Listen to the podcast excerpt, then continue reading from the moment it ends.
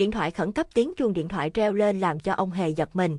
Ông đã đứng tuổi, tim hơi yếu, cái nghề hát sướng phải tập trung hoài làm cho suy tim.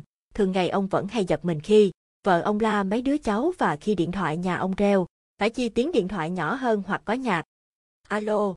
Ông Hề nói, bên kia đầu dây là tiếng khóc nức nở của một người đàn bà. Alo.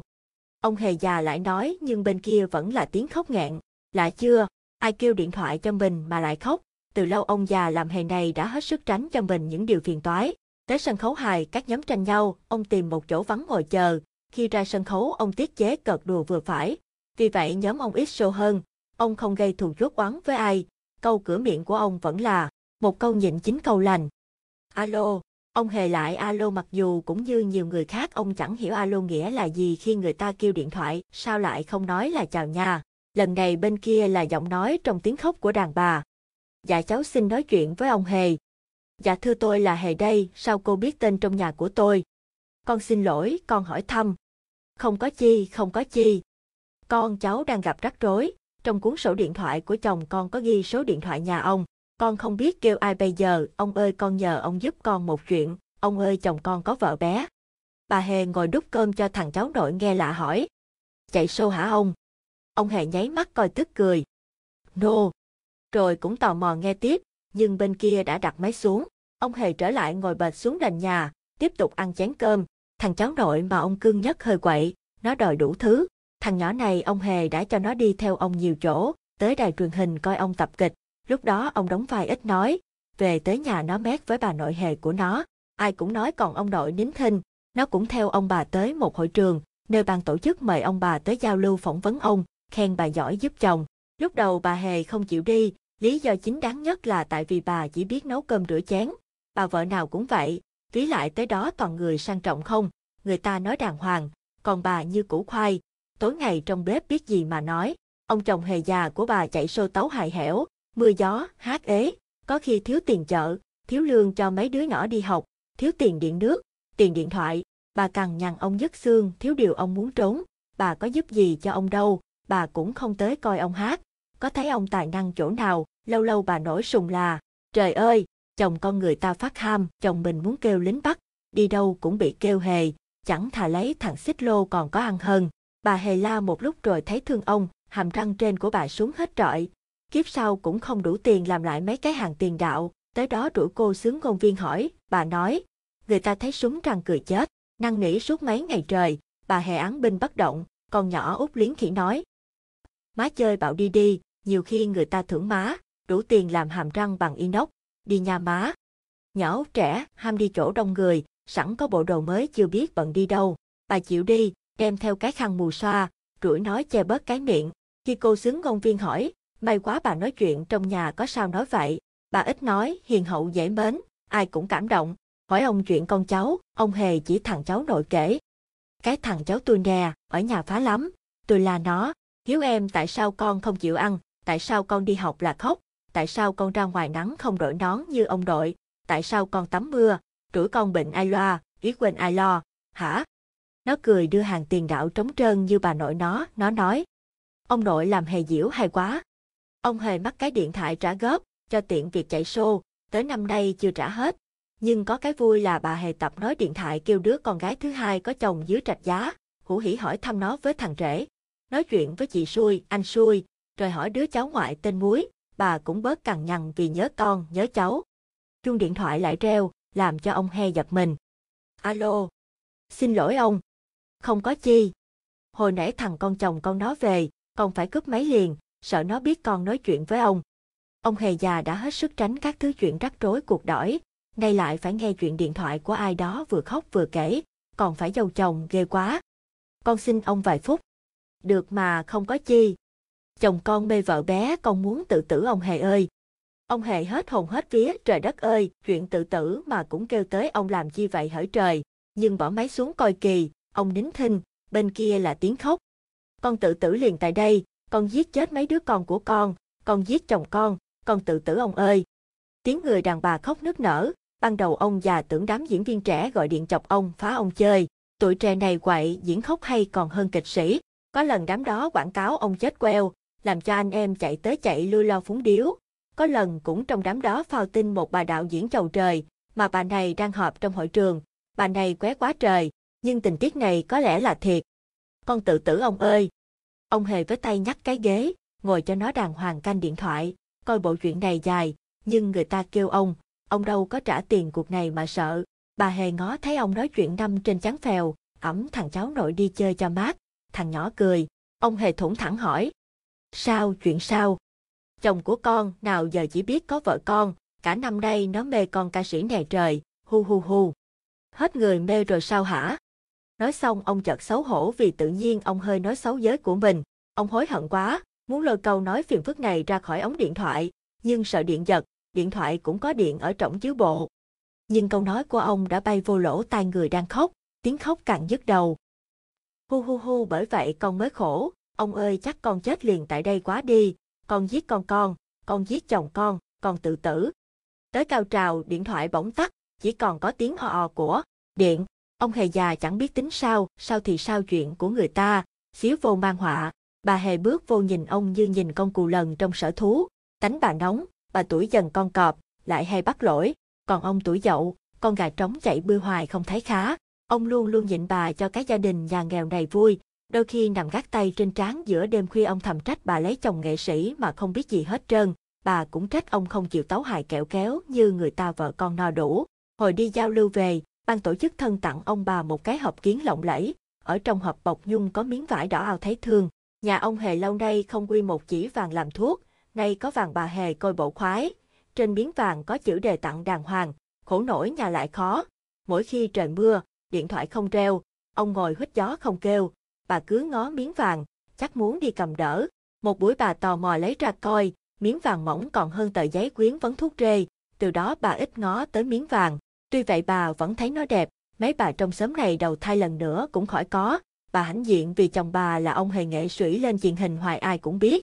Một buổi bà he sách giỏ đi chợ, chỉ bán cá nhìn ra bà hề, nói liền, à cái bà này nè tôi thấy bà lên truyền hình rõ ràng. Bà nói chuyện nghe cảm động quá trời luôn, còn ông hề đâu, Ông nói chuyện cái thằng cháu nội cười muốn bể bụng vậy đó. Thằng cháu nội súng răng có duyên quá, lớn thế nào cũng thế ông nội làm hề thấy thương quá trời ơi. Đi tới đâu bà con cũng khen gia đình hề của bà hết ráo. Buổi tối ông hề sắp đi tấu hài, điện thoại lại treo. Alo, ông đó hả, con đây, con xin lỗi ông, thằng con nó về bất tử, con phải cướp máy. Mà sao trong sổ điện thoại của chồng con có số điện nhà ông? Nhà con ai cũng mến ông, hâm mộ ông, chồng con cũng vậy, ảnh có ghi hai số điện thoại, một của anh gì đó, còn một của ông, ảnh ghi hồi nào ở đâu con đâu có biết, chắc ảnh hỏi tổng đài, ông ơi ông ơi. Ông đây con. Ông làm ơn cứu con, ông cứu con của con, ông cứu chồng của con với, con thiệt tình không biết nhờ ai bây giờ, ông quen với nó ông nói dùm, con muốn kêu cái anh hề kia mà ảnh trẻ quá chắc không có kinh nghiệm, ông lớn tuổi biết nhiều, ông cứu con, ông giúp con với. Giúp làm sao bây giờ, cứu làm sao bây giờ, ông là hề mà. Bên kia trong tiếng khóc, hình như có tiếng phì cười. Con đang khổ đang khóc mà nghe tiếng của ông con cũng tức cười. Ông ơi! Ông đây con! Nhà ông chắc vui lắm hả ông? Vui, vui muốn khóc, cười ra nước mắt.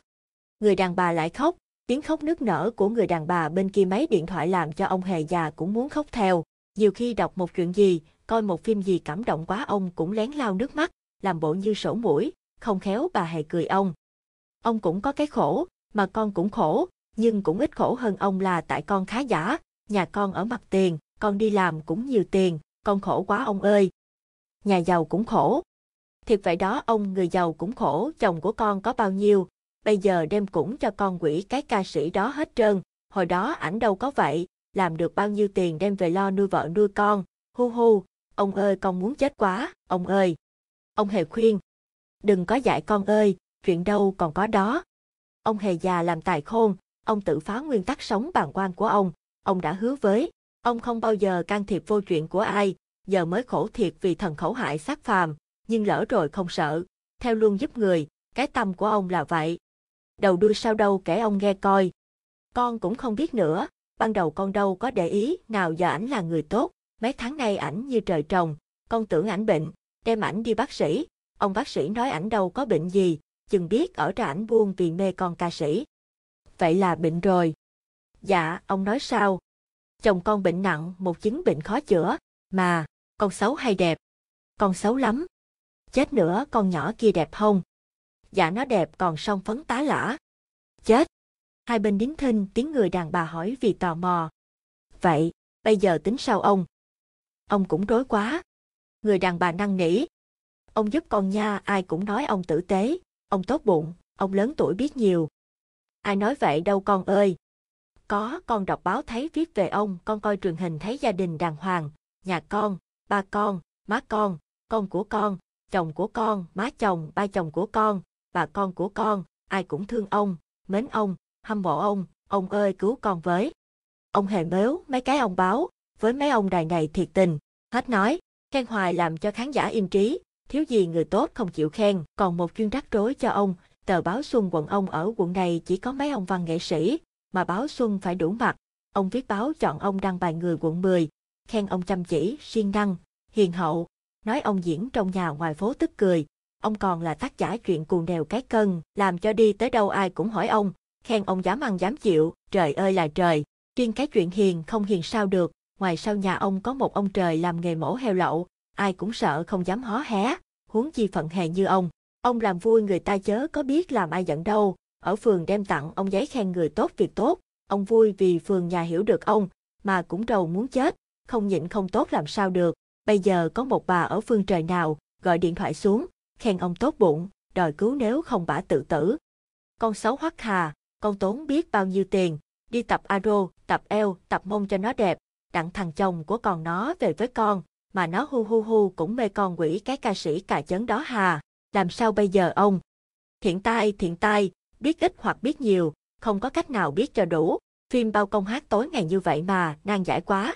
Ông hề đổ mồ hôi hột, gia cảnh ông còn phải nhịn, ngay chính vợ ông, ông còn phải sợ nhà ông như mồi lửa chạm điện vài câu nói bị bắt lỗi, kêu xe cứu hỏa tới không kịp xịt nước dập tắt lửa cái miệng la làng của bà hề nhà ông, ông cứu cái thân ông chưa ổn, cứu ai? Ông hề ơi, sao ông? Ông là người lớn tuổi, đáng chú bác của con, đáng ông nội ông ngọ của con, con đừng hiểu lầm, đừng giận ông mới dám hỏi. Dạ sao ông? Chồng con hiền không? Hiền tự nhiên giữ tận chắc bị quỷ nhập mê con ca sĩ cà chấn.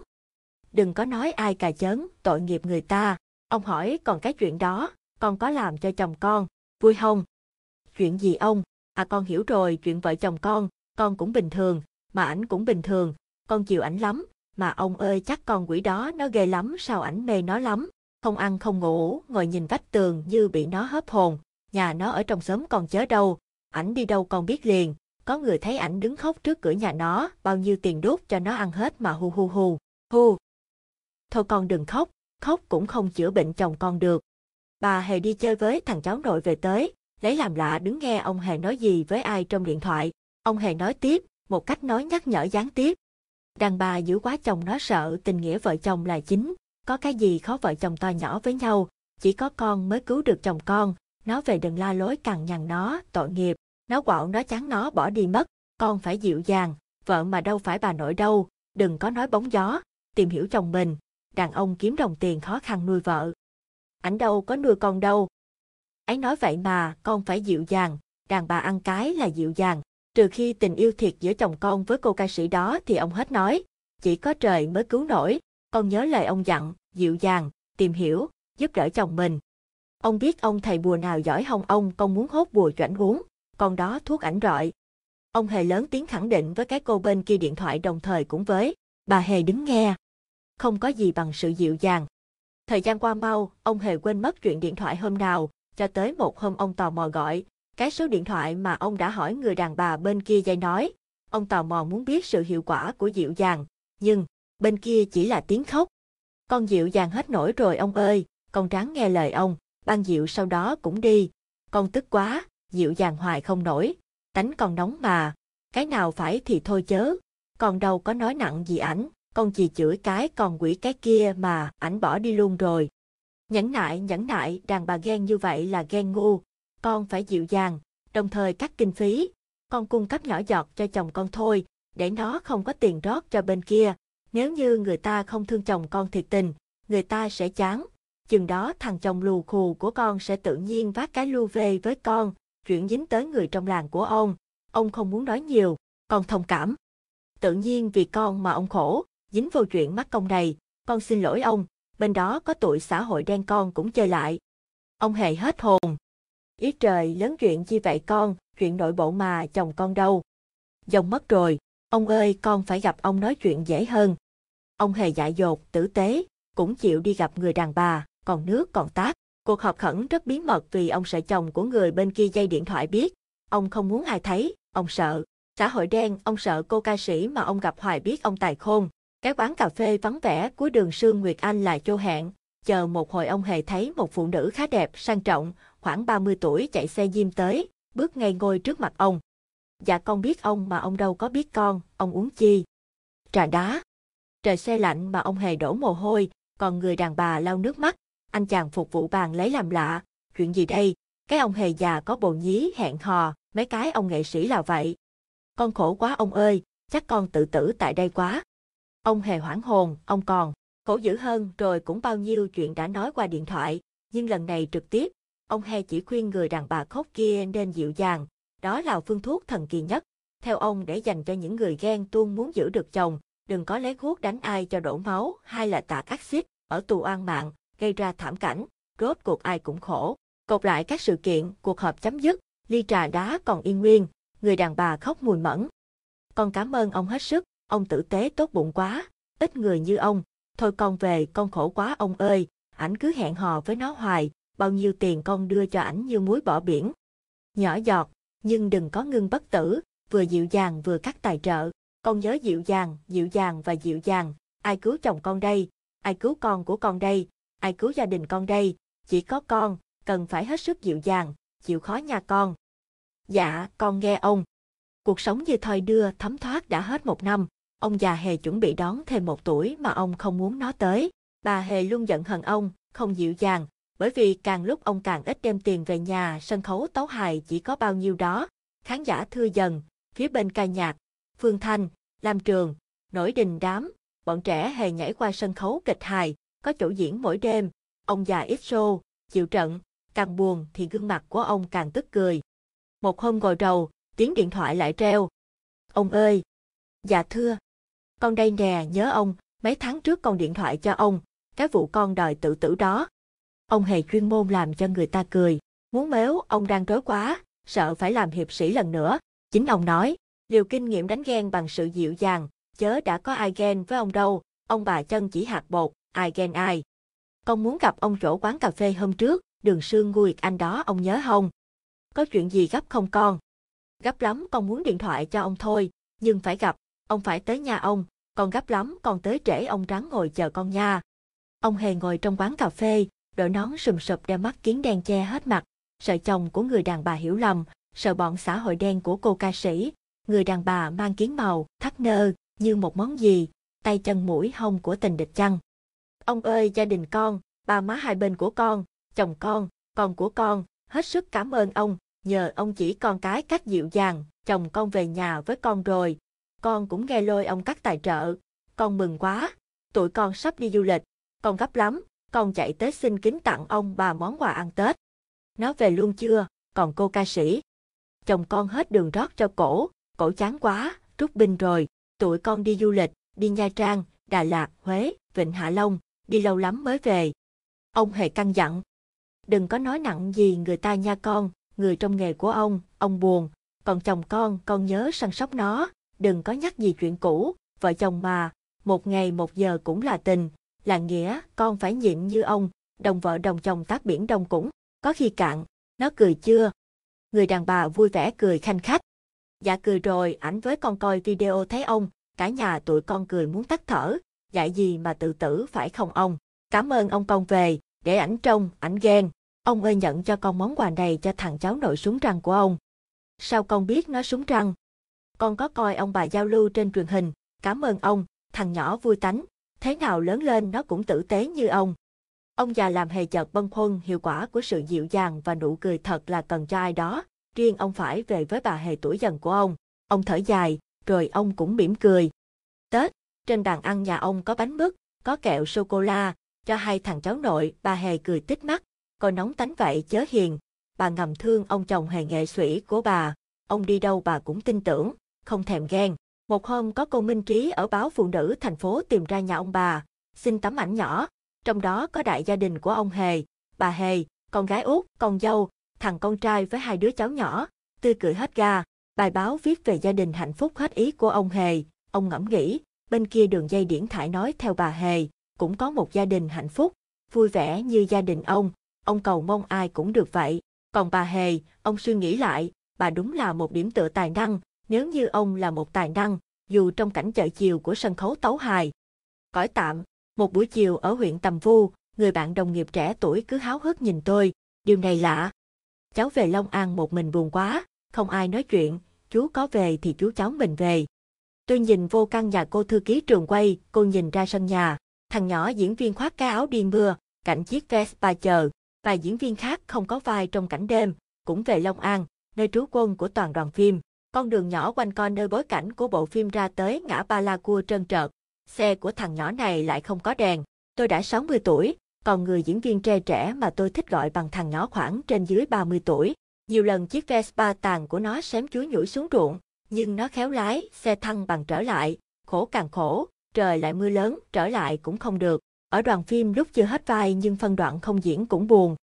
Chiếc xe không đèn làm lũi trên đường vắng, trên trời chớp tắt những ánh sét ngoằn ngoèo. Tôi ngồi sau yên xe của thằng nhỏ, trùm lên đầu vạt sau của chiếc áo đi mưa. Tôi không thấy gì hai bên đường, chỉ nghe tiếng gió và tiếng sấm. Mưa rơi lợp bợp trên vải nhựa áo đi mưa. Hầu như trên trái đất này lúc đó chỉ còn hai chúng tôi. Tôi hé nhìn ra ngoài, thỉnh thoảng ở tít mắt đàn xa xa. Trong mưa tôi thấy ánh đèn leo lét nhà ai buồn rầu. Thằng nhỏ hôm nay vui, điều này cũng lạ. Tôi nghe nó nói tiếu lâm, chuyện trong nghề nghiệp, chuyện tình trong giới diễn viên điện ảnh, nó cười lớn làm cho tôi già khằng quạo quọ khó tánh ít ai ưa cũng bật cười theo. Thằng nhỏ này có khiếu kể chuyện vui, những chuyện tầm phào mà nó hư cấu thêm thắt có duyên, bỗng nghe nó nói qua chuyện khác khá lạ. Chú ơi cháu không có cha, chú biết không, cha của cháu bị tai nạn chết khi đi trên đường như vậy nè, lúc đó cháu mới có 2 tuổi, sao lạ kỳ lúc nào cháu cũng nghĩ cháu cũng phải chết trẻ như cha cháu, người ta nói nó có hôn, chú nghĩ có đúng không? Tôi khuyên, làm gì có chuyện có hôn, ai cũng phải chết, nhưng đừng tin người này chết vì người kia. Thằng nhỏ nín thinh khi xe chạy một khoảng dài, trời vẫn cứ mưa, bỗng nghe nó nói. Có chớ chú, người này chết vì người khác là chuyện thường, cháu còn đây nhưng ngày mai sẽ chết cũng không có gì là lạ, chết vì thương vì yêu mới ngộ. Điều này không lạ vì nó quả là có thật, thằng nhỏ diễn viên này nhiều khi làm cho tôi suy nghĩ, nhiều bạn nhưng hình như lúc có nhiều người chung quanh nó vẫn cô độc, lâu lâu khi ở giữa những cảnh quay, mọi người ai lo chuyện đấy, nó tới ngồi cạnh tôi mời điếu thuốc, chắc là vì tôi đây cũng có điểm khác người mà lại hơi giống nó, lúc vui nhộn thái quá, khi thì đượm buồn, lúc nào tôi cũng lùi về con người thật của mình. Tôi rất thích ngồi một mình, để mà ngắm nhìn những người, những cảnh ngoài sau ánh đèn phim trường. Thằng nhỏ cũng hay ngồi như vậy cạnh tôi. Hai chú cháu về tới Long An trời đã khuya, tôi lên phòng mình còn thằng nhỏ thì bị một đám bạn khán giả hâm mộ bắt cóc đi nhậu mất tiêu. Thằng nhỏ này mạnh rượu, đi tới bối cảnh quay nào cũng có bạn, sang lẫn hàng nhỏ tuổi như vậy mà nhậu điềm đạm, tánh rượu vui, nhưng dù nhậu say cách mấy, nó vẫn tới sàn quay đúng giờ, làm việc chăm chỉ. Nó là một diễn viên trẻ đi lên tạo tên tuổi trong khó nhọc, nên nó biết điều, không nghĩ rằng hiện nó là ngôi sao. Tôi có duyên hội ngộ với thằng nhỏ, có khi tôi đóng vai cha của nó, khi thì bạn vong điên, lâu dần nhiều khi tôi nghĩ, một ông già hết thời tới nơi như tôi có thằng con trai kế nghiệp quá bảnh, cũng vui vui, thằng con trai thiệt của tôi không bằng nó, là nỗi buồn của tôi, rất riêng tư. Một lần ở Huế, thằng nhỏ với tôi cũng đóng chung một phim, lúc rảnh người ta tổ chức thêm buổi diễn ca nhạc giao lưu diễn viên điện ảnh với khán giả, không biết tổ chức hùng hạp cách nào mà lỗ vốn. Người này đổ cho người kia đám ban nhạc và một nửa tiết mục bị cho nghỉ nhà tổ chức chính là một ngôi sao cỡ trạc tuổi thằng nhỏ. Nhưng tánh keo kiệt, không trả tiền phòng, không trả tiền thù lao cho các nghệ sĩ, thằng nhỏ móc hết tiền túi bèo bọt của nó giúp đám bèo giặt khoai trôi này làm lộ phí về Sài Gòn. Điều quý là khi gặp lại các bạn này, nó không hề nhắc gì chuyện giúp người của nó. Vào những tháng mưa, điều lạ là chúng tôi lại có nhiều phim để đóng. Phim đang quay tôi đóng vai một bần nông, có đứa con gái bán đi để tôi uống rượu, cả nghĩa đen và nghĩa bóng, thằng nhỏ đóng vai một kỹ sư nông nghiệp. Thấy cảnh trái ngang của con tôi, từ đó là một câu chuyện tình trắc trở và rất đẹp. Có khá nhiều cảnh quay, nhiều phân đoạn chúng tôi gọi nhau như quên hẳn tôi với thằng nhỏ này chỉ là bạn đồng diễn. Tôi kêu nó bằng con, trong thâm tâm tôi từ lúc nào đã nhận nó là con trai của mình. Đổi lại thằng nhỏ cũng kêu tôi bằng ba rất triều mến, có gì mới có gì vui thằng nhỏ hay kể với tôi. Chú ơi, chú già rồi thì thôi, diễn theo kinh nghiệm, còn cỡ tụi con không học hỏi thêm sợ khó theo nghề. Con học thêm đạo diễn, chú bác nói con có khiếu. Một buổi khi ngồi nhìn cảnh quay, thằng nhỏ lại nói. Con chịu khó đi học thêm ngoại ngữ, nhất là anh văn, diễn viên mà bèo quá không được đâu. Thì ra thằng nhỏ bề ngoài lãng tử kỳ hình vậy mà âm thầm làm học trò khó, rồi bài kinh sử. Một buổi khác tôi nghe bạn trong đoàn làm phim nói, khi nhìn thằng nhỏ diễn xuất ở sàn quay, nó thương con nhỏ thỏi trang đó kinh khủng luôn, mà hình như hai đứa không hợp, cãi nhau ngoài Huế dữ dội. Tội nghiệp con nhỏ thỏi trang cũng thương nó nhưng khổ là. Mưa vẫn rất lập đập trên vải nhựa của cái áo đi mưa, tôi ngồi sau yên xe Vespa của thằng nhỏ, trời vẫn cứ chấp tắt những ánh. Chấp xanh lè, hình như tôi với thằng con trong phim của tôi không phải về Long An mà đi đâu đó, đi hoài không thấy tới. Bánh xe Vespa tàn của nó bỗng xì ruột, giờ này khó có chỗ phá ruột xe, nó thì đẩy. Tôi lội bộ đi theo, cả hai đứa tôi nói chuyện trong mưa, nó nhường cái áo đi mưa cho tôi sợ tôi. Chết, thằng nhỏ cười lớn. Con đi học đạo diễn, sau này con bắt vợ con ở nhà không cho đi hát nữa chú ơi. Diễn viên dư, tụi mình khi có vai khi thì không, đạo diễn chắc cú hơn, không có phim truyện thì cũng bắt qua phim ca nhạc được. Rồi cũng nhìn thấy ở đằng xa có ánh đèn nhà ai, đó là một cái quán cốc, lạ thường là giờ này còn bán lai trai, đằng trước có treo cái vỏ xe cũ, bản hiệu vá vỏ ruột xe, anh thợ ngủ, người vợ kêu dậy vá ruột chiếc xe Vespa, tôi với thằng nhỏ ngồi dưới mái hiên quán bên đường nhậu. Con đóng vai thất tình kỳ này giống quá trời. Kề khà ly rượu đế tôi vừa nói vừa hỏi, thằng nhỏ cười. Thất tình thiệt chớ có đóng hay ho gì đâu ba. Thằng nhỏ rót thêm cho tôi ly rượu, tôi đâm lo, bởi vì chuyện thất tình đâu có gì lạ với tôi, tôi thất tình kinh điên Cái đó thật khổ, trong cái nghề diễn viên gọi bằng đau ma, đau mà không biết bệnh gì, thẫn thờ như ma ám. Nhớ diễn viên tụi mình rất nhạy cảm, và nhiều tưởng tượng. Tôi hơi sợ khi nhớ lại thằng nhỏ nói, chớ chú thấy người này chết vì người khác là chuyện thường, cháu còn đây nhưng ngày mai sẽ chết cũng không có gì lạ, chết vì thương vì yêu mới ngộ. Tôi sâu chuỗi lại các câu chuyện trong mưa, thằng nhỏ như muốn nói với tôi, trao cho tôi, gửi lại cho ai một chuyện gì đó, rồi như phần trên tôi đã kể, chúng tôi về Long An, tôi lên phòng cứ thao thức, tôi hay nhớ lại những buổi chiều trong đời tôi, một buổi chiều tôi với thằng nhỏ có cảnh quay ở nông trường sông Hậu, bối cảnh cậu kỹ sư gặp lại người yêu sau hơn chục năm, thằng nhỏ chỉ dẫn cô diễn viên mới cách diễn, còn tôi thì hơi khó khăn trong cảnh quay đêm đó. Tôi là tiếp và thủ cựu, thằng nhỏ cố gắng thuyết phục tôi. Ba ơi, diễn xuân như vậy dễ dãi quá, con mà được làm nghề này tới nay là do con chịu khó tìm cách diễn. Chút nữa con xin anh đạo diễn làm như vậy, con đi ra đây một mình, nhìn buổi tiệc tàn ngồi ở bậc sân khấu này, con rút điếu thuốc, ba đừng có đi ra liền, đợi con suy nghĩ đã, con nhớ người yêu mà, rồi con đốt thuốc, ba tới quấn điếu thuốc rê của ba, nhìn con một lúc, ba cầm thuốc của con, mồi điếu thuốc của ba mà con không hay, diễn vậy đó nha. Dài quá, không nói gì hết vậy. Tôi cố thoái thác, thằng nhỏ con tôi dịu dàng nói. Điện ảnh cần gì nói nhiều, ba. Đó là cảnh sau này khi coi lại bộ phim, tôi thấy tôi diễn lạ, tôi rất thích.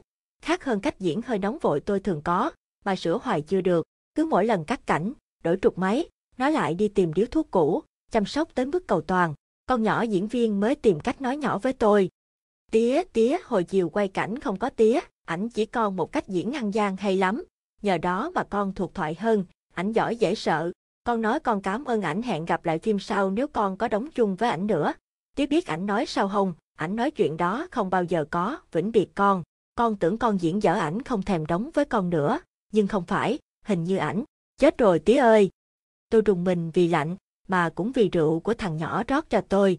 Trong đêm trường, nửa đường về nơi nào đó, hình như nó còn ngồi với tôi mà như đã tới nơi đó rồi sao. Con tặng ba vật này, ba nhớ con nha. Thằng nhỏ nhìn tôi một chút rồi thôi, nó chẳng tặng gì, xe vá ruột xong, chúng tôi lên đường trong cơn mưa không dứt. Lúc đó tôi nhìn đôi mắt nó, sáng long lanh một tình yêu nghề nghiệp, ngoài ra thì như ngọn nến sáp trước gió, cứ chợt tắt. Thằng con tôi mặc chiếc áo xanh công nhân vai luôn mang chiếc ba lô con cốc của ai đó tặng nó. Cả chiếc xe Vespa cũng của bạn tặng. Nó không có gì nhiều trên cõi đời này, ngoài cái tài diễn xuất, ba lô bạc màu, còn cách nó sống cũng buồn thả. Điều quý nhất là nó có thật nhiều bạn khắp chốn. Con thích cái ba lô này hơn cái vali, ba lô mang trên vai rảnh chài tay, kỳ này vĩnh biệt bà nhà. Ai cũng dự một cuộc chạy marathon dài, tôi cũng vậy, nhưng có người lại tới trước, Tôi có cảm giác thằng nhỏ hết sức cố gắng trong phần đường còn lại, với vẻ hài hước cố hữu, Có một phân đoạn khá dễ, chỉ có vài diễn viên ngồi quanh bàn cảnh này sao nó lúng túng, quên thoại, bồn chồn như chờ sẽ gặp lại ai, người khoác áo tròn đen cầm lưỡi hái, hay là nàng tiên. Ngày 17 tháng 10 năm 1996, chúng tôi về Sài Gòn cảnh quay ở nhiều nơi, vai của thằng nhỏ còn hơn chục cảnh. Khi quay một cảnh chen để chờ thằng nhỏ tới, lâu nay nó có để ai chờ, thì người ta báo nó sẽ không tới nữa, sẽ không bao giờ tới sàn vay nữa. Nó đã vĩnh biệt trước và gửi lại cho tôi nhiều điều. Lần đầu trong cuộc đời đã hầu như mất hết cảm giác thật của tôi, tôi âm thầm khóc. Cái chết của người diễn viên trẻ này là một sự kiện lớn trong giới điện ảnh. Ai cũng thương nó, còn tôi thương nó như cha với con, ai cũng trách nó. Nhưng chỉ tôi biết nó không thể sống bằng các thủ đoạn, kể cả với người nó thực lòng yêu thương. Không hề có một lời nói mất lòng ai. Điều làm tôi buồn là khi người diễn viên này mất đi, chung quanh anh có những trò đời, bên cạnh sự chân thật của tình bạn, tình đồng nghiệp, còn khá nhiều cái giả, cái không thật khác hẳn với cách sống của anh. Mỗi lần ngược xuôi trên khắp ngã đường với đoàn phim, khi tôi nhớ về cậu diễn viên tôi kể, tôi còn nghe văng vẳng lại câu nói sau cùng của cậu. Có khi mình chết vì yêu thương mới ngộ. Chúc người bạn vong niên, đứa con trong phim và ngoài đời, với tôi thôi, yên nghỉ nơi chốn vĩnh hằng. Rồi người ta sẽ quên đi có một diễn viên mà có một lúc người ta hâm mộ. Cuộc sống trôi qua, cho tới một ngày nào đó tôi cũng sẽ tới đích đến trong cuộc chạy đường dài mà tôi cùng đi một đoạn đường với con tôi. Khi mời tôi ly rượu giữa cơn mưa tối hôm đó nó liệm dần qua cõi khác. Một chút về thế giới của chúng tôi, những diễn viên quá nhạy cảm và nhiều tưởng tượng cho tới phút cuối cùng nó vẫn sống đẹp. Người đưa thư vui tính, mấy đêm rồi gần sáng có một con chim lạ bay lạc, tiếng chim kêu buồn ngoài cửa sổ. Đêm lạnh buốt, sương đêm ướt đẫm trên mái tôn của nhiều ngôi nhà mới cất, tường chưa trát đủ xi, măng, lẫn lộn trong bóng tối màu gạch đỏ bầm, xa tít qua mấy bụi tre già, ánh đèn nhà ai tù mù. Chẳng những đêm khu ngoại thành này ban ngày cũng buồn, những thửa ruộng chói chang dưới nắng, đàn bò chăm chạp nhai cỏ khô, con đường mòn khúc khuỷu dưới bóng tre xào xạc, thỉnh thoảng mới thấy một người đi, hay đứa trẻ trên đường tới trường. Đêm sau lại, nghe tiếng chim kêu, em nằm cạnh mẹ còn Hiếu em thì nằm bên kia, em thấy mẹ thao thức, mẹ cứ là nhìn qua khung cửa, suốt như vậy nhiều đêm. Một đêm khi không còn nghe tiếng chim kêu, lúc này mẹ mới thôi khóc, con chim nhỏ lạc đàn đã bay về tới nhà. Mẹ nhiều tưởng tượng là vậy, em nghĩ, mẹ tự an ủi mình. Nhưng ban ngày, mỗi chiều ba đi làm về em thấy trong nhà không vui như những buổi chiều trước đó. Mặc dù mẹ vẫn nói cười với ba, lúc đầu ba không để ý, rồi mấy buổi chiều sau, ba hỏi nhỏ mẹ, sao em khóc? Mẹ cười, em khóc hồi nào? Mẹ quay đi tránh nhìn ba, nhưng mẹ lại không làm sao giấu được đôi mắt. Ba cứ đi vòng quanh mẹ, cố nhìn đôi mắt mẹ. Ba nâng cầm mẹ lên, sau đó ba đưa cho mẹ chiếc khăn tay. Ba cười trêu mẹ, ba còn làm chú hề diễu, chỉ là muốn mẹ cười cho vui cửa vui nhà, làm sao mà mẹ không cười vì mẹ rất thương ba, mà, ba lại có danh tiếng về tài nói chuyện vui, lại nói rất có duyên nữa, nhưng mà khi mẹ cười sao cũng giống như khóc, ba hỏi mẹ không nói, không ai biết vì sao mẹ khóc, ông bà nội cũng không biết. Có hai người biết, đó là mẹ và em bởi vì trong đêm con chim nhỏ bay lạc, lúc mẹ khóc thì em thức, em cũng nghe tiếng chim kêu, em cũng khóc, em biết mẹ lo cho con chim nhỏ, lo nó không về được tới nhà, chắc mẹ chim cũng khóc nhớ con, bà cũng thức khóc như mẹ em. Ba buồn vì mẹ không vui, vì ba rất thương mẹ, ba cứ suy nghĩ hoài không biết mình đã làm gì có lỗi đến nỗi mẹ của nhỏ hiếu buồn em thuộc lòng tánh mọi người trong nhà, em tưởng tượng, bà nội cứ nhìn ông nội trách móc, hay là ông, ông khó khăn với dâu con quá phải không, mẹ hiếu mồ côi về nhà mình, tôi coi nó như con ruột, mà ông vậy đó sao, ông nội ngẫm nghĩ, lại chuyện mẹ chồng nàng dâu, làm cho mẹ con hiếu chị khóc, em thương, mà hiếu em cũng thương, Tất nhiên rồi, ba mẹ và ông bà nội, em rất muốn nói cho cả nhà biết chuyện mẹ khóc, em muốn gia đình vui như những ngày trước, vì sao? Chuyện rất nhỏ, chỉ vì mẹ hay khóc. Mẹ thích coi cải lương, nhưng khi coi mẹ cũng khóc. Mẹ ơi, con chim nhỏ đã về tới nhà rồi mà, nhưng biết đâu em lại nói không đúng. Chưa chừng con chim nhỏ tội nghiệp đang bay lạc đâu đó. Em cứ lo lo làm sao, cho tới lúc em chờ Hiếu em đi học, Hiếu học lớp 1, Hiếu ngồi sau yên xe đạp, em nghe nó khóc tức tưởi, Hình như lúc tiếng chim kêu ngoài cửa sổ, em cũng nghe tiếng nó khóc. Em không nói được, em biết nói sao bây giờ, em sợ nói ba sẽ cười, lần này mà cười thì không nên, vì thế nào ba cũng sẽ nghĩ, nó chỉ là chuyện con chim bay lạc có gì đâu, mọi người sẽ nghĩ vậy, có một lúc em cũng nghĩ như mọi người, rồi một đêm em khóc chính vì những ý nghĩ đó, em khóc khi em ngủ, có lúc nào em khóc đâu, bà nội hay nói con nhỏ này con gái mà tánh con trai, em ít khi khóc chớ đâu phải không khóc, em sẽ không kể những gì Hiếu em nói. Nếu em kể, cả nhà phải khóc. Chiều, ba tới trường chờ em về, em cứ cười, cười nhiều hơn thường ngày. Ba là ba của em cho nên bà biết. Hiếu ơi con có chuyện gì buồn mà con, cười, nói cho ba nghe được không con? Em nói, dạ không có gì, nhưng em giấu mặt sau lưng ba, em khóc mùi mẫn, khóc không thành tiếng. Em lo, em sợ. Một buổi nào đó cô hiệu trưởng trường của Hiếu em biết chuyện cô giáo của Hiếu. Cô nghèo, lại sắp có em bé, tội nghiệp cô. Nửa đêm, sau chi chít trên nền trời, mẹ choàng thức, mẹ thấy em đang khóc trong giấc mơ. Sáng lại ba chở em tới trường, em nói với ba, ba ơi Hiếu em khóc em không nghe ba nói gì, nhưng mà ba cứ ngần ngừ, không biết mẹ có nghe Hiếu em khóc không, hay mẹ có nói gì với ba về chuyện em khóc trong khi em ngủ không. Mọi khi ba vẫn hay cười, tánh ba của em là vậy, mà sau hôm đó khuôn mặt ba khác hơn ngày thường, ba lo lo giống như em. Hôm nay em đưa Hiếu em đi học, nó vẫn khóc, Hiếu nhỏ xíu xiu, khác hơn em, thường ngày nó vui tánh giống bà. Mỗi lần đi học, sáng không đợi mẹ kêu, nó đã thức, rửa mặt, chải răng, tự mặc quần áo. Hiếu khoanh tay thưa, thưa ông nội, bà nội, thưa ba má con đi học. Nó rất thích đi học. Cô hiệu trường của Hiếu em hay hỏi thăm mẹ, vì mẹ cũng hay chở Hiếu đi học. Hôm nay em không muốn cô hiệu trưởng nói chuyện với em, em sợ cô giáo của Hiếu nhìn thấy, có lẽ cô sẽ hiểu lầm là em dẫn Hiếu tới trường để nói chuyện Hiếu khóc.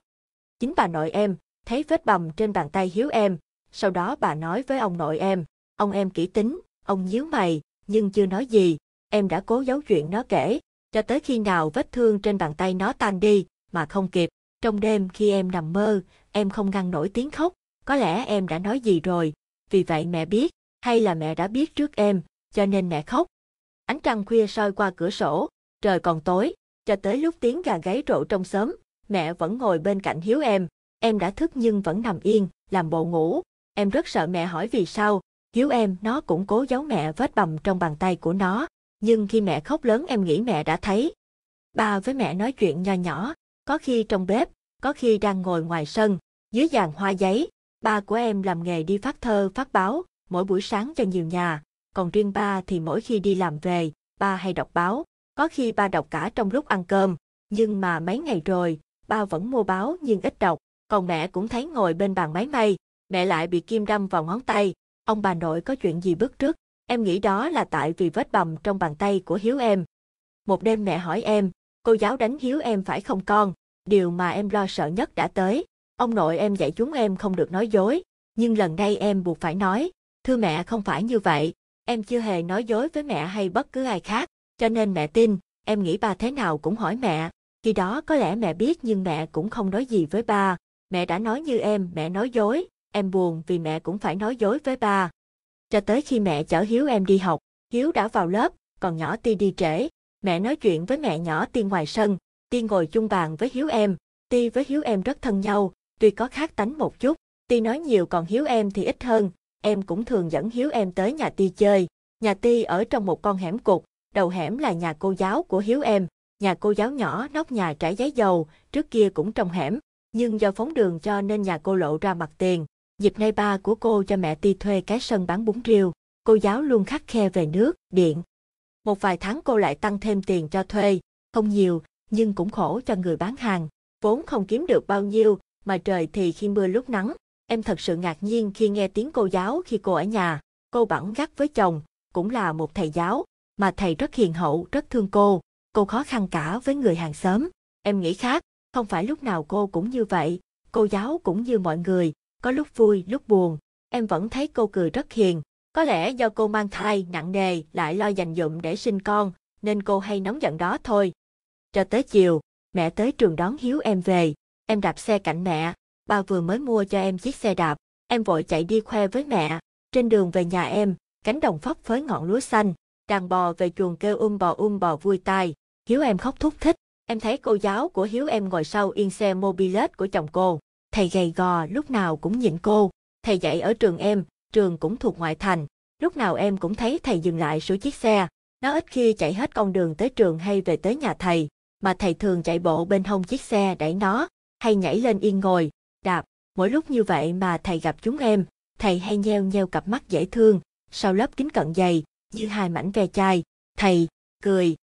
Thầy cũng ghé chào em, khi nhìn thấy em và Ti đi vô hẻm nhà nó, chúng em cũng thích chào thầy, vì vẻ ngộ nghĩnh của thầy. Có lẽ cho tới khi nào thầy già 90 tuổi, thầy vẫn giữ mãi nét mặt, công đích hiện giờ như chúng em. Tội nghiệp thầy, khi nào cô nổi giận, tuy thấy có hơi hài hước, làm sao mà thầy không khổ tâm. Trên đường cũng như khi đã về tới nhà, em không nghe mẹ nói gì, nhưng khi đêm lại tới, trăng khuya soi sáng lung linh qua cửa sổ, em lại khóc trong giấc mơ, mà mẹ cũng khóc, lần này không phải vì con chim nhỏ bay lạc đàn mà vì chuyện của Hiếu em.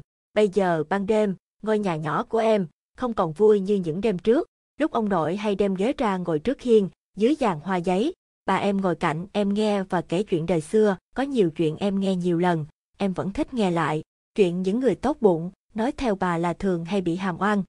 Em thích nhất là chuyện hai viên sỏi xấu xí, ai cũng ghét bỏ nó, cho tới khi người ta biết ra là mình quá cố chấp, không thể có được hàng triệu triệu viên sỏi đẹp giống nhau, mà còn có nhiều số phận riêng. Còn ba em thì ngồi bên một cái bàn lớn, lúc nào trên bàn cũng đầy các lá thơ, mà ba nhận ở bưu điện quận. Ba cẩn thận chọn những lá thơ từ những ngôi nhà khác, từ phương xa gửi về cho người thân yêu của mình. Em luôn nghĩ vậy, ước chi lúc nào trong đó cũng có thật nhiều điều vui.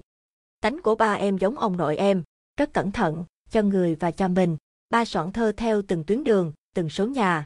Để rồi, mỗi sáng sớm tinh sương, ba lại rong ruổi trên khắp các nẻo đường. Em nhìn ba em và hình dung, không ai hạnh phúc cho bằng một người phát thơ. Em rất muốn viết cho cô giáo của Hiếu em một lá thơ, và em đã viết.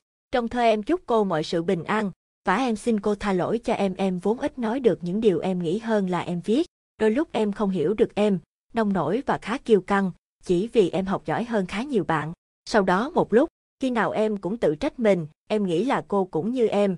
Lá thơ này em viết về chuyện hiếu em, nó khóc vì không muốn ba mẹ em biết cô đánh nó.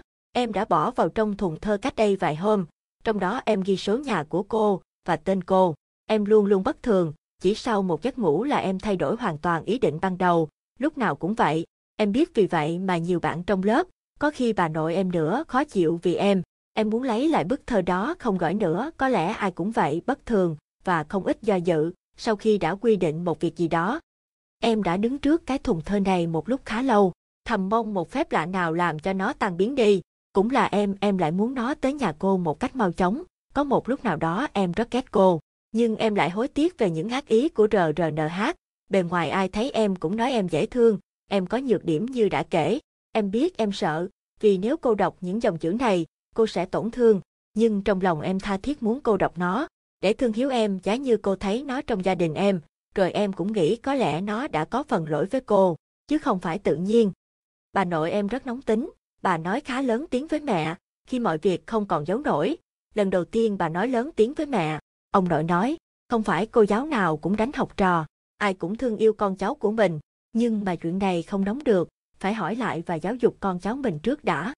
Ông nội em từ tốn hỏi hiếu em, ông em luôn luôn là như vậy, em của em chỉ khóc không nói được, ông em vuốt đầu nó, dẫn hiếu đi rửa mặt, ông không hỏi nữa, bởi ông hiểu nó sẽ không nói vì chuyện đó gây nhiều bất hạnh cho cô.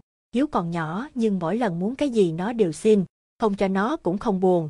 Nhiều lần ba về mua một ít bánh, nó không ăn, hóa ra nó sợ, khi nó ăn thì không còn đủ cho người khác. Với Hiếu em cũng tự nhận là mình chưa được tốt lắm, mẹ cứ khóc, em nghĩ chắc chắn mẹ biết Hiếu em một lúc nào đó có làm cho cô giáo giận. Từ đây bắt đầu những ngày khó khăn cho Hiếu em, nờ eo như ba mẹ em dẫn Hiếu tới trường nói với cô hiệu trưởng, chắc chắn cô giáo của Hiếu sẽ bị kiểm điểm và phải nghỉ việc. Lần trước một bạn bị cô đánh, ba mẹ của bạn đã tới nói với cô hiệu trưởng, cô giáo khóc năn nỉ cô hiệu trưởng, xin được ở lại dạy tiết. cô hứa sẽ sửa đổi, xong cô hiệu trưởng nói, không thể được, nhưng sau đó cô hiệu trưởng cũng không đành lòng. Tánh cô hiệu trưởng là vậy, cô tốt bụng thương người, không phải cô không khổ tâm. Mỗi một quyết định như vậy nhiều khi thay đổi cả một đời người, có thể làm tan nát một gia đình, xô người đó vào một bức tường, khiến cho họ nảy sinh thái độ đối kháng không thân thiện. Do đó ảnh hưởng tới những người khác viên sỏi xấu xí vẫn có trong những viên sỏi đẹp, tôn thêm vẻ đẹp của những viên sỏi đã đẹp. Vấn đề là tìm cách giải quyết, trong tình thương yêu đùm bọc, lẽ tất nhiên của đời sống là có xấu, có tốt. Khi em đã khá lớn, ghi lại chuyện này em cũng vẫn nghĩ như vậy.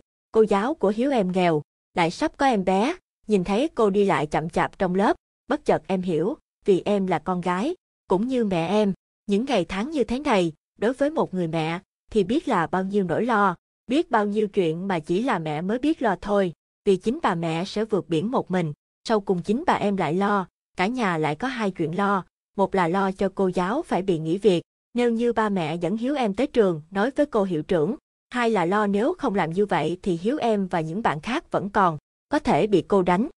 Nhỏ tiên nói với mẹ em, dạ bạn Hiếu lên bảng, viết quên một dấu, cô giáo lấy thước đánh tay bạn Hiếu. Mẹ Ti cũng nói, Hiếu em coi vậy mà có tật ham chơi, có lúc học kém, nhưng không vì vậy mà cô cho Hiếu ngồi cuối lớp, nó không thể học tốt được, nó trở nên thụ động. Mẹ em cũng như bác bảo vệ cổng trường đều nói, lỗi ấy không đáng để đánh mà bây giờ có lệnh, thầy cô giáo không được đánh học trò. Nhưng bác nói thêm, trong một chút giận hờn, lo âu, thế nào cô hiệu trưởng cũng kiểm điểm toàn trường, trong đó có tôi. Khổ nổi mỗi khi Hiếu em tới trường, nhỏ Ti có vẻ lãng tránh nó, tuy lâu nay Hiếu là bạn thân nhất của Ti. Các trò khác chỉ nhìn Hiếu em nhưng không nói chuyện, còn bác bảo vệ nghiêm khắc hơn với Hiếu. Có lẽ cô giáo ở biết, đã lỡ chuyện, cho nên cô ít để ý tới việc học của Hiếu như ngày trước.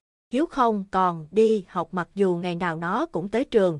Hiếu không học được gì, thằng nhỏ sống những ngày khó khăn, bởi vì nó mà cô giáo lo lắng, mất đi những ngày vui, tình thầy trò. Ông nội em trầm tĩnh nói, như vậy không được, cô giáo đã có định kiến với Hiếu em, có thể cô không dám đánh nó nữa, nhưng cô sẽ không thể dạy nó học. Chuyện này, mắt thường nhìn khó thấy, tội nghiệp là Hiếu em mất nhiều thời gian mà đáng lý nó phải có, nó bị mất giữ, còn cô giáo của Hiếu cũng phải lo đối phó, cả hai đều bị thiệt, cần phải mở một con đường, bằng thiện chí, giúp cho cô giáo thoát ra những định kiến, khi đó vấn đề tự nó sẽ bớt nan giải.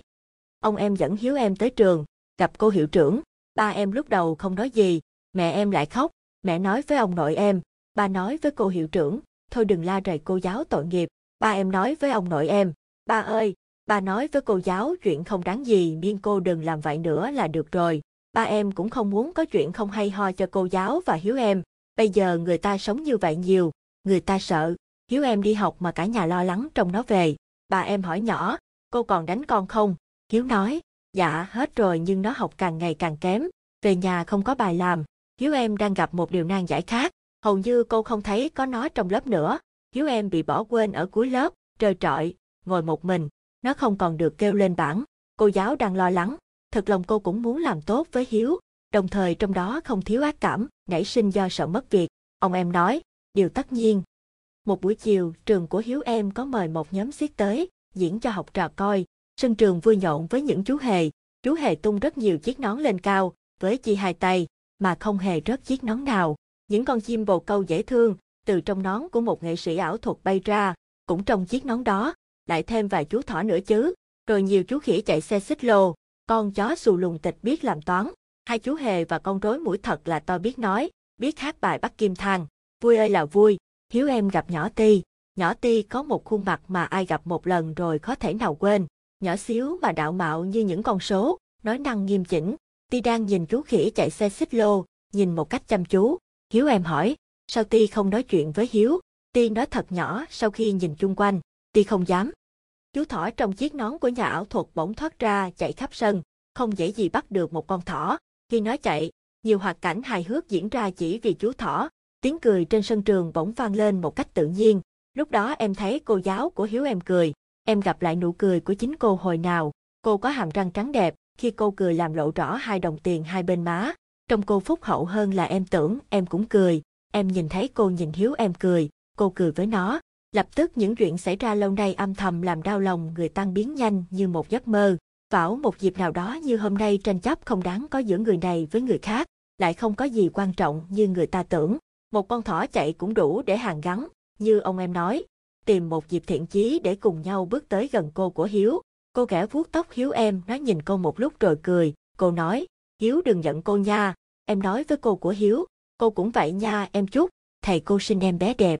Cô nhìn em, Em khó quên đôi mắt của cô, em mang đôi mắt đó vào giấc ngủ với nụ cười. Hiếu em tìm lại nụ cười mà nó đánh mất. Khi cười nó khoe hai cái răng cửa mới mọc, trắng lớn như răng thỏ. Hóa ra là người đưa thư, ba của em mang bức thơ của em tới nhà cô. Thật là hay, hôm sau cô giáo của Hiếu em, không phải chỉ cô thôi mà nhiều cô dạy lớp khác với cô, cô hiệu trưởng nữa, cùng tới nhà em. Mẹ lại khóc, tánh mẹ em hay khóc, mẹ khóc vì mẹ rất vui. Ba hỏi mẹ, sao em khóc mẹ không nói, Ba đưa cho mẹ khăn tay anh cũng khóc chớ có phải một mình em đâu. Ai nói những người đàn ông không khóc, nhưng ba giấu cặp mắt của mình sau lưng mẹ em. Vì lúc này trong nhà có nhiều phụ nữ quá, ba sợ mang tiếng, cạnh tranh. Ông bà nội em mời các cô giáo những tách trà thơm. Một ngày nào đó em sẽ lớn lên khi nào em làm cô giáo. Không khi nào em quên nụ cười của các cô giáo hôm đó, nhất là cô giáo của Hiếu em. Cô nói, cô đã đọc thơ của em, em viết hay lắm. Một chuyện khác tới bây giờ em mới biết, ba em là người phát thơ vui tính. Mẹ nói ba không đẹp trai lắm nhưng cẩn thận và nói chuyện có duyên. Nhờ vậy mà ba quen mẹ, khi ba là người phát thơ. Lúc đó, ba hay đạp xe chạy ngang nhà của mẹ. Mẹ cũng có nhiều người thương.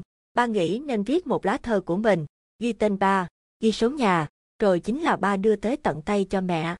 Mẹ giấu mặt vào ngực ba em, ba hỏi, sao em khóc? Mẹ nói ấp úng, em có khóc đâu nhưng mẹ cũng nhận chiếc khăn tay của ba. Cô giáo của Hiếu em nhìn chồng cô, thầy dựng chiếc xe mobilet chỗ gốc cây bông giấy, thầy đi tìm cô. Các cô giáo cũng biết đùa, thấy chưa vắng một chút là phải đi tìm ngay, vậy mà về tới nhà là gây liền. Mọi người cười lớn, cô hiệu trưởng là người cười nhiều nhất, bên cạnh cô của Hiếu em. Khi cô giáo của Hiếu em tạm nghỉ để sinh con, Hiếu em đi với ông bà nội, ba mẹ và em tới thăm cô thầy và em bé.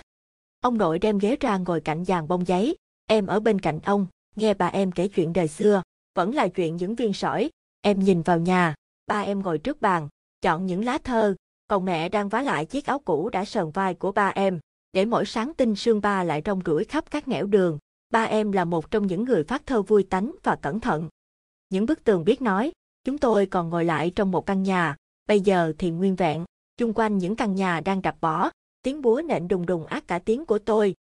Có thể nhiều đời người ở trong các căn nhà đang đập bỏ, nhiều kỷ niệm vui buồn nơi ngưỡng cửa, khi vợ trong chồng về, khi cha mẹ nhớ con, một căn nhà không hề vô tri, những bức tường biết nói. Ngẫu nhiên làm sao mà tôi, một người viết tầm tầm, thích dấn thân tìm chút tư liệu về cuộc sống quanh tôi, lại mướn được căn gác xếp, ở chung với những người không nhà, họ cứ sống đời du mục. Có cô Hạnh thợ may, đứa con gái mới lớn của cô tên Duyên, vừa học hết lớp 12, sau cùng là cô Vui, một cô gái tròn trĩnh hết sức hiền hậu, giữ chân bán quà lưu niệm cho khách nước ngoài của quán bà đêm. Tôi nhớ có một lần về nơi trường học cũ, cứ đứng nhìn hoài vào lớp học của tôi, nơi đây khi còn thơ dại tôi có nhiều bạn bè, có lần tôi lại nhớ rồi trở về xóm cũ, nơi xưa kia tôi có một ngôi nhà, nhiều kỷ niệm với cô con gái nhỏ nhà bên, giờ thì không biết cô nhỏ ở nơi nào, tôi cứ nhìn những người đang sống trong ngôi nhà xưa, lòng dạ bâng khuâng. Nhỏ Duyên không trước tuổi, trong những ngày ở chung với kẻ không nhà kiểu này, tôi khám phá ra cô bé hết sức riêng học, bởi thứ ơn bình và thương bà mẹ thợ may tảo tần, Duyên muốn học cho giỏi, sau này đi làm dành dụm mua cho mẹ một căn nhà, hay không thể có. Cô đã gá nghĩa với tay Đài Loan, cô có nhà, và có con. Ông Đài Loan sau đó ẩm đứa con chung về nước, cô gái được ngôi nhà trơ trọi một mình giữa những bức tường. Như một cô gái khác sống chung với gia đình đông đúc, trong căn nhà ổ chuột, bức bối làm cho cô phải suy tính có chồng sớm, để thoát khỏi hoàn cảnh này mà không hề yêu, cũng là để có một ngôi nhà. Sau vài năm, cô nhỏ ẵm con trở lại căn nhà cổ chuột. Một căn nhà đó là ước mơ của một diễn viên già. Nhớ khi ngồi chung xe với anh trên các nẻo đường lưu diễn, anh cứ nhìn hoài những ngôi nhà thoáng qua khung cửa xe anh nói, cả đời lưu lạc, đây thèm một ngôi nhà, thèm một chỗ của mình, vợ bán tạp hóa, hay may phá bèo bèo đồng ra đồng vô, tạm thoát nợ áo cơm, còn mình sẽ có cái gác xếp tỉnh tại ngồi viết tuồng hát. Tôi là kẻ không nhà, ở nhà mướn chuyên nghiệp, nhờ vậy mà biết được rõ tâm sự kẻ không nhà. Dễ thương hết sức là đôi khi họ quên họ chăm sóc, quét dọn căn nhà mướn, có khi chỉ là cái phòng nhỏ họp đẹp, ngăn vách chung đụng nhiều người, ý tưởng mơ hồ đó là ngôi nhà của mình. Như Hạnh là một thợ may siêng năng, có hoàn cảnh khá độc đáo. Cô Hạnh nuôi đứa con gái không cha từ ngày nó còn đỏ hỏn, tới tuổi trưởng thành. Phải nói và khâm phục dân miền Trung siêu thật, nhỏ duyên ốm tông teo, suy dinh dưỡng lại học ngày học đêm, chỉ để thành người hữu dụng và để có ngôi nhà cho mẹ. Dân ở nhà mướn vui cười nhiều chuyện hy hữu, nhất là các cô gái lỡ thời và các cậu sinh viên tỉnh xa về Sài Gòn trọ học. Các cô cậu học trò khó này cứ gặp nhau ở những chỗ ở mới, dân dung một đời mới này, nồi niêu son chảo, tập sách, thành thạo việc đi mướn và dọn nhà, tới hè tăng cường đàn rã nghé, gửi lại khá nhiều mối tình, rồi lại gặp nhau sau đó với khuôn mặt lạc quan. Tôi đã gặp lại biết bao lần các cô cậu trẻ tuổi này, cũng như gặp lại cô Hạnh, với nhỏ duyên nhiều lần khi tôi tìm mướn nhà, dọn nhà và tới nơi ở mới. Đầu tiên vào những năm trước, tôi lọt thỏm vô một trại gia đình cũ, đường Nguyễn Bỉnh Khiêm, ngôi nhà tôn nóng dữ dằn, ngăn thành nhiều phòng nhỏ tí teo. Hạnh làm thợ may ở Sài Gòn ở với Duyên, còn có sinh, cô thợ may tại gia luôn luôn trang điểm để mong có một tay nào đó Việt Kiều ngó tới. Sinh cũng có đứa con không cha tối ngày chửi rủa nó, hình như thằng con là một nỗi lo, nỗi hận của sinh. Một chị sồn sồn cũng là dân miền Trung, có đứa con trai trắng trẻo, người chồng của chị lặng tuốt bên Mỹ, thỉnh thoảng gửi chút hồi âm. Lại có một anh chàng khoảng hơn 50 tuổi, rất vui tính, người miền Bắc. Nghe nói có bà vợ sư tử, sợ vợ nên trốn vào Nam. Anh làm một chân bảo vệ cơ quan, lúc đầu ve vãn chị sồn sồn, sau đó ngã qua sinh, nhưng cuối cùng anh dọn đi cưới vợ, bà chị này có nhà, mừng hết lớn cho anh chàng vui tính có vợ mới lại có nhà mới. Những khu giải tỏa hiếm khi người cũ ở lại được, ví dụ như cô Hạnh cô ở hậu ghép, nhà giải tỏa người ta chỉ đền bù nhiều cho chủ nhà chính diện, Hạnh cũng có một phần, tí teo, sau đó tiếp tục tìm nhà mướn, sống đời du mục. Tôi cùng dọn nhà với Hạnh và Duyên sau khi khu Nguyễn Bỉnh Khiêm giải tỏa Hạnh tìm được một nơi. Tôi thì chưa tìm được, vì vậy tôi phụ dọn với Hạnh chúng tôi tới một căn nhà ven sông, dưới chân cầu Sài Gòn, đường qua xã An Khánh.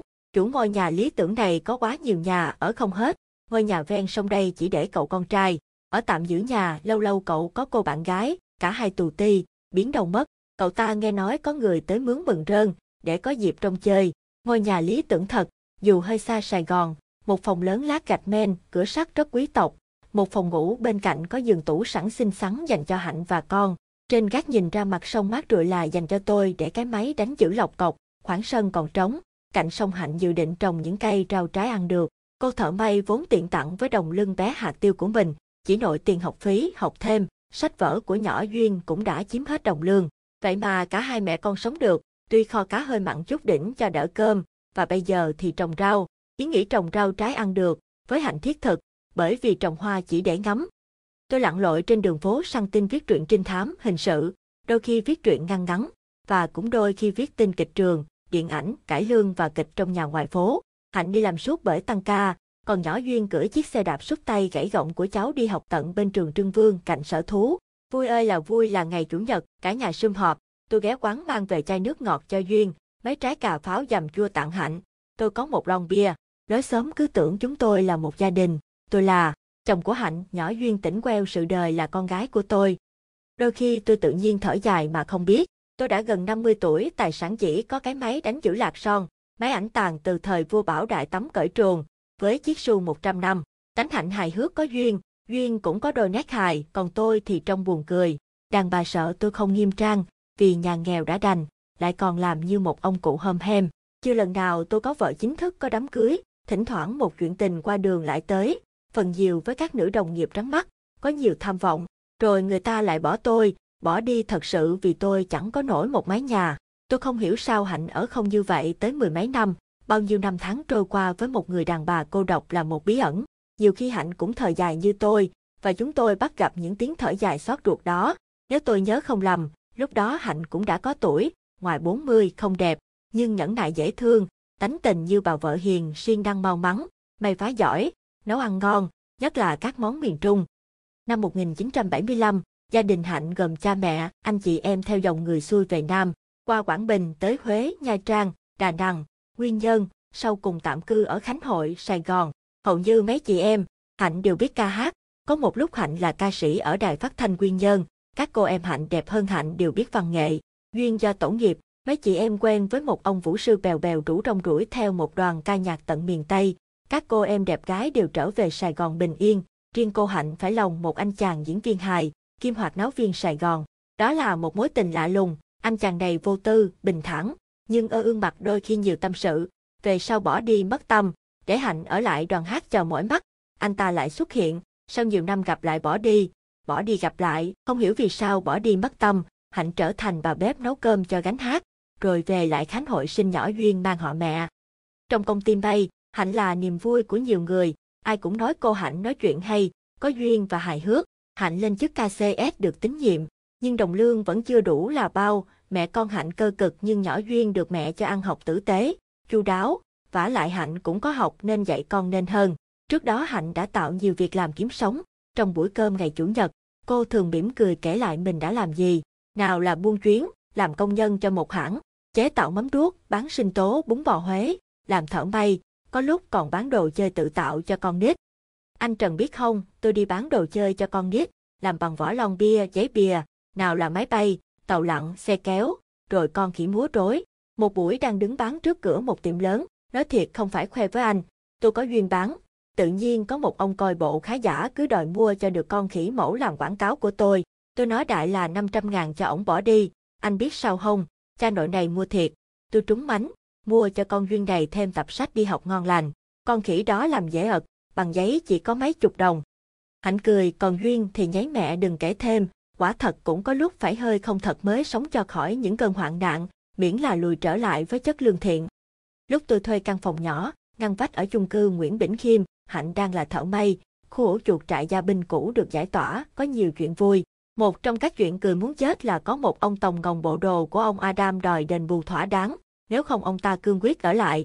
Cậu con chủ nhà lý tưởng ven sông cám cảnh gia đình tôi nói cứ yên tâm ở lại nơi đây, cho tới 10 năm nữa, đời con đời cháu ngoại cũng tốt, an cư lạc nghiệp, nhưng chưa tới 3 tháng, ngôi nhà lại có người tới coi mua, cậu chủ mất tâm, mẹ của cậu ta bán ngay cho người ta, chúng tôi, những kẻ không nhà lại dọn nhà, tìm tới ở chỗ khác, nhỏ duyên tỉnh queo với chuyện dọn nhà, bởi vì theo cháu mỗi năm mẹ dọn nhà tới năm, 6 lần, quả thật vậy tôi cũng đã phụ dọn với mẹ con Hạnh không dưới 4 lần trong một vài tháng, nhỏ duyên cười, Tụi bạn con hỏi con nhà ở đâu số mấy con cũng không biết làm sao mà nói.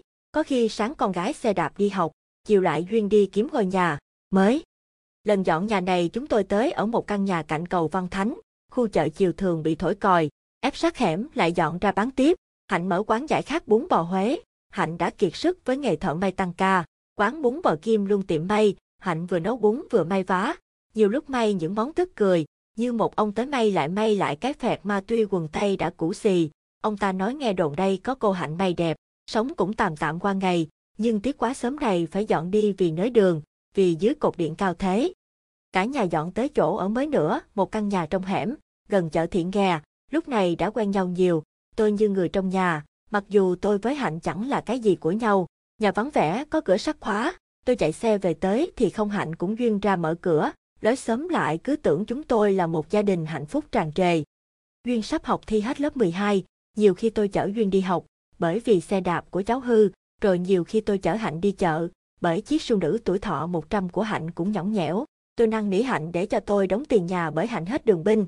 Ban đầu thì cô không chịu nhưng biết làm sao mà không nhận, mà nói thiệt tôi cũng phải viết nhiều hơn, có khi gỡ mấy trăm của anh tổng biên tập tốt bụng, trừ vô nhuận bút bài sau. Đang sắp bình yên thì cô chủ nhà tươi cười báo tin buồn. Có, người mướn giá cao hơn lại mướn trọn mấy năm, với số tiền đặt cọc lớn mà cô chủ lại cần tiền sửa nhà. Vậy là gia đình tôi lưu cua đi tìm, một buổi hạnh cho biết có một chỗ khác. Chúng tôi dọn tới khu phạm viết chánh này, mới tới ông chủ nhà đã tử tế cho biết. xưa cái là khu này đã có quyết định, đập để phóng một con đường lớn, từ Lê Thánh Tôn xuyên qua phạm viết chánh. Nhà cho chúng tôi mướn đã có cô vui ở trước, chỉ ở tạm được tới đâu hay tới đó. Khi ông chủ nhà nói đã vang vang tiếng búa đập, nhiều nhà chung quanh đó thành gạch vụn, người ta nói với nhau về giá đền bù, về mọi sự nhiêu khê. Và hôm nay ngôi nhà chúng tôi ở trơ trọi giữa sự đời. Chỉ còn độ chừng hai ngày nữa, các tay thầu mua xác nhà cũ, lấy sắt, tôn, thiết, khung cửa, gạch, sẽ tới, đập nhà. Chúng tôi đã thấy và nghe mấy ông đó nói giá khi chúng tôi trầm ngâm nghĩ ngợi chưa biết phải đi đâu. Nhỏ Duyên vẫn đi học bình thường, đúng là cháu không có địa chỉ chính thức, tức cười là nhỏ Duyên coi chuyện đó là thường ngày với cháu. Hạnh là chuyên gia dọn nhà cứ mỗi lẫn dọn tới chỗ ở mới. Cô đã có sẵn những thùng giấy đâu vào đấy, thùng nào khăn màn, thùng nào bếp nút, đâu là sách vở của nhỏ Duyên. Cô thạo việc dọn nhà ngăn nắp như dọn, gánh hát. Điều không thể quên là tới đâu Hạnh cũng thiết kế cho nhỏ Duyên chỗ thuận tiện nhất, tốt nhất trong cái nhà sẽ dọn đi nữa. Một bàn học, kệ sách, ngọn đèn cho con. Việc dọn nhà sẽ không ảnh hưởng tới việc đèn sách thi cử trạng nguyên của Duyên. Nhìn Hạnh lui cui tự làm những ổ điện, lôi kéo cái bàn quen thuộc duyên, vẻ trầm ngâm và khéo léo của Hạnh khiến cho tôi cười buồn, vì tôi rất sợ điện, không dám làm phụ. Hạnh cười nhìn tôi, đàn ông như anh khỏi cần có trên trái đất này, tụi tôi phụ nữ mà biết làm nhiều chuyện hơn ông điện mà cũng sợ. Một người cực kỳ giỏi tôi nghĩ thầm và ao ước có được một người, vợ tốt như Hạnh và đứa con dễ thương như Duyên. Có lẽ đó là tham vọng duy nhất trong cuộc đời tầm thường của tôi. Hạnh hay gây với tôi, có khi những ý kiến manh nha hơi thiếu lương thiện của tôi làm cho Hạnh bất bình. Tôi thì nóng tính nhưng với Hạnh tôi tốt nhịn. Nhiều khi Duyên ngắm nhìn hai đứa tôi, nó cười mỉm chi. Chúng tôi là bạn tốt của nhau, kể cả nhỏ Duyên. Nó thông minh và rất thực tế tới đổi ngạc nhiên. Sự đau khổ không hề thấy trong mắt của cháu. Đó đã là một đời sống lý tưởng của một gia đình nghèo nhưng hạnh phúc. Kể cả lúc dọn nhà suy tư, tới đâu người ta cũng gọi tôi là chủ hộ khẩu tức chồng của Hạnh, cha nhỏ Duyên.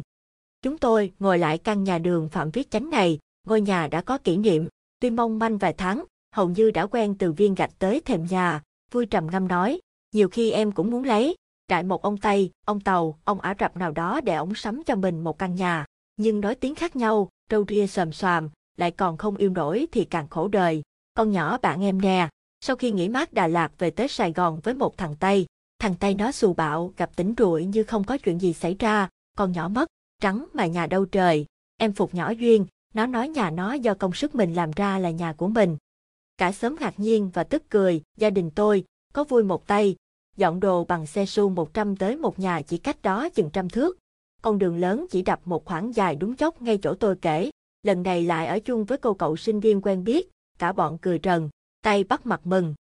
Những bức tường chung quanh chúng tôi, những ngôi nhà chúng tôi thuê mướn cứng mất dần đi và tương lai sẽ là những con đường lớn, khu sớm khang trang, tiện nghi, nhưng phải điều kiện nào đó cho người chủ mới, như khu phạm viết chánh này chẳng hạn hiện nay vang lên tiếng búa, giữa xôn xao lộn xộn, nhỏ Duyên chưa cho mẹ coi điểm học kỳ của cháu, Duyên học hết ý, tất cả đều có điểm cao, Duy chỉ có môn văn là cháu yếu, có lẽ cháu quá cứng cỏi.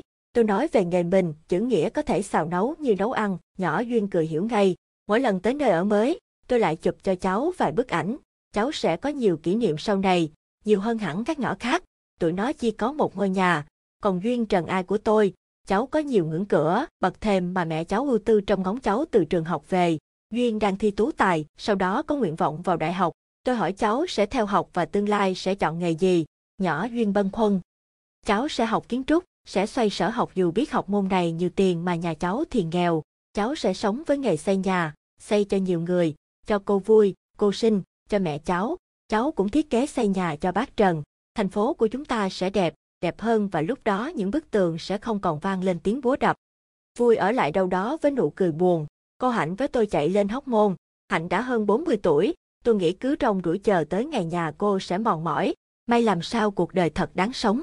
Ông bạn già cùng nghề của tôi lo xa, anh có mảnh đất nhỏ xíu như hộp quẹt ở Trung Chánh, quận 12. Anh này ruột để ngoài da, tốt bụng, bẩm sinh. Anh nói khi nào tôi muốn đậu lại khi anh còn đây thì nói với anh. Tôi nghĩ nhiều, và đó là một tuyệt đỉnh đời. Tôi sẽ đậu lại với mẹ con Hạnh, nếu như cô và nhỏ Duyên, không chê tôi. Chúng tôi sẽ cùng nhau xây một cái tổ chim muộn màng, với rơm và cỏ, không quên trồng những cây rau quả, ăn được. Rồi một ngày nào đó đẹp trời, tôi sẽ mua về những hạt giống, tôi sẽ trồng một vườn hoa tặng hạnh và duyên, bởi vì con người ta không chỉ sống bằng thức ăn mà còn phải có hoa. Biết bao lâu tôi không có được một bông hoa, giờ thì duyên trời đã tới, tôi càng siêng năng hơn vì có một hạnh phúc trước mắt. Tôi đi săn tin viết chuyện hình sự, tôi viết tin tức điện ảnh, sân khấu, làm luôn chuyện trong nhà ngoài phố, kiếm tiền cất nhà, lo cho duyên học, phụ với, má nó, nhỏ duyên ở lại Sài Gòn với vui, sau khi thi xong tú tài và trở thành sinh viên. Hạnh sẽ bán tạp hóa, tôi bắt chước mơ ước của anh bạn diễn viên già mỏi cánh. Hạnh sẽ làm thợ may vườn trong xóm nhỏ, cháu Duyên sẽ về nhà những ngày chủ nhật vui nhộn, tôi sẽ bắt điện, làm đèn nơi bàn học cho Duyên, không để Hạnh chê tôi chết nhát. Vào những lúc đêm về, tôi với Hạnh sẽ dõi mắt hướng về Sài Gòn thật đẹp với vầng sáng rực rỡ, nơi có Duyên ngồi học, cháu học để làm chủ ngôi nhà của cháu, của người Sài Gòn, nơi Duyên được hạ sinh bởi một mối tình độc đáo, trắc trở. Chuyện lớn nhất của ba chúng tôi khi còn những ngày thuê nhà, người chủ quê quán miền Trung nhận hạnh là đồng hương, bà vui lòng cho ở lại vì người ta cất nhà mà, có phải dân thường đâu và đó là ngày thi của Duyên, và chuyện chạy tiền của tôi, trong đó và chính là hạnh, bởi tôi ngô nghê trong việc xin cứu trợ. Tôi chờ hạnh sau yên xe tàn của tôi lên Trung Chánh, Hóc Môn, quận 12, khi thấy mảnh đất hạnh bùi ngùi, nhỏ và xanh rần cỏ dại, cây trái, xóm nhỏ ngoại thành hiền hòa chào đón người mới, bà con xúm xít hỏi thăm, có người nhắc ghế để hai vợ chồng tôi ngồi, còn rót nước mời trà. Lần này chúng tôi cất nhà mới là oai chớ, dự định chỉ có võng vẹn hai bức vách còn thì vách mượn, tất nhiên phải có mái nhà, cái cửa ra vào, nơi nào Hạnh để máy may, chỗ nào tôi đặt máy chữ, chu đáo Hạnh nói. Em sẽ để cho anh thật yên tĩnh, máy chữ của anh và chỗ anh ngồi sẽ nhìn ra một nơi có trời đất mà lâu nay anh thích, có cành cây, mấy con chim xe sẻ mà anh vẫn thích. Còn tôi thì nói thầm, anh sẽ ngồi canh chừng, NHM qua khung cửa nhà mình. Nếu như anh chàng diễn viên hài kịch, kim hoạt náo viên đó tới, anh sẽ báo động với em, hoặc là anh sẽ lừa cho hắn lạc đi đường khác. Tôi biết trong tận cùng trái tim hạnh sau 18 năm dài, vẫn còn hình bóng anh chàng lãng tử đó. Tôi cũng đoán có một lúc nào đó anh chàng mỏi cánh tìm về, nhưng giờ thì anh mãi lang thang không nhà, còn tôi thì đã có một mái nhà. Đàn bà cần một người đàn ông và cần một bếp lửa, một mái nhà. Tôi có trội hơn chàng nghệ sĩ quá đáng kia, vả lại nhỏ duyên càng ngày càng quyến luyến tôi. Cháu mong mỏi tôi sống chung một mái nhà, sáng lên ánh đèn mà từ lâu nó không có. Tôi được hạnh cho phép làm lễ cúng đất, con nít tới coi vui vô cùng vui. Tôi chụp ảnh hạnh và tôi trong ngày trọng đại này, máy ảnh được một anh hàng một mạc sẽ là hàng xóm của chúng tôi bấm máy. Tôi khấn, còn hạnh thì, nhắc tuồng. Hôm nay là ngày thứ Sáu 25 tháng 5 năm 1999. Tôi tên Trần, 49 tuổi, tuổi con gà. Tôi tới đây cúng đất xin thổ địa cho gia đình tôi được động thổ, xin thổ thần cho. Vợ con tôi và tôi bình yên an cư lạc nghiệp, làm ăn được khấm khá và hạnh phúc. Tôi chở hạnh theo dòng người xuôi ngược trở lại Sài Gòn. Lần dọn nhà sắp tới sẽ là lần sau chót. Chúng tôi sẽ không lo chuyện trả tiền mướn nhà. Duyên gặp chúng tôi, nó báo là thi đậu tú tài với điểm khá. Một ngày không thể quên đối với những người không nhà như chúng tôi. Hạnh không đồng ý về đoạn kết của câu chuyện những bức tường biết nói mà tôi kể cho Hạnh nghe khi chúng tôi ngồi bên thềm nhà nhìn những loại cây ăn quả được Hạnh vun trồng khá có nghề, làm rẫy. Chính Hạnh và tôi cũng phân vân, tôi muốn một ngày kia anh chàng lãng tử sẽ trở lại, sau khi một bà đồng nghiệp cũ trả gánh hát từ miền Tây tới thăm mẹ con Hạnh. Sau đó thì tôi sẽ tìm cách ra đi với một nụ cười buồn và niềm hãnh diện đã làm một việc tốt cho gia đình Hạnh sum họp. Hạnh nói, như vậy thì ác quá khán giả hay độc giả sẽ tội nghiệp cho ông nhà báo, còn Duyên thì phải có quá trình chờ cha ruột của nó đã đành. Người phụ nữ trung thủy mà anh viết làm em phân vân. Anh bỏ quên một nhân vật rất hay. Tôi chợt nhớ là quên cô vui, đang sống thấp thỏm ở môi trường xấu, quán ba đêm. Có một câu chuyện thật, nơi vui làm đã xảy ra một án mạng. Một cô gái qua đêm với một người nước ngoài với ý tưởng có một ngôi nhà, nhưng tay ngoại quốc này lạnh nhạt bỏ cô. Án mạng đó diễn ra trong chuyến du lịch có vui, sự ngộ nhận rất bi kịch, nhiều tình huống hấp dẫn. Rồi một thời gian khá dài trôi qua, chúng tôi quen thân với người trong xóm nhỏ ngoại thành này. Khu xóm một dần những bức tường thật vui, nhiều người tới ở, mỗi cảnh đời khác nhau. Chúng tôi bận biệu với nhà mới, tiền nợ còn phải trả, vì anh thợ hồ tốt bụng xây đẹp hơn là chúng tôi định. Vả lại nhỏ Duyên ở lại Sài Gòn, nhưng không phải ở với vui. Tôi đưa đón Duyên về thăm Hạnh, và chúng tôi cùng bàn chuyện về những bức tường biết nói phần kết. Một đêm trước thềm nhà chúng tôi, mảnh trăng tròn hiện ra rực rỡ, soi ánh sáng huyền diệu qua những cành lá dừa. Hạnh dưới trăng đẹp hơn là tôi tường, bên cạnh là nhỏ duyên đẹp hơn mẹ, hai mẹ con đều đẹp. Tôi ngồi nơi thềm nhà hút thuốc lá. Hạnh xoay qua nói, anh hút thuốc nhiều quá không tốt đâu. Nhỏ duyên cười thật lớn, lần đầu nó nghe Hạnh chăm sóc tới tôi.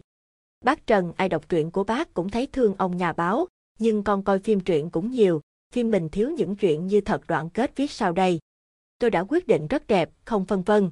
Khuôn hình cuối cùng khi tôi rời sớm nhỏ trên chiếc Su 100 của tôi, tôi sẽ ngoái lại nhìn một lần chót căn nhà kỷ niệm của mình. Tôi thì thầm nói với Hạnh sau một lúc trầm ngâm, Hạnh nói. Án mạng xảy ra chỗ ba đêm của vui, anh có mặt với tư cách phóng viên, vả lại khi còn chung nhà vui cũng có tình cảm với anh. Em nghĩ rằng nếu ông nhà báo rời khỏi nhà mình, sẽ gặp lại vui, phải có hậu những mối tình éo le như vậy mới có chuyện hay. Hình ảnh người nhà báo tôi mường tượng như nghệ sĩ, kịch sĩ, đạo diễn Công Ninh, nếu như chuyện những bức tư ẩn biết nói được dựng thành phim. Anh Công Ninh nghe tôi kể rất thích, còn tay lãng tử giang hồ chồng cô Hạnh, cha ruột của bé Duyên, tôi thích được nghệ sĩ Thanh Bạch diễn xuất. Người nghệ sĩ rất có tài đó, cứ tỉnh táo đóng vai vô tư lự và rất được đàn bà yêu, vui vẻ và màu sắc. Thanh Bạch chịu tham gia, tuy chưa có kịch bản hoàn chỉnh. Nhỏ Duyên thắc mắc, vậy khi bác Trần về ở chung một nhà, bác ở và ngủ chỗ nào? Tôi nghĩ nên cho nhân vật điềm đạm này ngủ. Ngoài sân, tôi không muốn một mối tình trăng gió của các nhân vật lớn tuổi. Người ta có thể yêu nhau, nhưng rất đẹp. Tôi thật sự thích căn nhà mới. Trong đó hạnh thật siêng năng.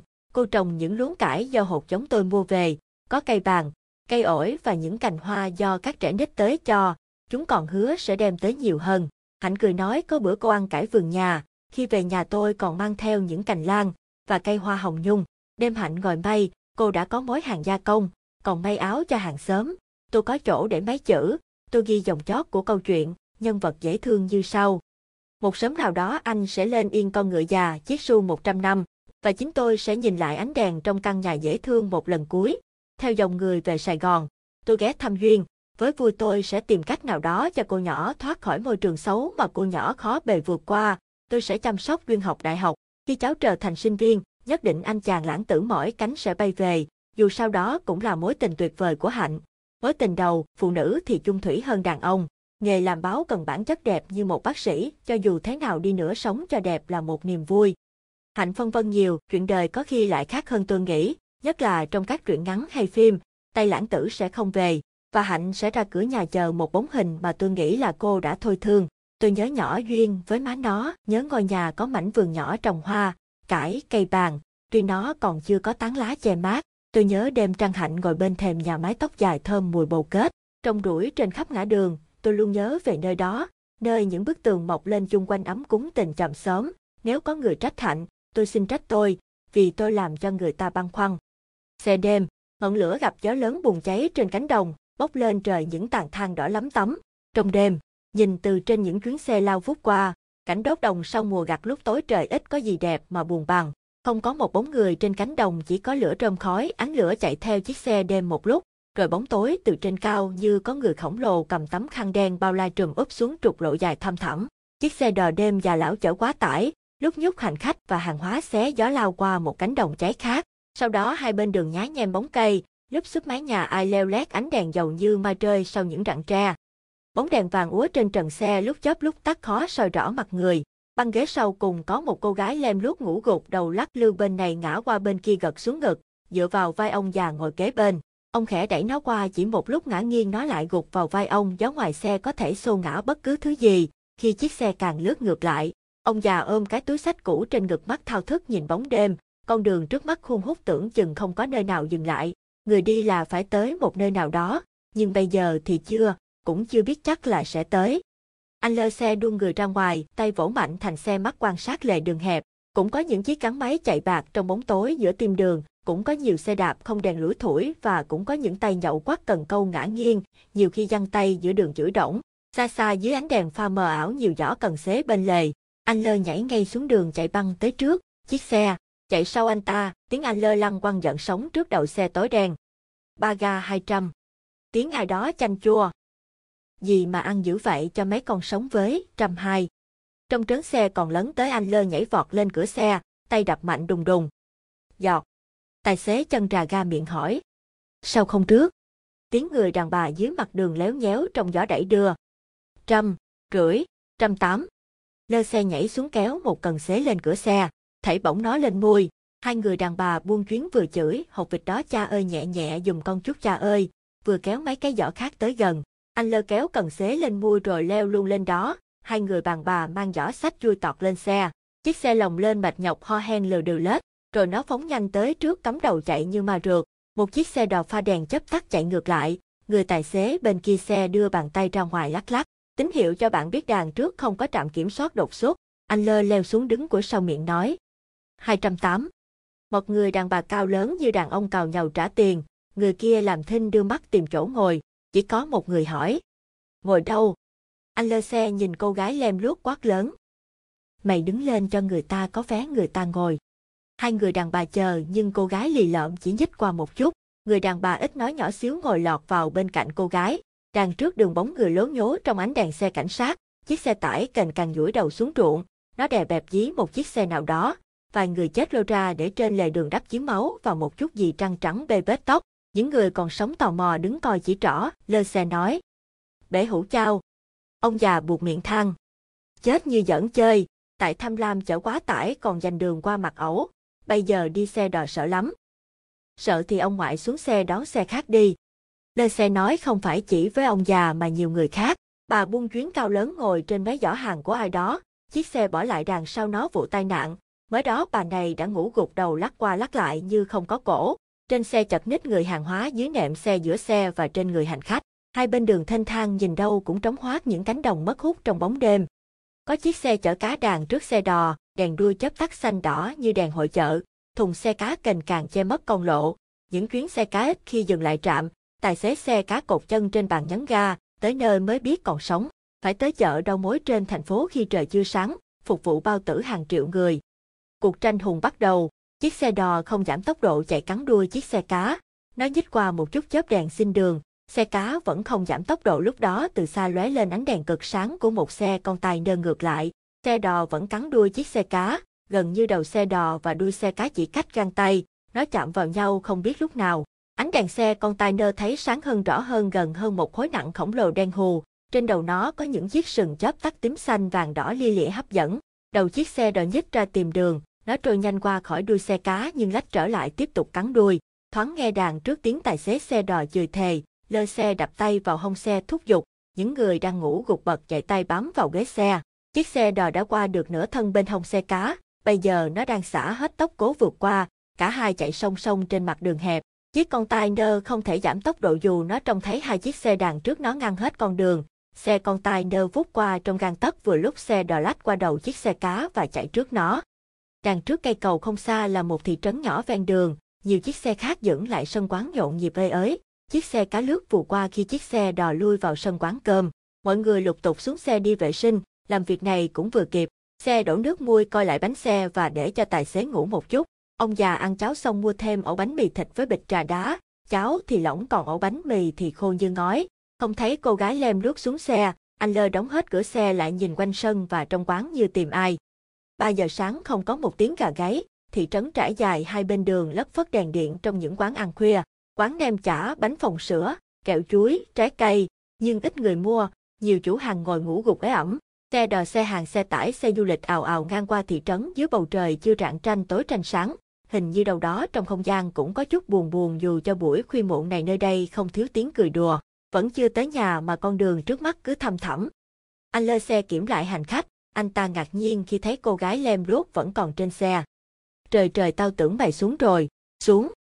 Cô gái nhỏ nhẹ nói. Anh ơi cho em quá gian một chút nữa thôi em xuống. Xuống giùm con má ơi. Em lỡ đường không còn đồng xu cắt bạc trong túi anh làm ơn giúp em anh ơi. Xuống, tao nói xuống là xuống, ai cũng quá gian ai cũng quá gian, xe chùa hả, xuống. Vài người nhìn anh lơ, anh tao phân bua. Một ngày không biết bao nhiêu người quá gian, nó nói đi một chút bây giờ hơn nửa đường của người ta rồi, tao nói xuống nghe chưa? Tài xế ngủ dậy, chiếc xe chuyển bánh ra khỏi quán cơm, ông già hỏi, vé bao nhiêu một người vậy chú hai? Mọi người lục tục leo lên xe, cô gái vừa nhóm chân bị kẹt lại nơi cửa, anh lơ hỏi ông già. Ông muốn bo cho nó hả? Vài người cười phá lên, chiếc xe đã lùi ra tới bì lộ, cô gái nói. Em bệnh mới ra nhà thương anh ơi. Anh lơ chăm điếu thuốc, một ngày tao nghe không biết bao nhiêu cái câu này, một lần chót nói cho thiệt mày xuống đâu. Cô gái ngồi xuống thở ra. Gần tới em nói. Anh lơ đu người ra cửa xe vỗ mạnh tay lên thành xe. Xe chạy ngang qua một dãy nhà trệt, chỉ một dãy nhà là hết một thị trấn, con đường lại hung hút trước mắt. Con nhỏ này kiếp trước là má tôi. Anh lơ thang, một đoạn đường thật dài trong yên lặng, qua nhiều thị trấn khác, hình như mưa lất phất rồi thôi, bỗng có tiếng người đàn bà chanh chua la lên đôi dép của tôi đâu rồi? Một vài người bật dậy ngơ ngác, anh Lơ đang ngủ gục cũng ngước mặt lên hỏi. Gì vậy má chồng? Bà kia la lên. Đôi dép của tôi đâu rồi? Dép của bà sao hỏi tôi? Anh Lơ trả lời bà kia nhưng mắt lại nhìn cô gái lem luốc. Mày có lấy dép của bà không? Những người ngồi chung quanh nhìn cô gái, dù cho bà kia nói mất dép họ cũng vội ôm chặt túi sách của mình. Cô gái đưa hai bàn chân trần lên cho mọi người thấy. Anh Lơ la lên, làm bộ quá gian lên xe ăn cắp hả mậy. Anh ta nhóm tới nắm áo cô gái, chiếc áo mong manh cũ một rách toạc một miếng. Cô gái vội kéo áo che ngực lem lốt nhơ nhớp mồ hôi, bà kia quơ chân dưới lưng xe, một người ngồi ghế trước bà ta la lên. Chiếc dép của ai đây phải của bà không? Anh ta cúi xuống lượng chiếc dép lên đưa ra sau, bà kia vội nói. Nó nè. Vài người cười khúc khích, cô gái vẫn che ngực, anh lên nói cho bất ngượng. Tới đàn kia lại xuống nhà mậy. Hình như bên kia cánh đồng có một dãy núi, cặp mắt của ông già nhấp nhem cố nhìn ra khung cửa xe, xe lướt trong gió nhẹ tên như con đò đang trôi bập bềnh trên sông, bên trái bên phải hình như là núi, ban đầu cứ ngỡ là đám mây thấp, núi, đúng là núi bao quanh chiếc xe, núi ở phía trước đàn sau hai bên và vòng tròn bao quanh. Trên nhiều đỉnh núi cao ngất những áng mây trắng bay bay, triền núi trắng bạc như có mưa. Ông già lắng nghe tiếng mưa rơi êm êm rồi ông cũng ngủ thiếp đi. Tiếng người lao sao làm ông thức giấc, Xe đậu lại bên đường lúc nào ông không hay, nhiều người xuống xe ngồi bên đường nói chuyện to nhỏ, cô gái lem ruốc vẫn còn ngồi bên ông, anh lơ với người tài xế đang hì hục tháo một bánh xe, chung quanh không còn ngọn núi nào, cô gái ngồi co ro vì lạnh, ông đưa chỗ bánh mì rồi nhận lại một đôi mắt rất lạ, ngạc nhiên thiếu tin tưởng lại có phần ngờ vực, ông nói, con ăn đi. Trong bóng đêm cô gái nhai bánh mì và uống hết bịch trà đá, nhưng không cảm ơn, Ông già lục trong cái túi sách của ông đưa qua cho cô gái một cái áo. Trên xe lại yên lặng mọi người ngủ vùi. Ông già nhắm mắt lại. Những dãy núi dài xa xa, trên đỉnh trời bắt đầu ửng đỏ. Những áng mây dừng lại ngang núi. Mây bay bay là đà dưới chân núi. Những con trâu con bò từ chuồng chậm rãi đi ra cánh đồng. Ruộng lúa xanh ngát gió sớm đùa với những hạt đồng đồng đang mùa ngậm sữa. Bóng người lao sao đứng dưới xe in bóng trên đà núi xanh xanh. Xe lại chuyển bánh, con đường trước trông rõ hơn, xe lại lướt đi nhẹ tên như con đò trôi trên sông, nhà nhiều hơn người nhiều hơn, bên đường có buổi chợ sớm với ánh đèn dầu, tiếng người cười nói thân thiện, làng mạc thị trấn sáng bừng lên nhộn nhịp. Trong tiếng cười của nhiều người trên xe đang nhìn ông có vẻ chế nhạo ông già đưa cho anh lơ xe hai chục ngàn duy nhất còn lại trong túi của ông và chỉ cô gái đang ngủ vùi trên vai ông. Anh ta ngạc nhiên nhìn ông, nhưng cũng bỏ tiền trong túi. Xe vô bến, bến xe buổi sáng nhộn nhịp lao sao lộn xộn trong thế giới của con người. Ông già bu xuống xe, mang trên vai cái túi sách nhẹ tên, đứng bên đường nhìn theo cô lái lỡ đường đói khát, có lẽ thoát ra từ một cơn lầm lạc hiểm nghèo nào đó, lặn lội tìm đường trở về nhà, mà hôm nay chắc là sẽ về tới. Cô gái đang đi bộ trong dòng người bỗng quay lại, ông già biến mất, trong mắt cô gái nhỏ sơ sát không ra hình người long lanh hai giọt nước. Khẩu thuật, ông chính chim là một người có thể nói chuyện mà không hở môi, nhiều lúc ông xí gạt người đứng gần đó làm cho con người ta lấy làm lạ. Ví dụ như bỗng có tiếng nói đâu đó mà nhìn quanh không thấy, không biết ai nói. Ông chính chim nói chở ai vô đây. Ông già có cái mắt kiến cận thị dày cộm, miệng móm sọm này có nhiều tài, nhưng không gặp thời. Khẩu thuật giỏi như ông ăn đứt mấy tay quái kiệt giả tiếng kèn tiếng đờn. Ông chính làm đủ tiếng từ con nít khóc cho tới con cọp trống, đòn kèn là đồ bỏ. Nhưng người ta lại không mời ông biểu diễn trên sân khấu. Suốt cuộc đời nghệ thuật của mình, người ta chỉ cho ông đứng kéo toàn tiếng lóng trong nghề hát hội chợ, chỉ việc đứng ngoài cửa để hát cầu khách. Nếu không có hội chợ thì ông chính có nghề phụ, ông làm thợ điện hay thợ sửa radio. Cái radio độc đáo của ông chính chỉ có cái cần bằng tre, một cái trà đài, cục dàn găm, với cái loa nhỏ xíu ông dắt lỗ tai, nó bắt được vài đài, tiếng văng vẳng như con dế kêu, vậy mà nhiều người khoái hỏi mua nhưng ông nhất định không bán. Ông chính không có vợ con gì hết, một mình thui thủi, khi buồn ông nói chuyện rồi trả lời có mỗi một mình ông, nhưng nếu lắng nghe thì có tới hai người. Một là ông còn hai là một phụ nữ nào đó có tên có thứ đàng hoàng nhưng có ai biết mặt. Hội chợ nào cũng có ông chính, ông là chuyên gia kéo ton, khán giả thích ông chính nhiều khi quên mua vé. Mấy tay tổ chức nhà bạc nhỏ kiểu chặt đầu để đĩa cao vọng cổ hay là chó ba đầu, rầy ông, tại ông mà ít có ai vô coi trò của họ. Ông cũng là nghệ sĩ như ai, nhưng tàn tàn, ngộ nghĩnh, bình dân, Ông chính chim không hút thuốc, không uống rượu nhưng người ta lại mướn ông đứng kéo ton làm quảng cáo rượu, thuốc lá trong các hội chợ với máy tay làm ảo thuật, làm xiết. Cụm nghệ sĩ này chuyên hát quảng cáo trong hội chợ, người ta dựng một sân khấu lộ thiên hát thí. Khách đi coi nọ coi kia mỏi chân dừng lại coi hát, họ ngủ dưới sân khấu, người dân võng, người trải chiếu, còn đem theo vợ con đùm đề rầy đây mai đó. Tám chó cái ông hấp háy con mắt giả, chuyên nghề nói con này con kia, bỏ vô hũ keo, ngâm phọt môn, các nhà bạc nhỏ xíu bán vé cho khách tò mò vô coi, cũng có khi mướn ông chính đứng ngoài cửa kéo toàn Ông Mười Malai, chuyên làm trò Malai rút ruột cũng có lúc mướn ông chính. Hội chợ nào cũng đông nghẹt người tò mò đi coi, có khi người này đi coi người kia, mệt thì coi hát thí của mấy hãng thuốc lá, rượu bia, bánh kẹo. Một thân một mình, không có tới hai bộ đồ, khi nào có bộ thứ hai thì bộ số một rách bét. Ông không có một cái vali, chỉ có cái túi mang vai, đi tới đâu cũng vậy. Cái nón của ông thì không đổi, nó bằng nhựa dẻo, kiểu nón cối, màu nhựa vàng khè vì mưa nắng. Cái nón cũng có thể bay nhích lên khỏi gáy của ông chính, con nít rất khoái trò này. Mỗi khi thất nghiệp hội chợ, ông chính đi làm thợ điện, thợ sửa radio, ông cũng khẩu thuật giúp vui chủ nhà. Nhiều người đãi ông bữa cơm rồi thôi không trả tiền, ông chính cũng không nói. Ông ngồi tằng bằng sửa điện, nói chuyện. Ê chính chim lúc này khỏe không? Có tiếng ai đó trả lời. Khỏe tru, còn anh trầm trầy trầm trật, đủ ăn đủ xài. Bỗng có tiếng đàn bà. Anh chính. Ờ em. Sao anh không về nhà, bỏ luôn phải không? Anh mà đi hoài em có người khác ráng chịu nha. Vậy cũng được. Tiếng người đàn bà khóc. Thiệt không, tôi có chồng khác, đợi anh biết chừng nào. Có tiếng con nít khóc tu a tu a. Sao con, nín đi khóc hoài để ba sửa điện cho người ta, chừng nào có tiền ba về. Tiếng người đàn bà khóc. Sao anh nói về mà không về, con đó khóc hoài đòi ba, bộ anh tính đi luôn phải không? Không nghe tiếng người nào nói, chỉ có tiếng người đàn bà khóc rồi con nít khóc. Ông chính ngồi một mình thui thủi sửa điện, mặt coi buồn. Tôi chưa có tiền, về sao được? Buổi trưa hội chợ thưa khách, Đám nghệ sĩ hát thí chui xuống sân khấu ngồi nghỉ. Có ông già tên chính chim ngồi tầng bằng sữa cái radio nhỏ, nói chuyện một mình. Nếu lắng nghe thì cạnh ông có tiếng người đàn bà khóc, con nít khóc, còn mặt ông chính buồn hiu. Bạn bè trôi dạt kiểu này, mỗi người một phương trời, có ai biết nghệ sĩ chính chim từ đâu tới, tên gì, nhà cửa ra sao. Con cua màu rêu, kể theo sách truyền kỳ trích quái, làng ao có người tên Son làm nghề xây hòn non bộ, tượng thủy quái nhỏ, vợ Son là thị bán cua cá ngoài chợ. Người làng hay cười Son sống nhờ vạt áo đàn bà vì cua cá thì bán chạy còn hòn non bộ thì không. Son vẫn ngông cho mình là một nghệ sĩ lớn, sinh bất phùng thời nên hay cáo bẳn với vợ. Hai vợ chồng ở với nhau đã lâu mà không sinh con, gia cảnh thêm buồn, nhưng biết làm sao bây giờ. Người làng nói do thị ác tâm nên không có lộc. Một hôm có người đàn bà cổ quái ngồi ăn xin ngoài chợ, nghe nói mụ có thuật bói giỏi, bốc thuốc hay, vợ son bèn đến hỏi. Tôi với son khi nào có con? Người đàn bà cổ quái trả lời. Khi nào hòn non bộ, tượng thủy quái bán được thì có con. Thì lại hỏi. Khi nào hòn non bộ bán được? Người đàn bà cổ quái chỉ mấy con cua bị trói, giận dữ bỏ đi. Đêm đó son nằm chim bao, thấy mình ngủ chung giường với cua, ôm ấp một con cua màu rêu, đoàn thức, thấy mình ôm vợ. Đêm son nhìn mặt thị không khác con cua, sợ quá đâm quẩn, thuốc thang tốn nhiều tiền bạc son vẫn quẩn.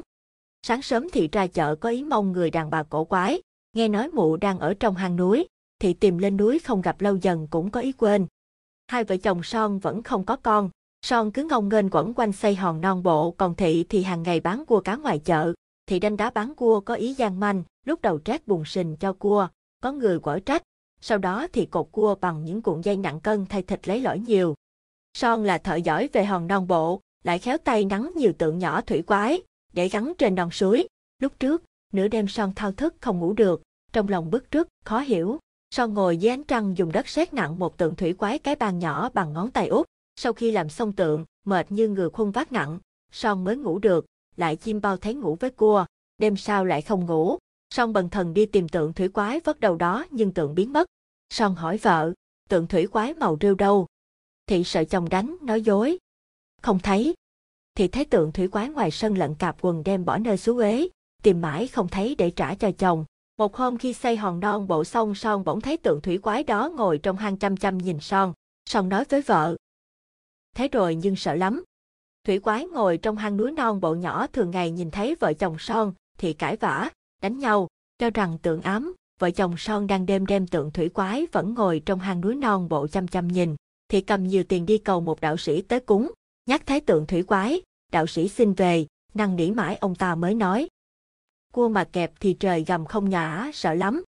Sắc mặt thì đổi màu rêu xanh càng ngày càng giống con cua, son lại nằm mơ thấy mình ôm con cua cái ngủ, khi thức giấc nửa đêm nhìn mặt vợ không khác gì cua, thị và con cua này ham lạc thú không lường làm cho sân khí chất tê liệt xanh sao vàng vọt, không thuốc gì trị khỏi, nằm trên giường nhẹo nhạo chờ chết, thì mỗi khi ngồi chợ mặt mày giống hệt con cua làm cho người ta sợ hãi kinh người tránh xa, do vậy mà cua bán không được, nhà suy sụp dần, tiền của do gian trá trát sình cột cuộn dây nhúng nước cho cân nặng thay thịt, nay trả quả túng thiếu, bệnh xong quẩn trí tiền đội nón ra đi. Hiện ngồi lê lết ngoài chợ ngựa nón ăn mày từng đồng xu cũng ít ai bố thí, son càng quẩn, nhà túng thiếu nợ nần chồng chất, không còn hột gạo, đêm chim bao thất kinh, vợ thì bò tới lui ngang như cua kêu khóc đòi làm tình. Nhằm tiết thanh minh tảo mộ, có chợ âm dương, son đem mấy hòn non bộ ngồi chợ đêm bày bán, bọn thủy quái giành mua không đủ bán, năm sau đúng tiết son lại đem hòn non bộ bày chợ bán cũng bọn thủy quái tới giành mua.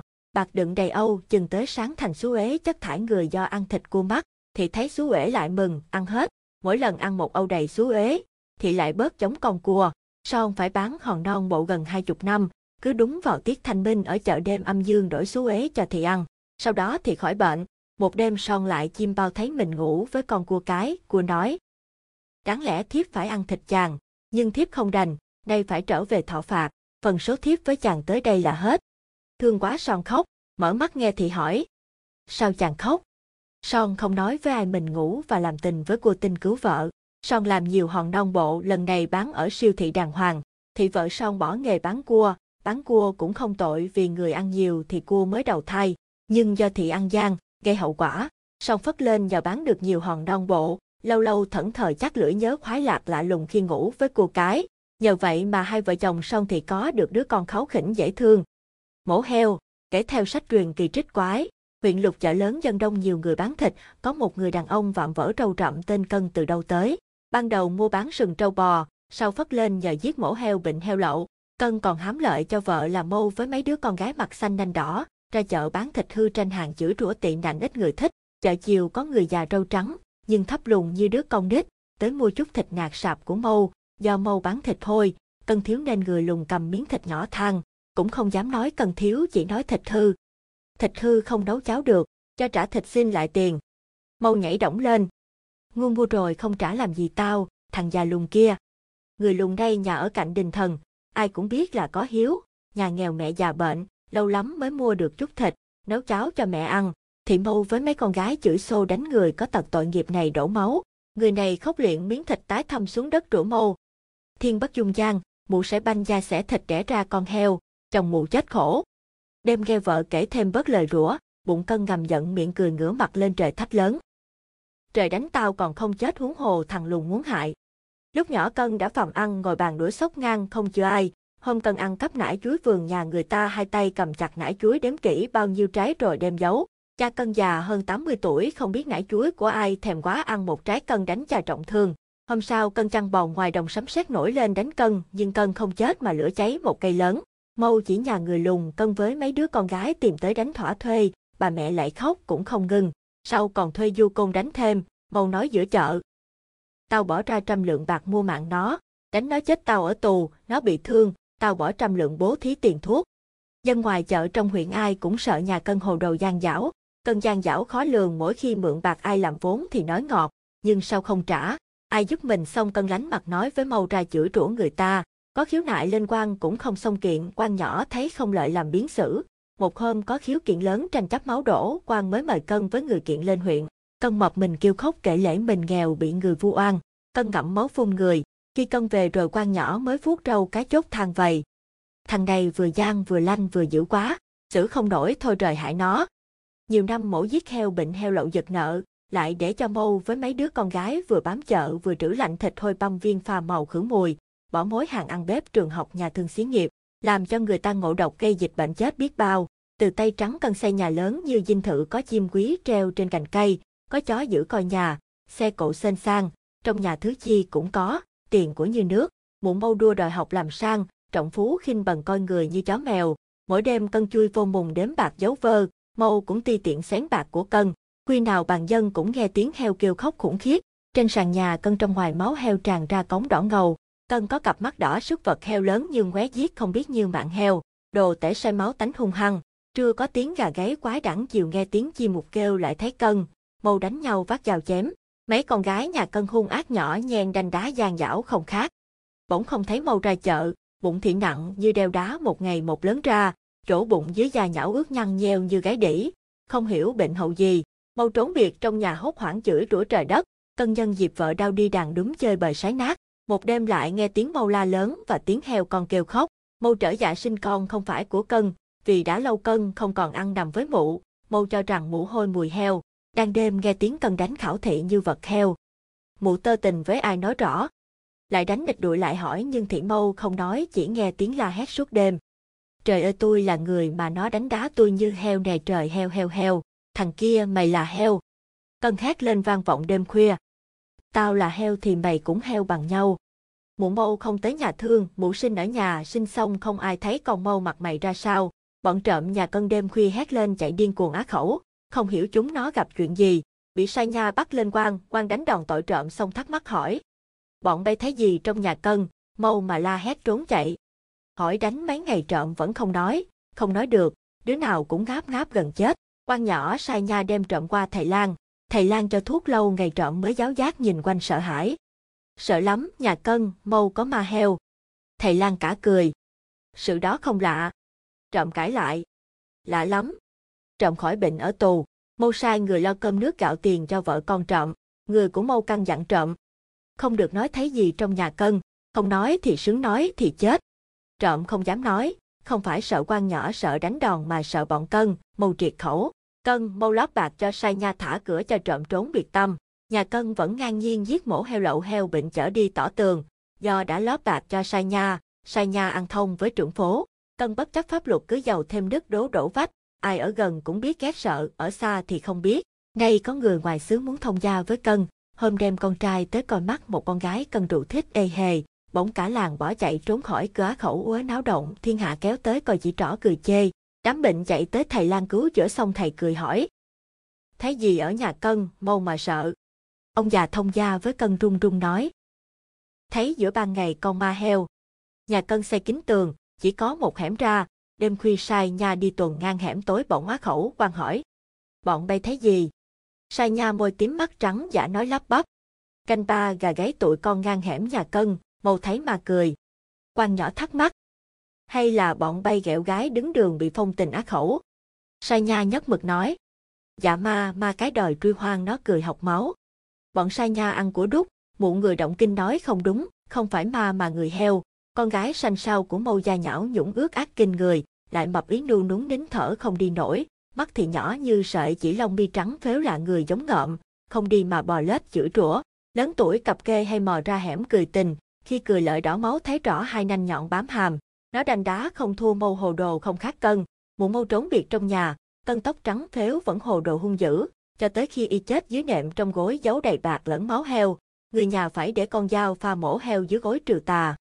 Ai đi tìm tượng thần mỹ nữ, chuyện lớn nhỏ chuyện vui buồn gì ở trong nhà ai, mà có ông địa ở chung một hộ khẩu, ông lại không nghe, không thấy, không biết, chỉ vì ông làm biến không nói đó thôi, tối ngày ngồi một mình thì nói với ai.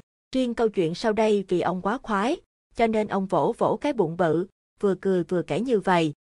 Chuyện cũ xì, mẹ chồng nàng dâu, nhưng chuyện mẹ chồng nàng dâu nay lạ, dâu nhà nay là dâu chua, mẹ chồng như người ở, mỗi sáng bà già thức sớm, lưa cui giặt một thau quần lớn áo nhỏ, bự chẳng, xong rồi quét nhà rửa chén, đi chợ nấu cơm, cô con dâu ngủ bảnh mắt tới giờ cơm, ăn xong ngủ tiếp, còn buổi chiều khi hai đứa cháu nội đi học về bà già tắm cháu lo cơm, giặt tiếp một thau quần áo cho mấy đứa chưa kịp thờ, bà già hì hục nấu cơm, cô con dâu với con trai về ăn cơm xong, bà già lại rửa chén, buổi tối dăng bùn cho hai cháu rồi, bà già lau dọn trong bếp cho tới khuya, thằng con trai của bà già biết cái chuyện dị hụ này, nhưng nói ra thì nó sợ vợ nó buồn, cho nên nhiều năm nay, tháng nào ngày nào bà già cũng đai lưng làm tất tần tật mọi việc, từ sáng cho tới tối. Ông địa lắc đầu than. Tội nghiệp bà già. Cho tới một ngày, xung đột nội bộ này nổ bùng, bà già chồng vừa nói vừa mếu. Trời ơi là trời, thắp đèn đi kiếm cho hết làng trên xóm dưới coi, xứ nào có bà má chồng như tôi, hồi tôi làm dâu được như nó, cho tôi chết liền. Nàng dâu tức cô vợ của con trai bà già tội nghiệp, không thèm nói chuyện với bà má chồng, cũng không nói chuyện với anh chồng. Tối ngủ chung mùng nhưng cô nàng quay mặt vô vách. Trong những ngày tình hình chiến sự căng thẳng như vậy, bà già vẫn tiếp tục là người ở cho dâu và con trai. Ông Điện nói tiếp. Chuyện mà tôi mong nhất là nhà này đi tìm một người giúp việc. Một ngày chuyện đó có thật, đây là lời đề nghị của anh chồng rồi. Có lẽ anh muốn nói từ lâu, nhưng bây giờ mới nói. Hơi lạ là chính cô dâu chanh chưa đích thân đi tìm người giúp việc. Cô nàng vừa đi vừa làm bầm chửi bà mẹ chồng là khỉ già. Lâu nay chỗ công viên trước chợ là nơi tập trung nhiều người ở quê lên tìm việc, phần nhiều chuyên giúp việc nhà. Thông qua một gia đình có người giúp việc trước, cô con dâu tìm ra nhà cung cấp ăn tiền cò. Người này chỉ cho cô tìm tới tay trưởng phòng dịch vụ là một bà sồn sồn đang ngồi trầm hõm ở lề đường. Bà này trước đây cũng là dân ở đợi chuyên nghiệp giờ thì chuyển ngành. Bà trưởng phòng lắng nghe yêu cầu của chủ nhà. Nhà tôi có 5 người, hai vợ chồng đi làm, hai đứa con nhỏ, một trai một gái đi học và một bà già khó chịu. Công việc không nhiều, chủ yếu là giặt quần áo, sau đó quét nhà, lau sàn, nấu cơm, rửa chén. Cần một người đàn bà giúp việc lớn tuổi, siêng năng sạch sẽ, vậy thôi. Bà trưởng phòng nói. Hiện nay do tình hình kinh tế lên cao, nước lên thuyền lên, mức sống ai cũng khá khủng, cho nên nhà nào cũng cần người giúp việc nhà. Người làm hiện hiếm, phải một hai ngày mới có, có khi phải chờ một tuần nửa tháng. Yêu cầu của cô hơi cao, bà già giúp việc siêng năng, sạch sẽ, Nói trước là giá không phải thấp như mấy đứa con gái lanh chanh ham vui đâu à. Đúng như con chim mổ thóc, sợ nhất là học sinh nữ tuổi trai trai, làm công việc nhà không thạo, đi đứng ổng hẹo, luôn luôn va chạm, làm bà tám nhiều chuyện, cầm cái gì rớt cái đó, tâm hơi tâm hất, làm bể chén bể dĩa là thường, hậu đậu ăn no tắm mát vô tư. Chiều chiều đánh quần đánh áo chạy ra trước cửa liếc mắt đưa tình nói chuyện với trai, thoáng chốc cái bụng cô nàng cơi lên trong áo như ông địa, cho nên phải chờ người giúp việc đứng tuổi đàng hoàng, Khoảng một tuần lễ trôi qua mà vẫn không tìm ra người giúp việc theo yêu cầu, tình hình trong nhà căng thẳng, cô con dâu lại cởi xe chạy ra công viên dịch vụ ghế đá. Thấy bà trưởng phòng đang ngồi kế bên một con nhỏ tướng nhà quê nhưng tóc nhuộm vàng cháy. Tìm được chưa bà? Có một bà già mới nghỉ việc chủ cũ, tranh chấp về lương phạn sau đó, bà về quê, nói là sẽ lên. Tôi muốn giới thiệu cho cô, nhưng người chủ cũ đã thương lượng theo yêu cầu của bà, làm hợp đồng mới rồi. Bà đã về làm lại, bây giờ khó kiếm mấy bà già lắm. Cô con dâu hỏi, có ai giúp tạm một thời gian không? Bà trưởng phòng chỉ cô gái nhuộm tóc mô đen. Con nhỏ này ở dưới quê mới lên, hay là cô mướn nó đi? Cô con dâu ngần ngại. Sao tóc tai vàng khè vầy nè? Bà trưởng phòng chống chế. Làm ruộng ngoài đồng ngoài nắng, tóc phải cháy chứ, cô hai mướn người giúp việc nhà, tóc tai ăn thua mẹ gì, miễn là nó riêng không ngủ trưa, không láo táo là ngon rồi. Mùa này chờ mỏi cổ cũng không tìm ra người làm đâu. Ở nhà thì bà và chồng cứ khóc, tình hình rối ren căng thẳng còn hơn Iraq. Thôi, tạm thời đành rước con nhỏ tóc vàng này dinh. Em bé về tới nhà tắm ngay một phát khá lâu, có lẽ cho sạch bụi đời. Cô chủ rón rén vô phòng tắm, thấy cục xà bông thơm hồi nãy no tròn nắm không hết trong tay. Bây giờ khuyết sâu như mảnh trăng lưỡi liềm. Em bé lục giỏ thay ngay bộ đồ lửng mong manh, leo lên gác ngủ một giấc thật sâu, ngáy khò khò lại còn nói mớ. Lẽ đương nhiên là cô nàng chưa chính thức nhận việc, chưa nói mức lương cho nên trong ngày bà già vẫn ở vị trí nhiệm sở cũ, là ngồi trước cái thau quần áo bự chẵn. Tới tối đứa con trai về, anh ta sững sờ khi thấy em bé tóc cháy đang tự nhiên ngồi một mình coi tivi. Chẳng những vậy mà còn bấm trờ mót chuyển đại tá lã, cũng chưa tiện nói mức lương vì, ngại, cô gái đi đâu ba đồng bảy đổi, còn thấy ngồi bên quán cà phê cốc hát karaoke. Tới khuya đi chân xà bát về gõ cửa, bà già cũng chịu khó lụm cụm ra mở. Em bé tóc vàng không nói không rằng, vừa đi vừa hát, trèo lên gác, leo lên giường của bà già ngủ khò, bà già phải ngủ dưới gạch. Vật lạ trên vũ trụ này là ai vậy em? Cho tới khuya, khi chui vô mùng, anh chồng chưa hết bàng hoàng, quay sang hỏi vợ, cô vợ đáp. Hỏi má anh á chớ hỏi tôi làm chi, khi không bày đặt kiếm người ở, phải chi giàu có như người ta thì không nói, nghèo sặc máu mà làm sang, cho tốn tiền chơi, đòi tiền điện thoại, tiền điện nhà là khổ muốn chết rồi, còn chi thêm tiền công mướn người về giặt đồ nấu cơm nữa hả? Anh chồng nói nhỏ nhỏ. Thì tốn chút ít cho má đỡ cực. Cô vợ giận. Má anh chớ bộ má tôi sao, bên nhà ba má ruột tôi, dâu con thiếu cha gì. Cô nàng quay vô vách thở dài nói tiếp. Mà con nào con nấy sướng như tiên, khỏi làm cái gì đụng móng tay, nhỏ lớn chưa thấy bà già chồng nào như má anh, khổ ghê. Trong đêm tiếng cô con dâu khóc thúc thích nhất xương, mỗi óc anh chồng là một lẻ nó còn vang vang nhất nhồi bên tai bà già, bà cũng khóc trưng rức, đã vậy sáng lại cô dâu còn đi kể cho mấy bà hàng xóm rằng, thiệt là vô phước không ưa mà gặp hoài, bà già chồng tôi ác như, mụ phù thủy hành tôi giặt đồ của bà tróc thúi móng tay, đứng dưới bếp xào nấu tối ngày hai tay phỏng mỡ, rửa chén nước ăn chân lờ lói tề tái. Sáng hôm sau mới là căng, ai cũng ngồi một góc khóc cho nên không ai đi chợ. Anh chồng nói với em bé tóc cháy. Thôi cháu vô bếp lấy cái giỏ đi chợ giùm chú. căng dặn bé mua này mua nọ, bé tóc cháy sách giỏ với tiền chợ đi luôn một lèo không về, bạc tinh nhạn cá, cơm canh không có cả nhà phải ăn hủ tiếu trừ cơm. May quá, ông địa nghĩ, nói dòng sớm như vậy là tốt, tránh được si gia. Buổi chiều ngày hôm đó, bà trưởng phòng dịch vụ ghế đá công viên dẫn tới một người đàn bà coi tướng người chân chất, hiền hậu. Ngay lập tức bà người làm xong vào công việc, rửa chén, giặt thau quần áo, làm mọi việc sạch bông, cho tới khi không còn việc gì để làm rồi bà già mới xin phép chủ cho mình lên gác, ngồi khóc. Suốt một tháng trời, ngày nào bà người làm này cũng thức khuya dậy sớm, làm mọi việc chăm chỉ, như là đang ở nhà của mình. Bà ít nói, xiên năng sạch sẽ đúng yêu cầu, nhưng cứ rơm rớm nước mắt, mọi việc đâu vào đó cũng mừng, nhưng người đàn bà đúng yêu cầu nay chỉ giúp việc có một tháng. Mấy đứa con gái của bà ở dưới quê tìm tới khóc mùi mẫn. Má ơi, má về nhà với tụi con nha má, nhà có rau ăn rau, có cháo ăn cháo, má đừng có đi ở đợi nhà người ta, làm cho tụi con xấu hổ với làng xóm, mang tiếng tội nghiệp tụi con má ơi, về nhà mình đi để tụi con xử nó. Bà người làm rút lui trong vòng trật tự, bà má chồng lại giặt thau quần lớn áo nhỏ như cũ, đúng ra bà lãng công không làm cũng được, nhưng tánh bà không chịu lấy con mắt ngó nói ra lại tội nghiệp thằng con trai. Đáng nói là trong một tháng có người giúp việc tới bà má chồng chủ nhà không đành lòng nhìn người già như mình cực khổ, bà cũng làm phụ. Hai bà già hủ hỉ coi nhau như bạn, ngồi giặt chung thâu quần áo trong có đồ phụ tùng của con đâu, bộ quần áo ghim dày như da bò, vò trầy da tay trật luôn khắp xương già. Bà kia lắc đầu than. Bà ơi, tôi nói cái này chắc là bà không tin. Dưới quê tôi thắp đèn đi kiếm đỏ con mắt cũng không thấy bà má chồng nào như tôi. Hồi xưa tôi làm dâu đâu có sung sướng như tụi nó, đời làm dâu của mình trăm đắng ngàn cay. bây giờ vì không muốn dâu con nó khổ thôi mà mình phải mần tối ngày, chết không kịp ngáp, không biết lúc nào. Hai bà già lại khóc thúc thích, cảnh ngộ giống nhau, bà bạn già lại khóc khi ra cửa về quê, chiến tranh lạnh lại diễn ra như cũ, bà già chồng công lưng làm việc, con dâu ngủ quay mặt vô vách, thằng con trai không hở môi vì sợ vợ. Ông điện ngồi trong cái trang thờ cũng thúc thích. Lại chạy ra công viên ghế đá tìm người giúp việc. Lần này anh chồng chở sau yên xe Honda của mình một mỹ nữ.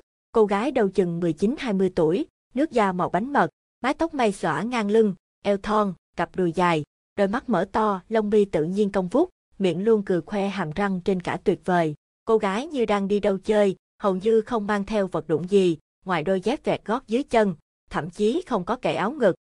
Có người mà ai mới gặp nờ đầu, nhìn thấy nét mặt cũng đã sợ, nhưng cô gái mới tới không hiểu sao lại tạo tin cậy, thiện cảm. Hình như cô gái đem tới một sự hài hước kín đáo cần thiết cho gia đình này.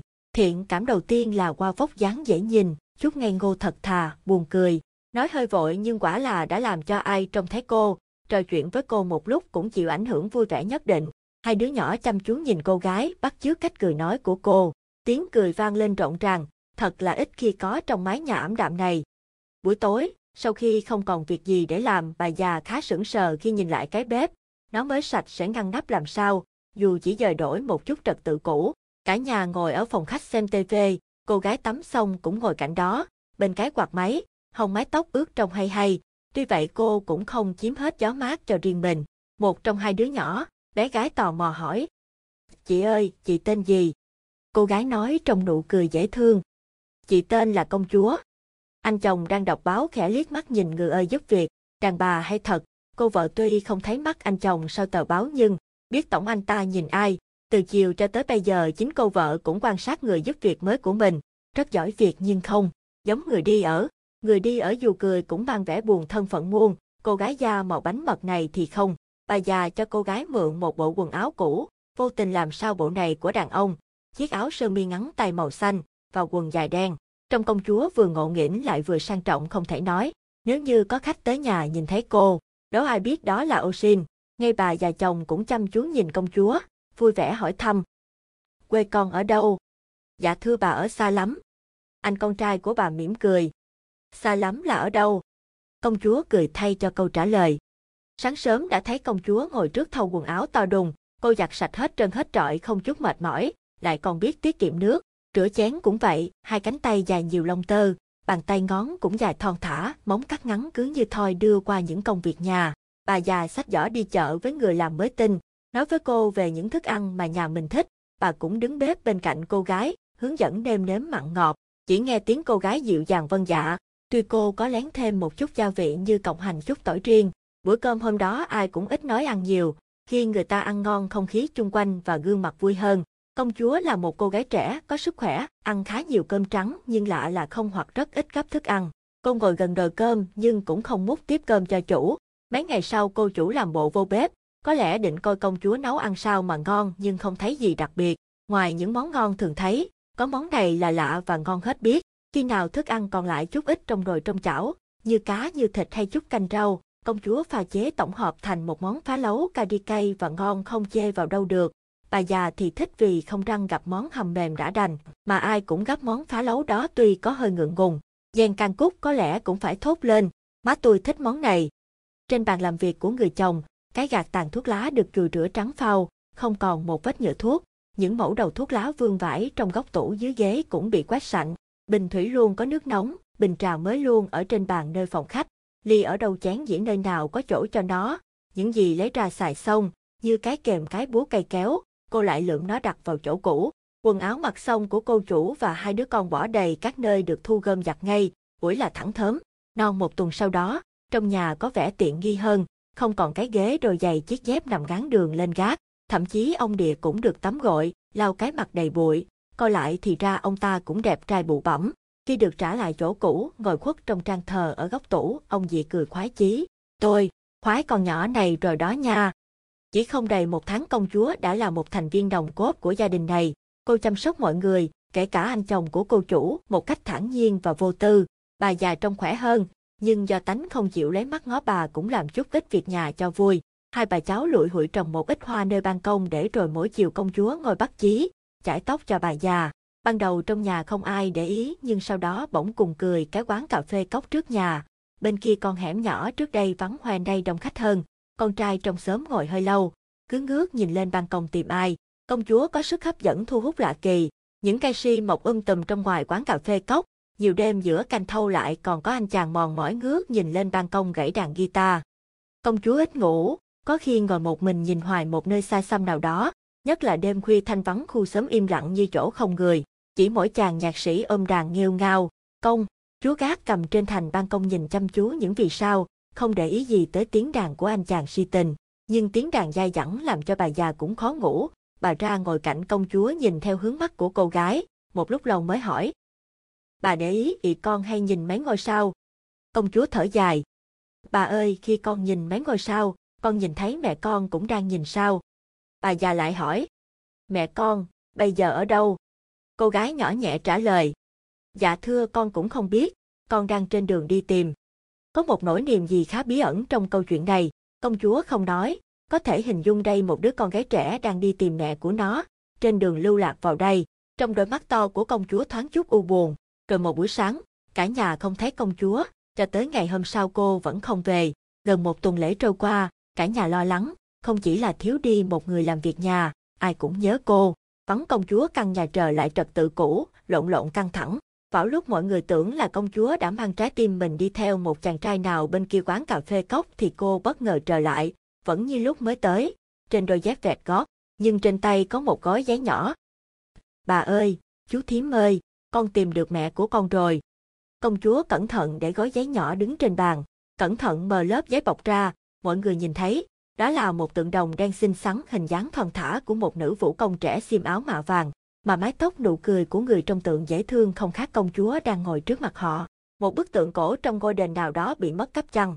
Hình như vậy, câu chuyện thật khó tin, quả là vậy, nhưng tượng mỹ nữ có thật, trông thấy và đụng tay ngay trước mắt, pho tượng đứng ở trên bàn dưới ánh đèn sáng trưng, thực tế thì khô khốc mà câu chuyện lại mơ màng. Ông địa cũng là một huyền thoại, ông kể tiếp, trong huyền thoại của một xứ sở nào đó, có một vũ nữ lưu lạc, lọt vào mắt xanh của nhà vua việc cung phi được sủng ái này vẫn phải làm dâu trong cảnh phân biệt khắc nghiệt và bà đã trốn đi với đứa con gái tội nghiệp con của vua. Khi tới được bên bờ một dòng sông lớn cuốn trôi, bà kiệt sức, rồi một đêm giông bão trong rừng mẹ con lạc nhau. Cho nên từ đó cô gái đi khắp bốn phương trời tìm mẹ, có khi lận đận hoạn nạn đói khát, phải trở thành người giúp việc đáng thương để kiếm cơm. Biết bao nhiêu đời người mẹ sinh nở chết sống nuôi con, lại phải làm dâu khô cực, nhưng mẹ không còn để cho con báo hiếu. Sau cùng khó thể nói khác, hầu như những người giúp việc nhà đều có nỗi buồn riêng. Công việc hàng ngày đáng lý làm cho những người thân, trong chính ngôi nhà của mình nó lại bật sang một hoàn cảnh khác hẳn đi. Trong ngôi nhà xa lạ vì đồng tiền, vì mưu sinh, kẻ giàu lẫn người nghèo vẫn nguyên vị trí. Và không chỉ là những người giúp việc trẻ mà nhiều ô sinh lớn tuổi lẻ thường là công chúa lại cũng là một kiếp ô sinh. Người nói tiếng bầu câu, mỗi lần ông văn sĩ già đi ngao du, tán gẫu với bạn bè, hay đến nhà xuất bản để nhận chút tiền nhuận bút, hoặc khá hơn là ký hợp đồng ứng trước cho một quyển tiểu thuyết mới. Ông thường thích có một người bạn văn nghệ đi cùng. Ông văn sĩ già sống một mình, đạm bạc, có hơi khác đời một chút là không bao giờ tự lái xe đi đâu. Người bạn văn nghệ cùng ở xóm bắp và thường chở ông già đi rất ít nói và không chút khôi hài. Ông ta thật thà như trái bắp, điều lạ kỳ là, lâu lâu từ miệng ông bạn này lại khe ghẻ phát ra tiếng gù gù. Xóm bắp là một cái xóm chuyên, luộc bắp trong những thùng phi cũ dày, mỗi sáng tinh mơ mùi bắp ngon ngọt dễ chịu bay khắp xóm nghèo ngoại ô. Ông bạn văn nghệ giao thùng bắp cho bà vợ để bà ngồi bán ngoài đường đâu đó xong rồi mới chở ông văn sĩ già xuôi về nội thành. Trong dòng người đi làm đủ thứ chuyện trên đời, cứ như vậy, y vậy, cũng cả chục năm rồi, nếu tính như đi du lịch thì hai ông bạn già này đã đi mấy vòng trái đất, chưa chừng hơn chục bận ghé qua Paris nhảy đầm, uống rượu chát, ăn súp củ hành, ăn phô, mai như ai rồi, được tiếng, văn nghệ bầu bạn với bậc thầy, một người nổi tiếng, được mọi người trọng vọng. Ông bạn văn nghệ của ông văn sĩ già cũng lấy làm hãnh diện lắm.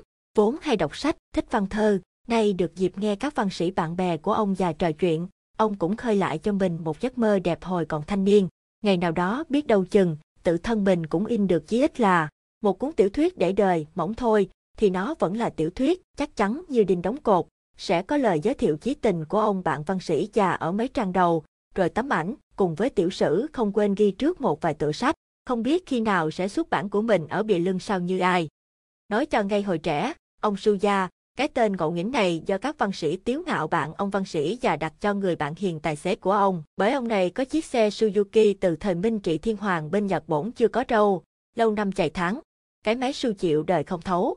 Ông bỏ máy su, đi chợ Tân Thành mua một rốc máy Honda gắn vô. Chiếc xe hỗn hợp giữa hai hãng xe gắn máy nổi tiếng của ông trở thành xe. Suya cũng có viết trước chút đỉnh rồi nhưng chuyện đó toàn là những kỷ niệm buồn. Nhà xuất bản nghĩ đột nào đó, chào trước cứ trả lại bản thảo cho ông rồi kiếm cớ gửi kèm theo tờ giấy in sẵn lời cảm ơn chân thành, còn chúc mừng cho sự cộng tác. Lâu dài, mong được nhận nhiều tác phẩm khác. Nghe lời, ông Suya công xương sườn viết tiếp, thành ra bộ sưu tập những lá thư cảm ơn và mong sự cộng tác dài lâu như vậy. Ông Suya tội nghiệp có nhiều, rất nhiều. Ông văn sĩ già chưa hề nói với bạn về thời kỳ mình, giống như cảnh ngộ của bạn hiện giờ, có lẽ lúc đó ông cũng nhận được nhiều lá thư cảm ơn in sẵn. Ông chỉ nói chậm rãi, hào phóng trặc kiểu Nam Bộ. Tại sao phải hạ tiện, tội gì mà không kêu văn sĩ bằng, văn sĩ, đâu phải mới viết được một cuốn sách là chưa phải văn sĩ, cũng không chưa phải viết chữ nào, trang nào lại không phải là nhà văn. Anh nghiền ngẫm thâm canh lâu năm, từ nhỏ cho tới già, rồi làm một cuốn một cho ngon. Đúng khi anh ngáp ngáp từ giả cõi trần, chưa kịp lãnh luận bút thì anh vẫn là văn sĩ. Câu chuyện trên xe tiếp tục ở quán cà phê vỉa hè, cạnh một tuần báo, nơi các văn sĩ hay ngồi. Một văn sĩ trẻ nói, đại ý là mỗi một văn sĩ khi viết bất luận về nhân vật nào đều có cái tôi trong đó, lập tức nổ ra cuộc tranh luận. Điều quan trọng hơn hết mọi sự, giờ đây ông Su Giang ngẫu nhiên được ngồi chung chiếu với các nhà văn thiệt sự, có tên tuổi, có sách in. Ông chỉ ngồi một bên, như mọi ngày lặng lẽ hút thuốc, để thường ông hay gù gù trong miệng nay bỗng nói thành tiếng. Suốt đời tôi chỉ muốn viết về con bồ câu thôi, cổ cái là chữ ít quá viết sợ không diễn tả nổi, sợ bị hiểu lầm. Ai đó nói lại, ông sao cứ rụt rè không đáng, chữ chỉ là một trong những phương tiện, muốn tới nơi chịu khó đi bộ cũng tới. Có điều nếu ai viết về con bồ câu, vẫn có cái tôi của người viết trong con bồ câu đó. Anh tả con bồ câu đang bay, tức chính anh bay, không ai lìa bỏ cái tôi của mình lâu hơn một giây, rõ ràng là như vậy, không thể khác. Anh có thể viết về con bồ câu của anh như một nỗi ám ảnh riêng tư, khổ nổi người ta lại cần có câu chuyện để đọc và thấy người ta trong đó. Đôi mắt ông Suya long lanh, ánh lên một điều chi đó mà ông tìm đã lâu, nay mới bắt gặp. Rồi một buổi chiều thoang thoáng nỗi buồn, ông Suya chạy xe về nhà mình. Nhà vắng bà nhà với đứa con trai duy nhất mới 17 tuổi đi đâu không rõ. Trong ánh đèn dầu, ông Suya dựng xe xong, đi vô bếp. Lạ thay cái bếp sạch bông, nồi niêu thường ngày ám khói giờ láng cống long lanh. Ông trờ ra trước thấy cái lồng bàn bằng tre ướp trên bàn, mũi đánh hơi mùi thơm. Dở ra, tuy thức ăn đạm bạc nhưng tươm tắt nóng hổi, căn nhà nhỏ không còn chút bụi, đừng nói tới rác. Nghĩa là như có ai hiện ra thu dọn sắp xếp tinh tươm dùm, sẵn kiến đang cắn bụng, ông ăn cơm, rồi uống trà. Sau đó nằm trên cái giường tre ngủ khò. Khi ngủ ông nghe thấy tiếng ai đi lại nhẹ bước, có lẽ đã khuya. Ông tròn thức, thấy một đứa con gái nhỏ nhắn, như con bồ câu con mới ra ràng, da trắng xanh, ngồi nhìn ông mỉm cười. Ba. Tiếng vợ ông lao sao trước cửa với một bà già khác, đâu như người sớm dưới, cái sớm lúc nào cũng vương khói bắp. Ông ngồi dậy khi hai bà già vô, còn thằng con trai đi sau lưng hai bà ngượng nghịu. Lúc này trăng tròn sáng dịu trước sân nhà như giấc chim bao, mọi chuyện mơ mơ màng màng, bỗng bà già nói. Cháu tôi như vậy coi như nó hư rồi, tôi thì thương nó, ẩm bồng nó từ khi ba má nó chết. Chú nó khó, chị nói với nó đừng có về chuồng, xấu hổ cho tôi, mà nó cũng bị chú nó gọt đầu bôi vôi tội nghiệp. Anh chị nghĩ sao, nghĩ xong rồi nói cho tôi biết sớm sớm, nhớ đừng cho chú nó biết. Bà già chào về hay là bỗng nhiên bay khỏi cửa, trong nhà bỗng lạnh tanh, thằng con trai ông bà Su Giang ngồi im re, khuôn mặt nó lì lì quạo quạo, với hàm râu tơ trên mép, môi miếm chặt, đứa con gái tỉnh hơn, đứng bên cạnh nó, thằng nhỏ coi bộ khờ hơn con nhỏ, mặc dù hai đứa non sèo mặt bún ra sữa, coi giống như bằng tuổi. Ông Su Gia chợt nhớ con nhỏ dễ thương này tét hay bán bông vạn thọ với dừa tươi bên kia đường, con nhà nghèo nhưng sạch sẽ, vui vẻ, lại còn có vẻ khôi hài. Nó nói chuyện ai cũng phải tức cười, có duyên chớ không phải khùng. Nó tên ổi coi bộ có gan buôn bán chịu khó, bỗng nghe nó cười rồi nói. Ba má có thương thì con nhờ, mà ghét con, con cũng đành phải chịu. Con nói tụi mình còn nhỏ lắm trái cây ơi, ăn chưa no lo chưa tới mà sao trái cây nóng tánh quá vậy, đợi tôi lớn lớn chút xíu nữa không được sao. Nó không chịu nghe lời con, con đi tới đâu nó phá tới đó, tới nỗi này nè, con không dám đi bán bông, trốn về dưới quê, nó cũng rượt theo sát nhích. Cách đây một tuần lễ, không biết nó lấy chiếc xe đạp mini của ai, vụ này con không biết cả nha, nó mới chạy xuống nhà cô con ở dưới Vũng Liêm, nó khóc, làm cho con cũng khóc theo. Ông Su Gia nhẩm tính thằng con ông trà đồ nhôm, chôm chiếc xe đạp mini sau bếp đi khỏi nhà đã hơn một tuần, làm ông đứng ngồi không yên. Con nhỏ chắc thương thằng trái cây rồi cho nên nói giấu. Con trai ông là cua rơ đua xe đạp hay sao mà từ thành phố chạy tuốt xuống Vũng Liêm kiếm con nhỏ. Cái thằng sôi nổi y hệt ông lúc còn trẻ, tuổi nó gần nhau hơn một tuần, bà nó nói chắc phải, con nhỏ hư rồi, ông sắp có cháu nội. Tội nghiệp con nhỏ nhà nghèo lại mồ côi, mới chút xíu đã thấy khổ, rồi đây không bao lâu nó sẽ là một người mẹ còn con nít trần. Đêm mới yên tĩnh làm sao trăng sáng lạnh hết cái sân, ánh trăng xuyên qua tàu cao, con chó nằm ngủ say sưa dưới ánh trăng, không đâu bình yên bằng nơi quê nhà của mình, nơi sinh con đẻ cái, nở ra bầy bồ câu con, cháu chắc thấy thương. Ông Su Gia lại nhắm tính, cái thằng trái cây hiền khô nhưng lại cọc tánh, rồi nó sẽ nuôi con nó bằng cách nào hả trời. Con ổi thì ông khá yên tâm, con nhà lao động đã quen siêng năng, nhưng không thể nói rằng trời xanh trời nuôi, hay trời xanh voi xanh cỏ, ai cũng phải làm việc để sống, dù cho phương trời góc biển nào chăng nữa. Nói chi thì tụi nhỏ cũng là ruột thịt của ông, phải hòa hoãn với chú của con ổi thôi, ông chưa từng thấy ai hay bắt bẻ như tay này, cọc tánh nhưng được cái dễ nguội, phải thiệt khéo nói, không khéo chú nói giết nó, chừng êm rồi thời lo làm lễ phú phạt cho hai đứa, vạn sự khởi đầu nan, song vạn sự cũng ưa tiền, bằng mọi thép hải kiếm xu làm lễ nghĩa cứu con dâu non ngày non tháng rồi cứu thằng hay là con không biết, cháu nội đích tôn. Sáng sớm hôm sau, ông Su Gia chạy xe tới chở ông già đi lãnh luận bút, bận về lại ghé quán cà phê trò chuyện với các văn sĩ. Mấy lần ông Su Gia Toàn mở lời mượn tiền ông bạn già, nhưng chưa kịp nói thì ông già đã trả hết số tiền còn cho chầu cà phê đãi bạn hôm nay và hôm ký sổ trước đó. Ông già này suốt đời chỉ có cái máy đánh chữ với tập giấy ở nhà mướn. Ít khi nào có tiền, mà có chút đỉnh rồi cũng không ở yên trong túi. Mọi chuyện cơm áo gạo tiền với ông ngoại này nhẹ tên như mưa bay gió thoảng. Thời kỳ xe gắn máy tàu, xe gắn máy thái, xe hàng, mỗi chiếc láng cón mà chỉ có vài triệu. Chiếc xe Nhật sản xuất năm 1900 lâu lắm của ông Suya, sườn Honda mà máy Suzuki, chỉ bán được có 4 triệu cho một người Hoa chở hủ tiếu. Số tiền vừa đủ cho vợ chồng ông Suya làm lễ phú phạt cho thằng trái cây, đồng thời ông cũng tạm biệt nghề lái xe ôm nghiệp dư. Trong cái rủi có cái may, để rồi sau đó ông Suya sống một cuộc đời toàn tâm toàn ý, theo mô hình văn sĩ chuyên nghiệp, nghĩa là không làm gì hết, chỉ có suy nghĩ để viết tiểu thuyết. Với ông Suya thì đây là dịp mà ông vô cùng mong đợi. Ông sẽ bắt đầu lại cuốn tiểu thuyết mà ông nghiền ngẫm từ thời trẻ, nhưng nói cho cùng và nói một cách sòng phẳng, không phải ai muốn trở thành văn sĩ cũng được. Dù sao thì tối thiểu ông Suya cũng cần vài triệu in sách, mà phải chính thức ở một nhà xuất bản đàng hoàng, không chơi kiểu in chui. Một hôm ông kể câu chuyện mà ông muốn viết và in thành sách cho các bạn mình nghe, ai cũng ngạc nhiên, cười lớn, hẻ hả, nói hay, nói lạ. Ông kể như vậy. Lúc tôi còn nhỏ, ông nội tôi có nuôi một đàn bầu câu, cái chuồng sân xanh xanh, được ông đặt trên hai thanh cây cao, bằng với ngọn cây trứng cá. Tôi hay leo lên đó ngồi suốt ngày, nhờ vậy tôi mới nói, hỏi, trò chuyện và học tiếng nói của bồ câu. Ông nội tôi tưởng tôi khùng, ngồi trên cây nói chuyện một mình. Ông đâu có biết tôi có nhiều bạn bè là chim, vì ngoài bồ câu còn lũ chim xe sẻ tới ăn trái trứng cá. Thật tình tiếng bồ câu không khó nói lắm, dễ hơn tiếng Anh nhiều. Nó cũng có túc từ, động từ, danh từ, các thứ, cũng giống như tiếng người ta vậy mà. Chỉ khác một chút là một tiếng gù âm giống nhau, nhưng khi nghĩa này lúc lại nghĩa khác, rất ít tiếng nhưng đa nghĩa. Lạ kỳ là bồ câu ít khi mâu thuẫn nói tiếng gì đúng nghĩa đó, nghĩ sao nói đúng vậy chứ không phải như con người. Khi cả đàn bồ câu bỏ chuồng nhà ông nội tôi bay đi thật lâu, lâu tới nỗi khi tôi đã già, một buổi chiều, đang ẵm cháu nội của tôi đứng trước nhà thì có con bồ câu bay tới đậu trên vai tôi gù gù rồi nói nhỏ, con chào ông, con là con của cô bồ câu ta. Một lần trứng rớt từ trên ổ xuống, ông lượm phá lại, rồi ông la bà tám sấy, ông hơ ấm cái trứng, ấp nở con bồ câu con là con nè, má con là bà tám, ông nhớ không? Hồi trước má con ở chuồng nhà ông nội của ông, má con biểu con bay đi kiếm ông, con bay lâu rồi, mới thấy, chuồng của ông ở đây, má con nói cả nhà con hết lòng cảm ơn ông, ông đã thương tình mà cứu cho con sống, rồi mới đây ông nuôi một con bồ câu bay lạc vô nhà ông, chúc mừng ông có bồ câu cháu, còn đây là món quà nho nhỏ, nếu ông không nhận con không dám bay về chuồng má con. Rồi con bồ câu này, tôi nhìn một hồi thấy nó giống má nó lắm, màu trắng, cánh nâu nâu, nhả cho tôi một cây viết thần để tôi viết tiểu thuyết. Câu chuyện của ông Suya không phải là chuyện phù thủy vui nhộn như cuốn Harry Potter mà là một câu chuyện có thật, tới 80%. Tiếc cho các nhà xuất bản đã không nhanh tay. Rồi ông Suya cũng có được 5 triệu để có thể tự in cuốn sách. Không ai khác giúp ông hơn là các bạn văn sĩ tốt bụng. Nhưng đã nói trước rồi, văn sĩ thì hay gặp cảnh trung chuyên. Khi về tới nhà, xui cho ông Su gia, ông lại đem chuyện có tiền in sách đi nói với vợ. Trong lúc con dâu của ông nằm ổ đẻ, còn thằng trái cây thì cần có cái gì làm ăn. Bà nhà vốn thiết thực hơn ông, không có chuyện bầu câu chim trời cá nước chút nào.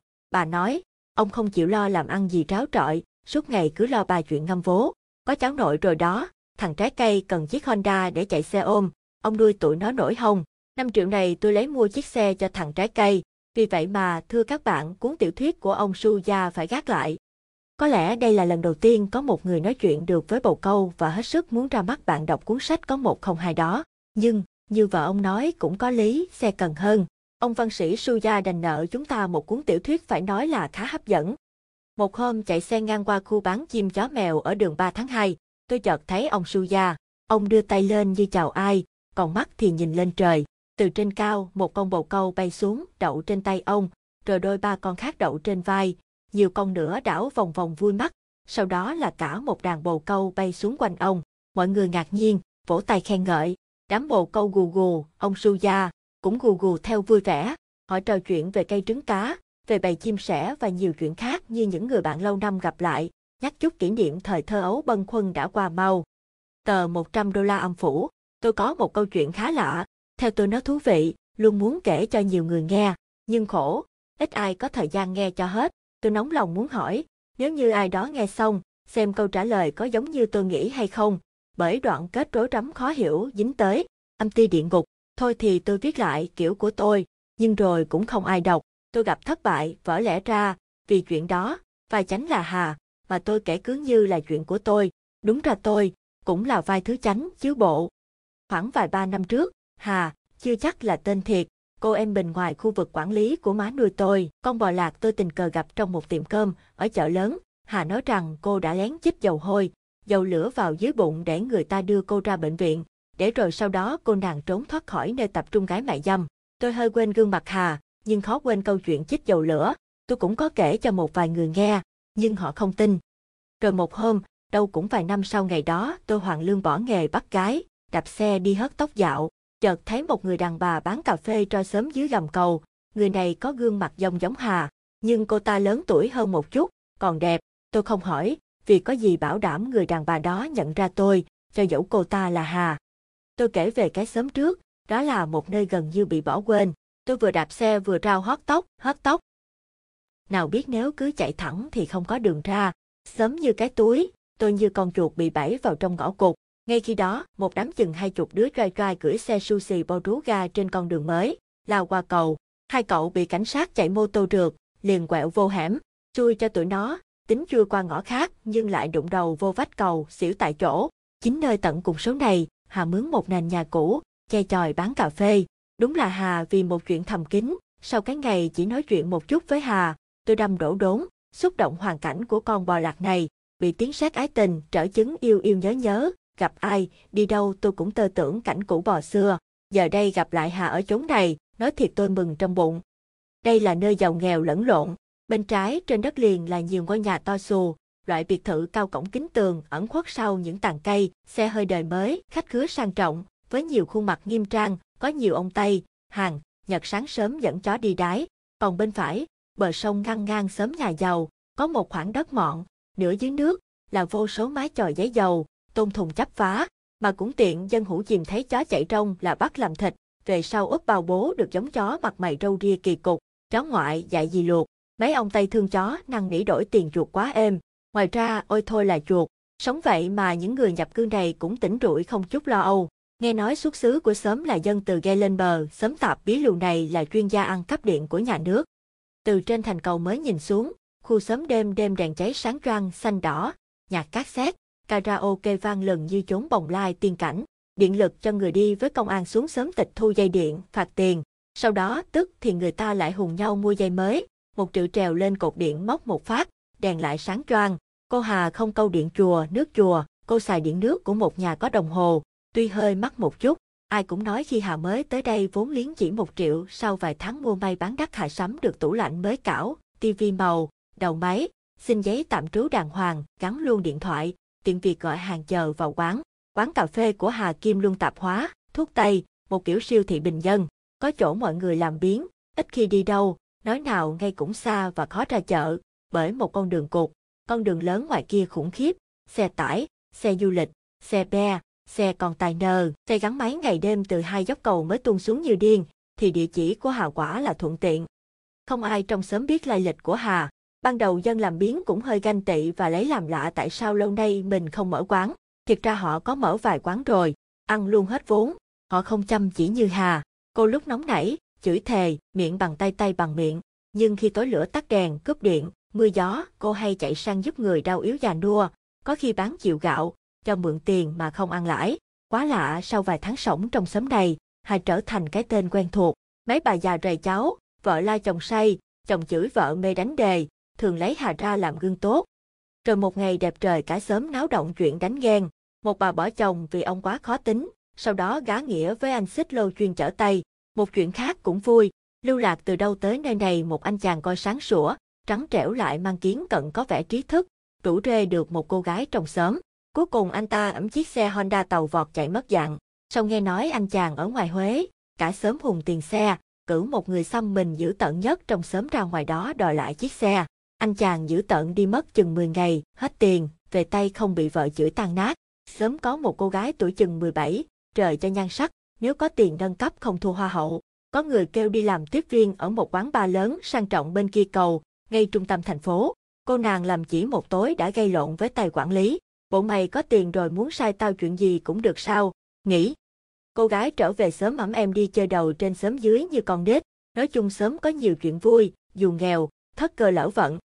Nhà nghèo ở gần nhà giàu cũng được hưởng sái, mấy nhà biệt thự, nhà tường hay thay mốt, xài sang, đặng mới nới cũ, đem bỏ ra cạnh bờ tường vách cầu, nào là ghế phô tơi lò xo nhún nhún còn khá mới, nhiều cái tủ kiến còn hẳn hoi những mảnh kiến dày, bằng gỗ và nhiều vật còn xài tốt trắng, cả một cái tivi cũng còn coi được quơ cúp trần trời. Mỗi sáng, Mấy ông già ngồi trên ghế phô tơi êm như ru, cạnh quán cà phê của Hạ Nhâm Nhi cà phê nói chuyện tào lao, ta bà thế giới. Vào tiết tháng 7 cũng cô hồn, dưới gốc cây, hàng chục ông địa sức tay gãy gọng, tha hồ hút thuốc lá ba số, ăn bánh tay, không biết xài được ở cõi âm ti địa ngục hay không, nhưng trong cái miếu nhỏ phong trần sương gió của mấy chục ông địa bị con người bỏ rơi, tiền đô âm phủ đầy nhóc nhách, cơn gió từ dưới sông thổi lên mát rượi, tạo thành cơn sốt nhỏ cuốn tròn theo bụi mù, hàng tỷ đô la toàn tiền 100 mới cáo chỉ, trải dài suốt con đường bên thì giàu, bên thì nghèo, ném tiền xuống sông, tiền chìm nổi theo dòng nước, vướng trên bãi sình đen thui. Nhà nào cũng đốt một đống lửa lớn, ngọn lửa nhảy múa điên cuồng, cầu cúng hà bá trên sông, hối lộ diêm vương, bọn đầu trâu mặt ngựa, cầu mong được ông ta và cấp dưới đối xử tốt với phạm nhân là bà con cha mẹ, cô dì cậu mợ nơi âm trì địa ngục, đám con đích tha mấy ông địa sơ sát, ẩm mấy ổng đi chơi, con gái thì văng võng dưới gốc cây, hát cầu ơ ví dầu cho mấy ổng ngủ như chơi búp bê, rồi bỏ bụi bỏ bờ. Giờ tôi kể về Hà, sớm không chỉ có Hà mà còn nhiều tay anh chị Hoàng Lương, nhiều người xăm mình coi thấy ớn, nhưng lại hiền. Mấy mụ tàu kê mặt xanh nanh đỏ cũng hiền bớt, nhưng đâu phải ai cũng Hoàng Lương thiệt. Cái bản tánh làm biến, khoái ăn nhậu, cờ bạc, không chịu đụng móng tay cũng còn manh nha. Cái điếm nửa Hoàng Lương nửa ăn sương trong xóm cũng còn kha khá. Hà đã có chồng và sống hạnh phúc. Mối lương duyên này cũng lạ, không biết Hà Lượm được ở đâu anh chàng phế liệu sức môi, ít nói chuyện, chăm chỉ giúp vợ bưng cà phê, rửa ly chén, nấu cơm. Dù mừng cho Hà, nhưng tôi vẫn ganh tị với anh chàng tốt số này. Vì sao không phải là tôi, dù sao bây giờ tôi cũng tương đối đàng hoàng, không còn là thằng ma cà bông dắt gái ăn tiền đầu như xưa. Tài sản của chính tôi, dù có chút xíu, nhưng chắc cứu hàng ngày có cơm. Vật chất cụ thể là chiếc xe đạp với cái thùng hớt tóc, đủ đồ nghề mà tôi vui vẻ chí cốt học trong thời gian ủ tờ còn hơn anh chàng kia không có nghề gì ráo trọi. Tôi nhỏ nhen dò biết trước đây anh ta móc bọc đi bưa rác, tuy không làm khổ vợ, phải nói thiệt là như vậy, về điểm này tôi thua anh ta vả lại, nếu như anh ta không phải trong nghề của tôi và Hà, thì dù xấu bụng như tôi, tôi cũng nghĩ, chuyện đó tốt cho Hà biết bao, không ai biết chuyện này nhiều cho bằng tôi, bởi vì đám đàn ông chơi bời xài nát thì được, nhưng khi có vợ thì mấy cha hay nghĩ đến ba cái chuyện lặt vặt nhỏ mọn, dù cho anh ta là phế liệu hay sức tay gãy gọng cũng khó tranh được thói thường tình ích kỷ ấy. Tôi thì không như vậy, chữ trinh có được mấy hào, nhất thiết là thương nhau hay không. Một buổi chiều, chờ khi những ngọn đèn đường chạy dọc theo hai bên cây cầu mới bật sáng, gái phế từ Campuchia hay tỉnh khác chạy dạt về, tô son điểm phấn, tân trang làm bóng, đứng trên thành cầu cầu khách. Có khi các em bị bố, chạy dạt xuống sớm, ngồi uống cà phê. Những lúc như vậy Hà giấu mặt, tội nghiệp, cô sợ phải gặp lại những người bạn cũ. Mặt Hà tái xanh, run lên vì sợ. Khi đã qua được đoạn đời khổ nhục của quá khứ thì người ta hết sức giữ gìn hiện tại, nhất là khi đã có chút vốn làm ăn đàng hoàng độ thân, được ai cũng yêu mến, kính trọng, coi như một con người bình đẳng với những người xung quanh.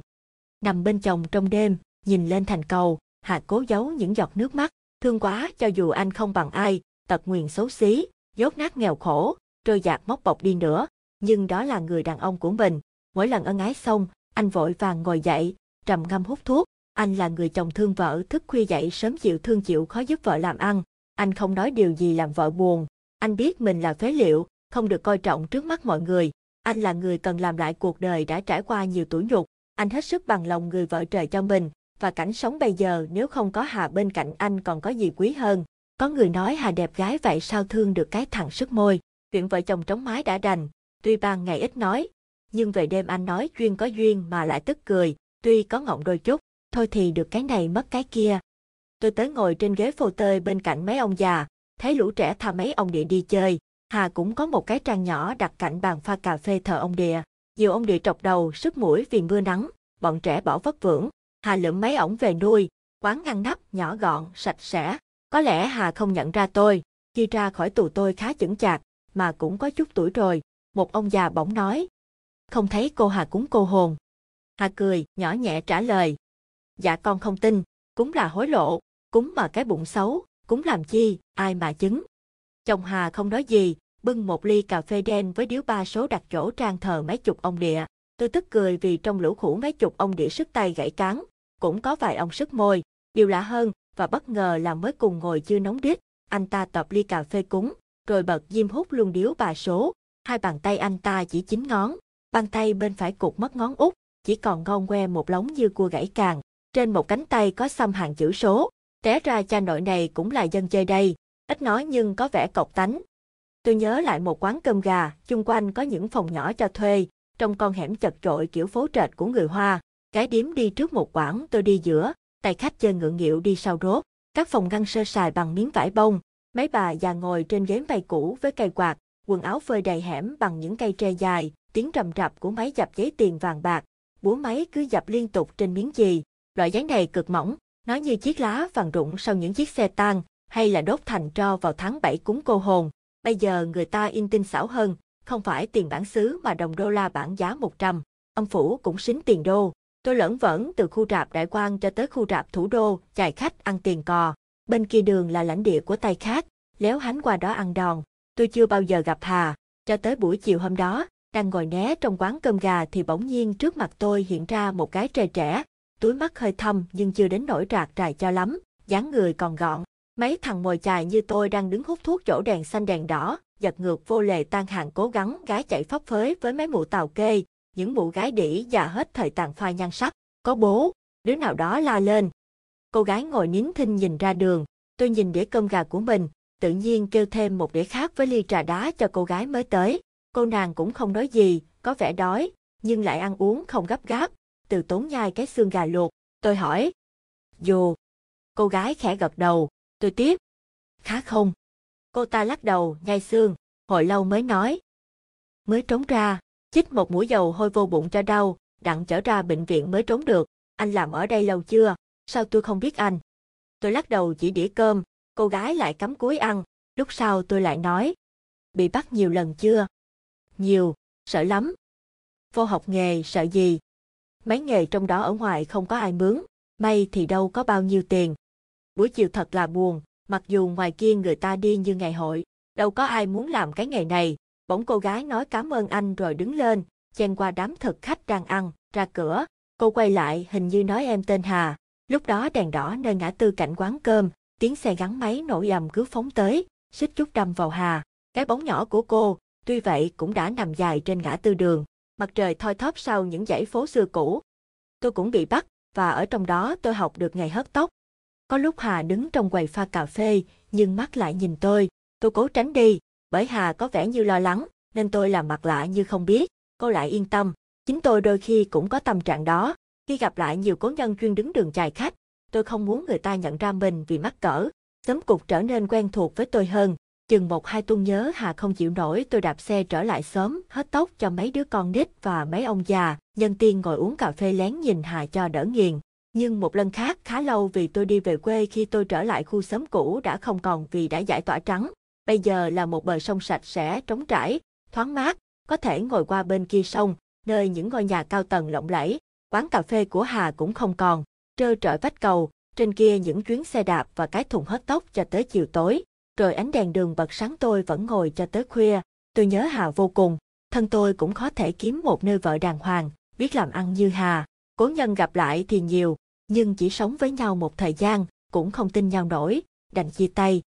Trong những giấc mơ của Hà tất cả đều không đáng kể, duy nhất có một giấc mơ vui, nhưng tai hại, Hà thấy mình được ai đó cưới, đám cưới tưng bừng nhưng không thấy chú rể ở đâu, có lẽ anh ta tới trễ. Giấc mơ nhộn nhịp cho tới lúc gần giờ động phòng thì chồng Hà nằm bên choàng thức, anh nghe tiếng Hà cười, nghĩ rằng vợ ngủ mơ nên kêu Hà dậy, rồi khi anh ngủ say, bỗng dưng Hà khóc, cả hai đều vui vì anh nói chuyện tức cười. Hà đã kể lại giấc mơ của mình. Cô tỏ ý tiếc và tò mò không biết chú rể trong giấc mơ là ai. Hà kể thật lòng, vô tư, nhưng làm động lòng chồng của Hà. Anh thấy nhói tim, anh ghen như một người chồng sống lâu hết mình với vợ. Và giấc mơ đã xúc phạm anh, cho tới khi anh hằng học nói với Hà, mày là con đĩ. Nếu là tôi, tôi sẽ không nói với Hà điều tàn nhẫn đó. Xá gì một giấc chim bao, tôi không biết giờ Hà phiêu bạc nơi đâu. Cái trang thờ ông địa nằm nghiêng ngã gần đó, mấy ông địa tứ tán, một điều khá kỳ lạ, trong đêm Hà nằm mơ, dưới gối Hà có ai đặt tờ 100 đô la âm phủ. Tiền giả cúng cô hồn, mặt trái có đề chữ oan hung re đô la ngân hàng địa phủ, chuyên dùng hối lộ cho quỷ sứ đầu trong mặt ngựa. Ai đã đem đồng tiền âm phủ đó đặt dưới gối của Hà, khiến gã chồng phế liệu nổi máu ghen cho là cô còn mơ màng làm gái cõi âm ti với bọn khách làng chơi đã qua đời. Thôi đời cũng lắm chuyện ngẫu nhiên, thắc mắc hoài chỉ thêm mệt mỏi. Một năm sau, tình cờ gặp lại nhau, Nghe Hà kể chuyện đám cưới trong mơ và tờ tiền 100 đô la âm phủ, tôi đã nói với Hà câu đó. Hà nhoảng cười, hai đứa tôi lặng yên nhìn sâu vào mắt nhau, nơi đã từng chứng kiến bao khổ nhục của cuộc đời.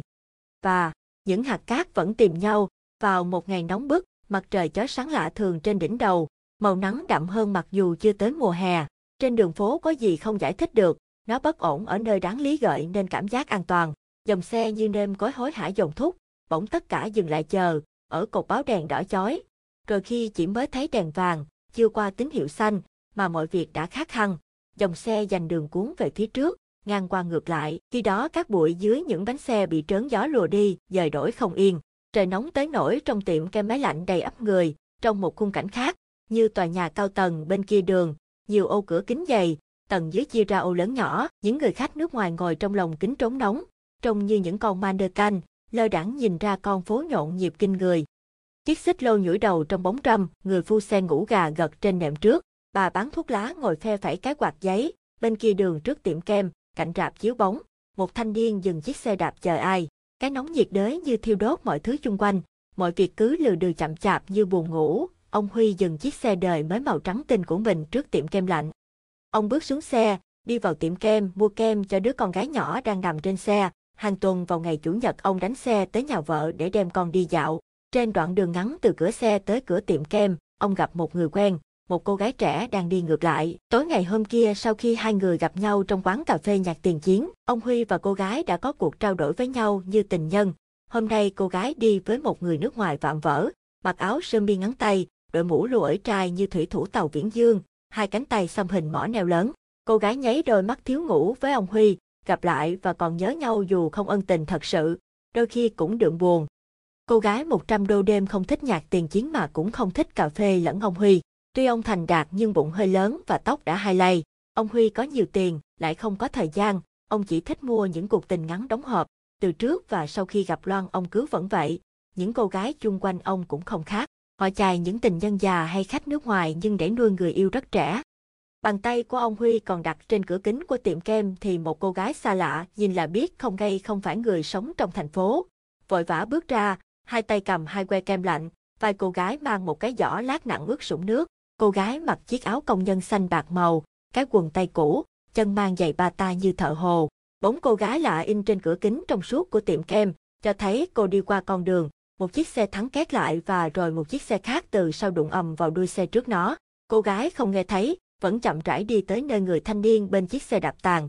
Cô ngồi lên yên sau chiếc xe đạp, cả hai mất hút trong dòng người và xe. Hai người tài xế trên hai chiếc xe taxi bước xuống xe nhìn theo ngơ ngác. Tất cả khá bất ngờ như người ta đang quay một phân đoạn trong bộ phim hài hước trinh thám. Ông Huy bước xuống thềm tiệm kem, ông trông thấy dưới thềm một con ốc mỡ còn sống. Tại sao con ốc này nó nằm ở đây? Tuy khá ngạc nhiên nhưng đó cũng chưa hẳn là câu hỏi cần trả lời ngay. Ông đi vài bước nhưng rồi bỗng quay trở lại, cuối người lượm con ốc nhỏ, cho bé Quyên xem sao, nó có thích không. Từ trong tiệm kem lạnh tái người không qua phòng cách ly, ra ngoài trời ông hơi bị sốc với sức nóng, đóng ập cánh cửa xe, trong xe máy lạnh rì rì ông bị sốc lần thứ hai. Ông để con ốc mở trên bệ trước kính xe, với tay ra sau đưa hộp kem lạnh cho bé Quyên con gái ông. Đứa trẻ trong cái hộp lạnh tiện nghi này cũng khác thường, có lẽ nó chưa hề được sống dưới ánh nắng thật, mặt nó trắng toát như sáp, nó luôn nằm yên ở nệm sau, không cười không nói gì, chung quanh Quyên dù cho ở nhà mẹ hay sau nệm xe, bao giờ cũng lạnh và đầy những con búp bê đắt tiền, nhưng cả nó và những con búp bê đều vô cảm. Quyên trông thấy con ốc mỡ, lần đầu tiên, đứa bé nhà giàu này trông thấy một sinh vật lạ ngoài nó ra, nó trèo ra nệm trước ngồi yên ngắm nghía con ốc. Trong lúc ông Huy lái xe trên con đường tràn ngập nắng, Quyên tò mò dùng một ngón tay di vào vỏ ốc. Lần hai nó nhấc con ốc lên, bỏ xuống vì sợ, nhưng con ốc thụ động lại nhỏ nhắn, hiền lành, làm cho nó yên tâm. Sau cùng nó để con ốc trong lòng bàn tay lạnh tái của mình, con ốc lạnh dần, trong xe lạnh toát hơi nước. Em đừng có chết nhé. Ông Huy quan sát con với vẻ hài lòng thú vị. Quyên nói chuyện với con ốc, đôi mắt nó lo lắng thật sự. Nó đặt tay còn lại lên kính xe màu nâu, lấp lánh ánh nắng, như là tìm một chút nắng ấm. Nó cứ đặt tay lên kính một lúc, lại ấp bàn tay nhỏ nhắn của mình lên vỏ ốc, sưởi ấm con ốc tội nghiệp.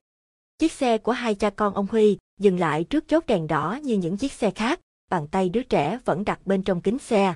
Bên cạnh nó, ngoài kia bỗng dừng lại chiếc xe đạp tàn, một cô gái tay cầm que kem nhìn thấy Quyên chơi với con ốc, cô mỉm cười, bên trong kính xe màu nâu nhìn ra lúc đó mặt trời ở ngoài sau cô gái ánh sáng ngược làm cho khuôn mặt cô trông không rõ nét, nhưng mái tóc thì có viền sáng như hào quang. Cô gái như thiên thần hiện ra trong đôi mắt của đứa bé thiếu thực tế nhưng quá nhiều ảo tưởng. Quyên nói lớn. Ba ơi thiên thần. Một thiên thần đẹp như tranh, vẻ mặt hiền hậu dễ mến. Quyên nhìn thiên thần mỉm cười và ấp bàn tay mình trên kính. Ngoài kia thiên thần cũng triều mến đặt bàn tay rám nắng của mình lên tay đứa bé bị giam trong lòng kính. Có thể là không đến nỗi như vậy nhưng Quyên nhưng nghe hơi ấm từ tay thiên thần truyền qua mảnh kính dày, chưa bao giờ nó cảm nhận một cách thú vị như vậy và cũng chưa biết đó là một hạnh phúc. Đứa trẻ chầm người lên như muốn thoát ra khỏi chiếc xe, nhưng vào lúc đó đôi bạn mới cũng không chạm tay nhau được lâu. Dòng xe cuốn trôi đi sau tín hiệu xanh, Quyên đứng hẳn lên vẫy tay chào thiên thần. Lúc này thiên thần cũng xoay người lại vẫy tay chào Quyên. Mặt trời hình như chuyển về phía sau cô gái ánh sáng vẫn ngược và giữ trên mái tóc thiên thần, đang ngồi sau yên chiếc xe đạp, những khối màu sắc ngộ nghĩnh lung linh, như là màu của chiếc cầu vòng. Lần đầu ông Huy trông thấy nụ cười của con gái ông, sau ngày xảy tai nạn do chính ông gây ra, cho hai mẹ con đó, thoáng chút ngoài khung kính xe khuôn mặt thật đẹp của cô gái trẻ. Theo cái nhìn của ông, cô gái có vóc dáng nghệ sĩ, hình như là một nữ diễn viên đang dưới lớp hóa trang nghèo nàn. Còn máy quay phim thì người ta đang giấu đâu đó trong phố hay trên một chiếc xe chạy đằng trước, hướng ống kính ngược về phía cô. Nhưng chiếc xe đạp biến đi trong dòng xe và người, dưới những bánh xe đang lăn tròn, cát cũng cuốn trôi phân ly, có khi nào những hạt cát còn dịp tìm nhau và gặp lại. Ông Huy thở dài, những hạt cát, trong đó có Loan vẫn trôi đi trong lòng bàn tay ông. Cuối cùng rồi thì thế nào Loan cũng rời bỏ ông. Sau một một tuần mệt nhoài, công việc điều hành công ty quảng cáo của mình, công việc này gặp gỡ nhiều người, quảng cáo bằng quay video cho một công ty hàng tiêu dùng, quảng cáo bằng những bản vẽ hay đèn chiếu trên cao, quảng cáo trong các kỳ hội chợ hay hội nghị khách hàng. Công việc lúc nào ở chung quanh ông cũng có nhiều người mẫu thời trạng, ca sĩ hay diễn viên điện ảnh dễ va chạm. Chính trong một hội nghị khách hàng giống như vậy trên tầng cao của một khách sạn năm sao, đứng ở trên này người ta thấy và có cảm giác làm chủ cả một thành phố. Chàng trai trẻ nhiều tham vọng nhưng vô danh tên Huy, lúc đó chỉ là một nhân viên tiếp thị. Nhờ vẻ ngoài cao lớn đẹp trai, tài ứng dụng ngoại ngữ khá thành thạo, đã cố tình làm quen với Loan, con gái của một vị giám đốc công ty mỹ phẩm nổi tiếng giàu sụ. Cuộc chinh phục trắc trở cho tới khi Loan mang thai bé Quyên hai người mới được làm cái đám cưới gấp gáp. Sau đó không bao lâu Loan ngờ rằng Huy cố ý tạo nên cái thai chính vì một động cơ hoàn toàn khác hơn là tình yêu. Đó là vết rạn nước đầu tiên của hôn nhân. Huy bị nhà vợ xem thường và rồi ai cũng biết Huy lợi dụng Loan để bước vào thế giới thượng lưu. Tuy công ty quảng cáo của Huy sau đó thành công và Huy trở thành một ông chủ giàu có, nhưng với Loan mâu thuẫn này vẫn không phai. Chiều thứ bảy ông Huy điện cho Loan, Nhưng khi ông vừa nghe thoáng tiếng cười của người đàn ông nào đó bên kia đầu dây, và tiếng loan thì loan cướp máy. Tối thứ bảy ông Huy tìm tới những quán bar, rồi đi khiêu vũ đến tận khuya say khước ông ghé qua quán cà phê nhạc tiền chiến gặp một cô gái khác, cả hai lại tìm chỗ trao đổi như tình nhân. Sáng chủ nhật ông lại lái xe tới biệt thự mênh mông của Loan, nó rộng lớn hơn ông tưởng, nằm yên tĩnh trong một khu sang trọng vắng vẻ. Người giúp việc nói, tối hôm qua bà chủ không có ở nhà, trong biệt thự tất cả máy lạnh đều chạy rì rì, tất cả như đông cứng lại và ẩm ướt, nhiều căn phòng trống hoác bỏ hoang, Quyên sống một mình với những con thú nhồi bông, cái gì cũng không được làm, thậm chí không được đưa tay đón chút nắng. Người mẹ thì lạnh nhạt còn người đàn ông mỗi tuần đem xe máy lạnh tới đón cũng khó gọi là cha. Từ máy lạnh này chuyển qua máy lạnh khác, như là một cái gì mà người ta phải cố làm ra vẻ trách nhiệm, món hàng cố giữ cho không bể, có hình cái ly. Trong đơn niêu quá đáng tẻ nhạt đứa trẻ lần hồi vô cảm lạnh nhạt theo. Sau ngày chủ nhật hôm đó, với con ốc mở bây giờ cũng đã chết, Giờ đây trong trái tim nó chỉ còn một ước ao tuyệt đối là được gặp lại thiên thần hôm nào. Nó vẫn cứ đặt bàn tay nhỏ bé của nó lên bên trong cửa kính của chiếc hòm lạnh lẽo di chuyển trên đường phố. Nhưng thiên thần đã về trời, vẫn không có bàn tay ai áp vào mảnh kính. Hai cha con ông Huy đi trong một siêu thị lạnh lẽo, trong tủ kính bày những tảng thịt đông cứng. Quyên áp bàn tay của nó kéo dài theo những chiếc tủ, những cửa kính ra vào, và tất cả nơi nào có kính, nhưng phản ánh trong đó chỉ là những dòng người, chiếc xe đẩy hàng vô tình. Quyên ngồi trong nhà hàng ăn siêu thị với cha, nó áp bàn tay xuống mặt bàn bằng kính, nhìn xuống mặt bàn như tìm ai. Khi chợt nhìn ra cửa kính nó thoáng thấy thiên thần với chiếc giỏ lát trên vai. Quyên chạy vụt ra chen theo dòng người, nhưng chiếc áo xanh lẫn lộn trong đó. Khi tới gần lại là cô gái khác tới đứng sau chiếc máy tính tiền, lời nói khô khóc như phát ra từ máy. Chủ nhật sau đó cũng vô vọng sống câm nín trong những rào cản, những ngày thường trong căn nhà vắng lặng, nó đếm từng ngày chờ một chủ nhật khác, những chủ nhật lại trôi đi trên chiếc hòm lạnh. Đứa trẻ vẫn áp bàn tay lên kính chỉ để chờ đợi. Rất nhiều người dừng lại bên cạnh kính xe lo lắng e ngại hơn là triều mến nhìn Quyên. Trong thiên hạ có ai biết đứa nhỏ cần một bàn tay, cho tới một ngày chủ nhật trong không biết là bao nhiêu ngày chủ nhật lặng lẽ trôi qua. Trên kính chỉ in hình những tòa nhà cao tầng bê tông khô cứng vô vọng. Quyên bật khóc nức nở. Vào một ngày thường không có bé Quyên trên xe, ông Huy thoáng thấy cô gái với cái giỏ lát nặng trên vai xa xa trước đầu xe, trong dòng người và xe cuồn cuộn. Ông không thể bắt kịp chiếc xe đạp, ông muốn gọi lớn nhưng không biết tên cô gái, cô là ai. Còn ông thì đông cứng bởi cái lạnh giả tạo trên chiếc xe sang trọng, êm như nhung lụa nhưng có khi lại bất tiện. Hôm nay sau 3 năm chờ đợi loan điện cho ông chỉ để nói rằng, mọi việc không thể đổi khác, bên kia điện thoại vẫn có tiếng của một người đàn ông nào đó nói cười với Loan. Ông Huy lái xe tới trước để chờ Loan nhưng khi Loan lái xe của mình tới, trông thấy ông Loan vội tránh, bước một mình lên những bậc thềm cao của tòa án. Bước sau Loan, ông Huy thấy Loan vẫn cứ đẹp sắc sảo như ngày nào nhưng mái tóc thừa hơn và vết sẹo trước trắng sâu hơn. Ở tầng trên nơi bước, vài cái quạt máy treo trên tường, cánh quạt xoay nhẹ rồi đứng yên, người ta im lặng ngồi chờ trên những băng ghế gỗ. Bên trong nhiều căn phòng vuông vức có quá nhiều giấy tờ trên bàn và những con dấu. Thời kỳ của những hồ sơ, ở đâu cũng thấy những chồng hồ sơ dày cộm phủ bụi, một người đàn ông giận dữ bước ra khỏi một căn phòng, người đàn bà nhỏ bé đang ngồi chờ ở băng ghế gỗ chậm nước mắt đứng lên đi theo ông chồng hậu pháp. Họ chưa đủ thời gian thử thách để được ly hôn. Cô thư ký tòa án đi đứng nhẹ tên và hết sức im lặng. Những căn phòng im lặng quét vôi trắng toát với những ngăn tủ ráp lại bằng những thanh sắt hết sức giống nhau ngán ngẩm. Trong đó một người ngồi sau bàn vừa hỏi vừa viết, người ngồi bên kia chỉ có trả lời. Cuối cùng cô thư ký cất tiếng gọi thật nhỏ, nhắc lại hai ba lần. Xin mời ông bà Huy, Loan, Ông Huy bước vào một căn phòng ngăn nắp quét vôi trắng tinh, đúng vào lúc có một người đang bà u sầu lo lắng bước ra, theo sau ông Huy có một người đàn ông khác, một giới chức nhỏ của tòa án, theo sau nữa là cô thư ký mỏng manh với một luật sư tập sự. Bà thẩm phán mời ông Huy ngồi chiếc ghế đối diện với bà, sau cái bàn đầy giấy, nhưng bà chưa nói gì với ông Huy, hai bàn tay của bà, không có bàn tay nào mang trang sức, đang lật cực nhanh những trang hồ sơ, trong lúc đó bà nói chuyện với những đồng sự về tờ báo mới đây có phóng sự về việc những thư ký tòa nhũng nhiễu. Sau cùng khi tìm ra tờ khai của ông Huy, bà còn đang nghe một luật sư đứng tuổi nói về mức lương còn quá thấp của nhân viên trong những tòa án. Sau đó bà thẩm phán yên lặng nhìn chăm chú tờ giấy, bà không lần nào nhìn ông Huy cũng không cười mà bắt đầu hỏi, ông đã suy nghĩ kỹ chưa? Hoặc, có hối tiếc không?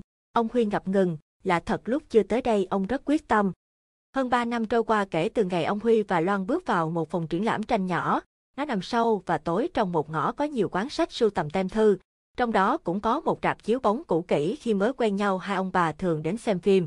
Phòng tranh lạnh toát và khá buồn, nữ họa sĩ trẻ đi chân không, miệng cắn điếu thuốc lá phì phà khói. Những bức tranh nổi loạn bắt chước nhiều ở phong cách phương Tây, nhiều bức tranh lớn chiếm gần hết mảng tường, những người xem tranh lần lượt đi qua và bất ngờ quay ngược trở lại, họ lộn đường.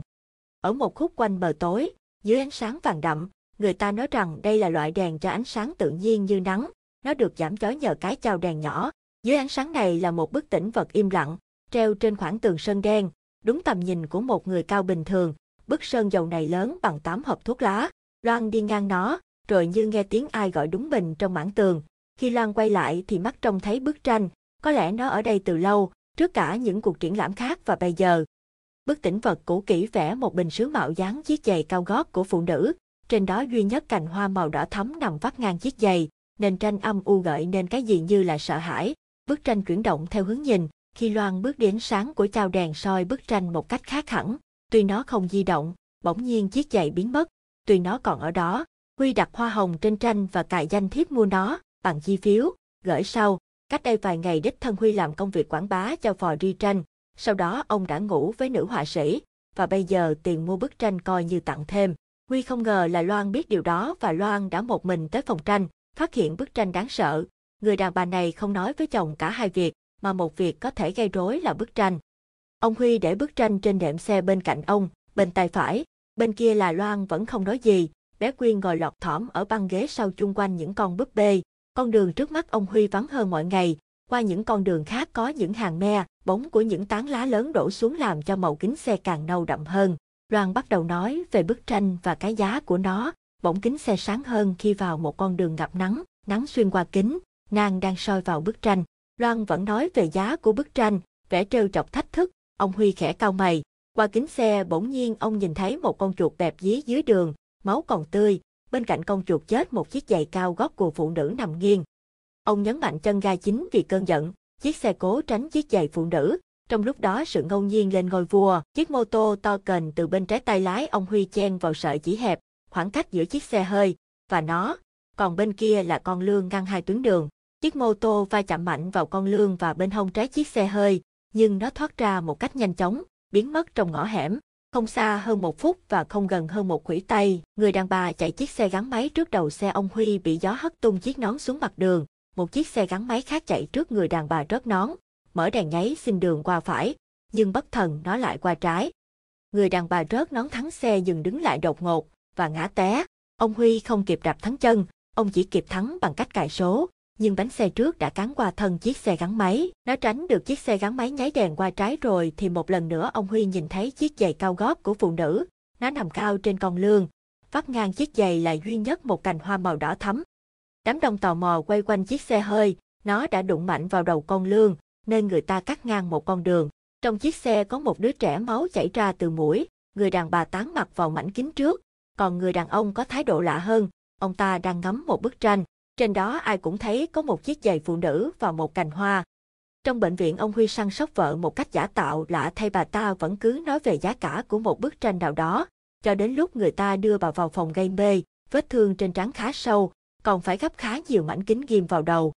Cô thư ký mong manh nhẹ bước vào căn phòng lúc nào không ai hay, cô kề miệng bên tai bà thẩm phán, cũng không nghe nói gì, nhưng bà đứng lên xin lỗi ông Huy, nói ông vui lòng ngồi chờ, cả hai, cô thư ký và bà thẩm phán ra khỏi phòng. Ông Huy nhìn thấy Loan ngồi một mình im lặng trên ghế gỗ, một chiếc ghế giống như vậy có rất nhiều người ngồi thì thầm, trong số có vài cô gái trẻ măng. Ông với vợ rất giống nhau về sở thích, cả hai thích ăn ngon và tiện nghi, về việc khác như nghe nhạc hay ở trên giường cũng không nhiều mâu thuẫn. Đó là một gia đình giàu có muốn gì được đó, nhưng trong sâu thẳm Loan vẫn khinh Huy ở xuất thân.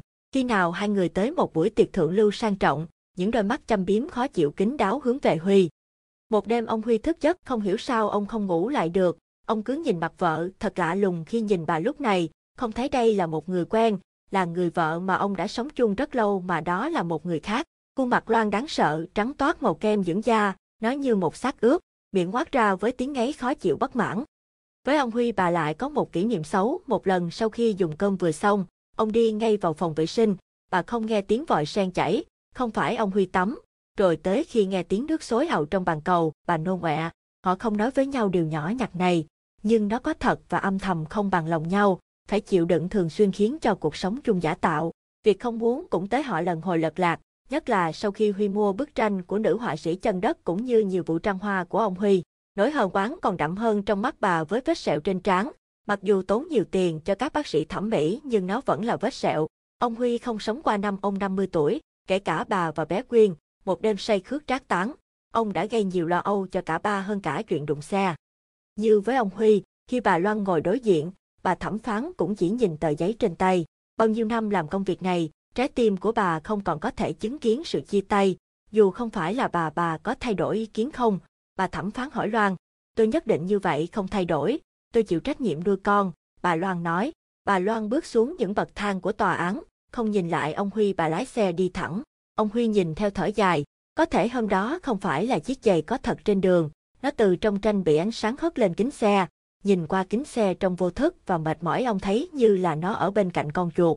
Hai người chia tay lặng lẽ với hai tờ giấy ghi, bất hòa không thể hàn gắn được như những cuộc ly hôn khác.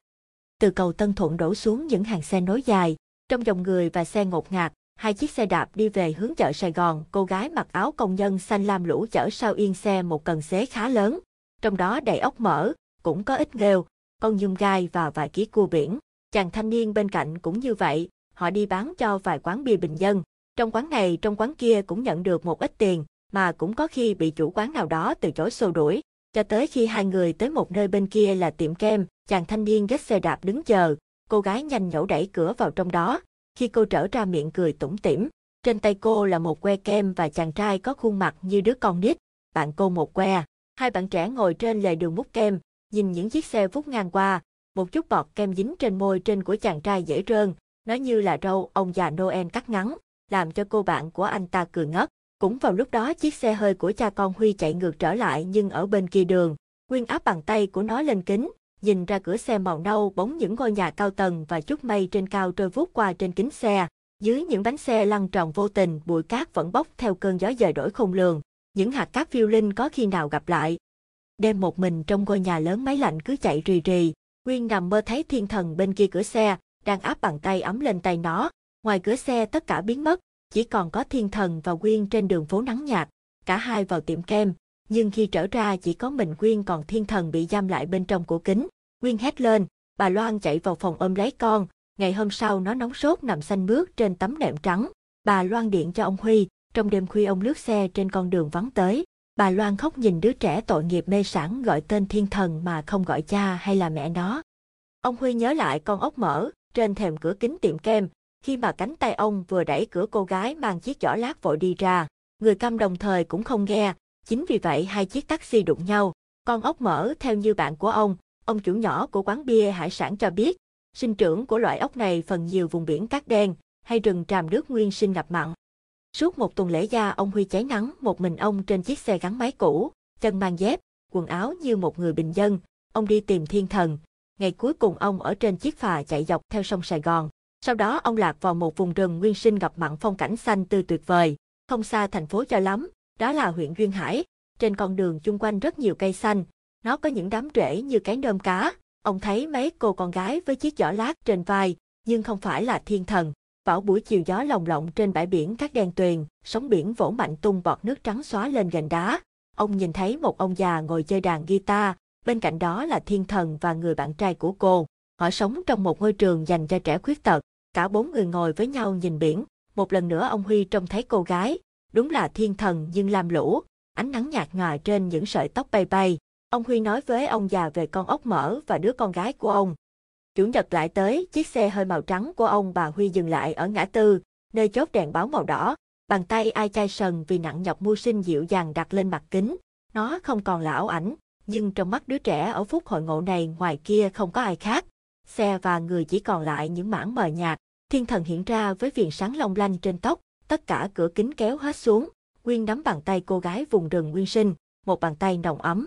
Thiên thần và anh bạn dễ thương leo lên chiếc xe hơi, lúc đó dòng người và xe tràn về phía trước, ngang qua, xuôi ngược theo những tín hiệu vui mắt. Ông Huy nhìn biển, từ bên này biển nhìn qua bên kia thấy những vần sáng của thành phố Vũng Tàu. Ông già móm mém ôm cây đàn guitar cũ, trên thân nó ghi đầy những địa danh, có lẽ là nơi ông đã đi qua thời trai trẻ. Trong tiếng sóng rì rào ông già kể lại. Tôi là một nhạc công, chuyên đệm đàn cho ca sĩ hát trong những chương trình đại nhạc hội. Nghề của tôi phải đứng suốt chương trình với đồng lương hẻo, vô danh mà cũng không có tương lai. Năm đó tôi xuôi theo một chuyến lưu diễn đường dài, trong đoàn có một nữ ca sĩ nổi tiếng, rồi chính tôi cũng không hiểu sao tôi phát điên lên, yêu mê mệt cô ta. Tôi chỉ biết yêu nhưng không hề nói. Suốt mấy chục năm ròng, cô nàng thì thức khuya hút thuốc thay nhân tình như áo lót, thời vàng son qua bao, người tôi yêu cũng ho hen bệnh tật tàn tạ. Chúng tôi kéo nhau về Vũng Tàu, mướn một cái nhà nhỏ ở chung, cô ấy ca lót trong một quán bar, còn tôi thì vẫn đệm nhạt. Cô ấy sinh đứa con gái này, không bao lâu sau đó kiệt sức, một đêm cô ấy từ giả cõi đời. Trước khi nhắm mắt, lần đầu tiên cũng lần cuối cùng, hình như cô muốn nói với tôi điều gì. Những năm sau, tôi đã già rồi thì ngón đàn của tôi cũng không bằng những nhạc công trẻ. Tôi mang đứa con này qua đây, gửi trong trường khuyết tật. Từ ngày đó tới bây giờ tôi vẫn ở luôn bên đó. Ông Huy hỏi. Thiên thần là con gái ruột của ông. Ông già nhạc công thở dài, nhưng lại nói một cách hãnh diện. Không, tôi chỉ là cha nuôi của nó. Nguyên nhờ nắng gió thật của vùng biển trong lành đây, da sạm nắng nhưng trông nó vui và khỏe ra. Sáng sớm nó đi theo những người đi cà kheo bắt cá cua trên bãi biển. Nó cũng theo thiên thần và người bạn của cô nhúng chân trên bùn nhão mồi ốc mỡ. Thiên thần mỗi tuần đạp xe về thành phố bán ốc mỡ như mọi khi. Ông Huy cũng khỏe mạnh hơn, nhưng ông vẫn âm thầm chờ chết. Ông về thành phố trông coi công ty của ông và những ngày cuối tuần ông thích ở lại Duyên Hải.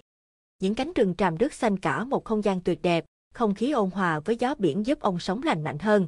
Không rượu không thuốc lá mà cũng không đi tìm những mối tình một đêm. Ông thường ngồi với thiên thần nhìn ra biển, và ông có một ý nghĩ lạ thường. Ông với thiên thần như những hạt cát rễ tràn gặp nhau không đúng lúc. Ông thở dài nhìn cô gái trẻ kém ông tới gần 20 tuổi. Có lẽ như ông nhạc công già, ông sẽ không nói với ai điều này. Chỉ là sau khi chết, ông sẽ dành hết những gì còn lại của ông cho con ông và thiên thần. Ông trình bày ý định của mình một cách khó khăn rằng ông muốn đặt mua bảo hiểm cho ông già, chàng thanh niên và thiên thần, để mai sau có chút gì khi hoạn nạn.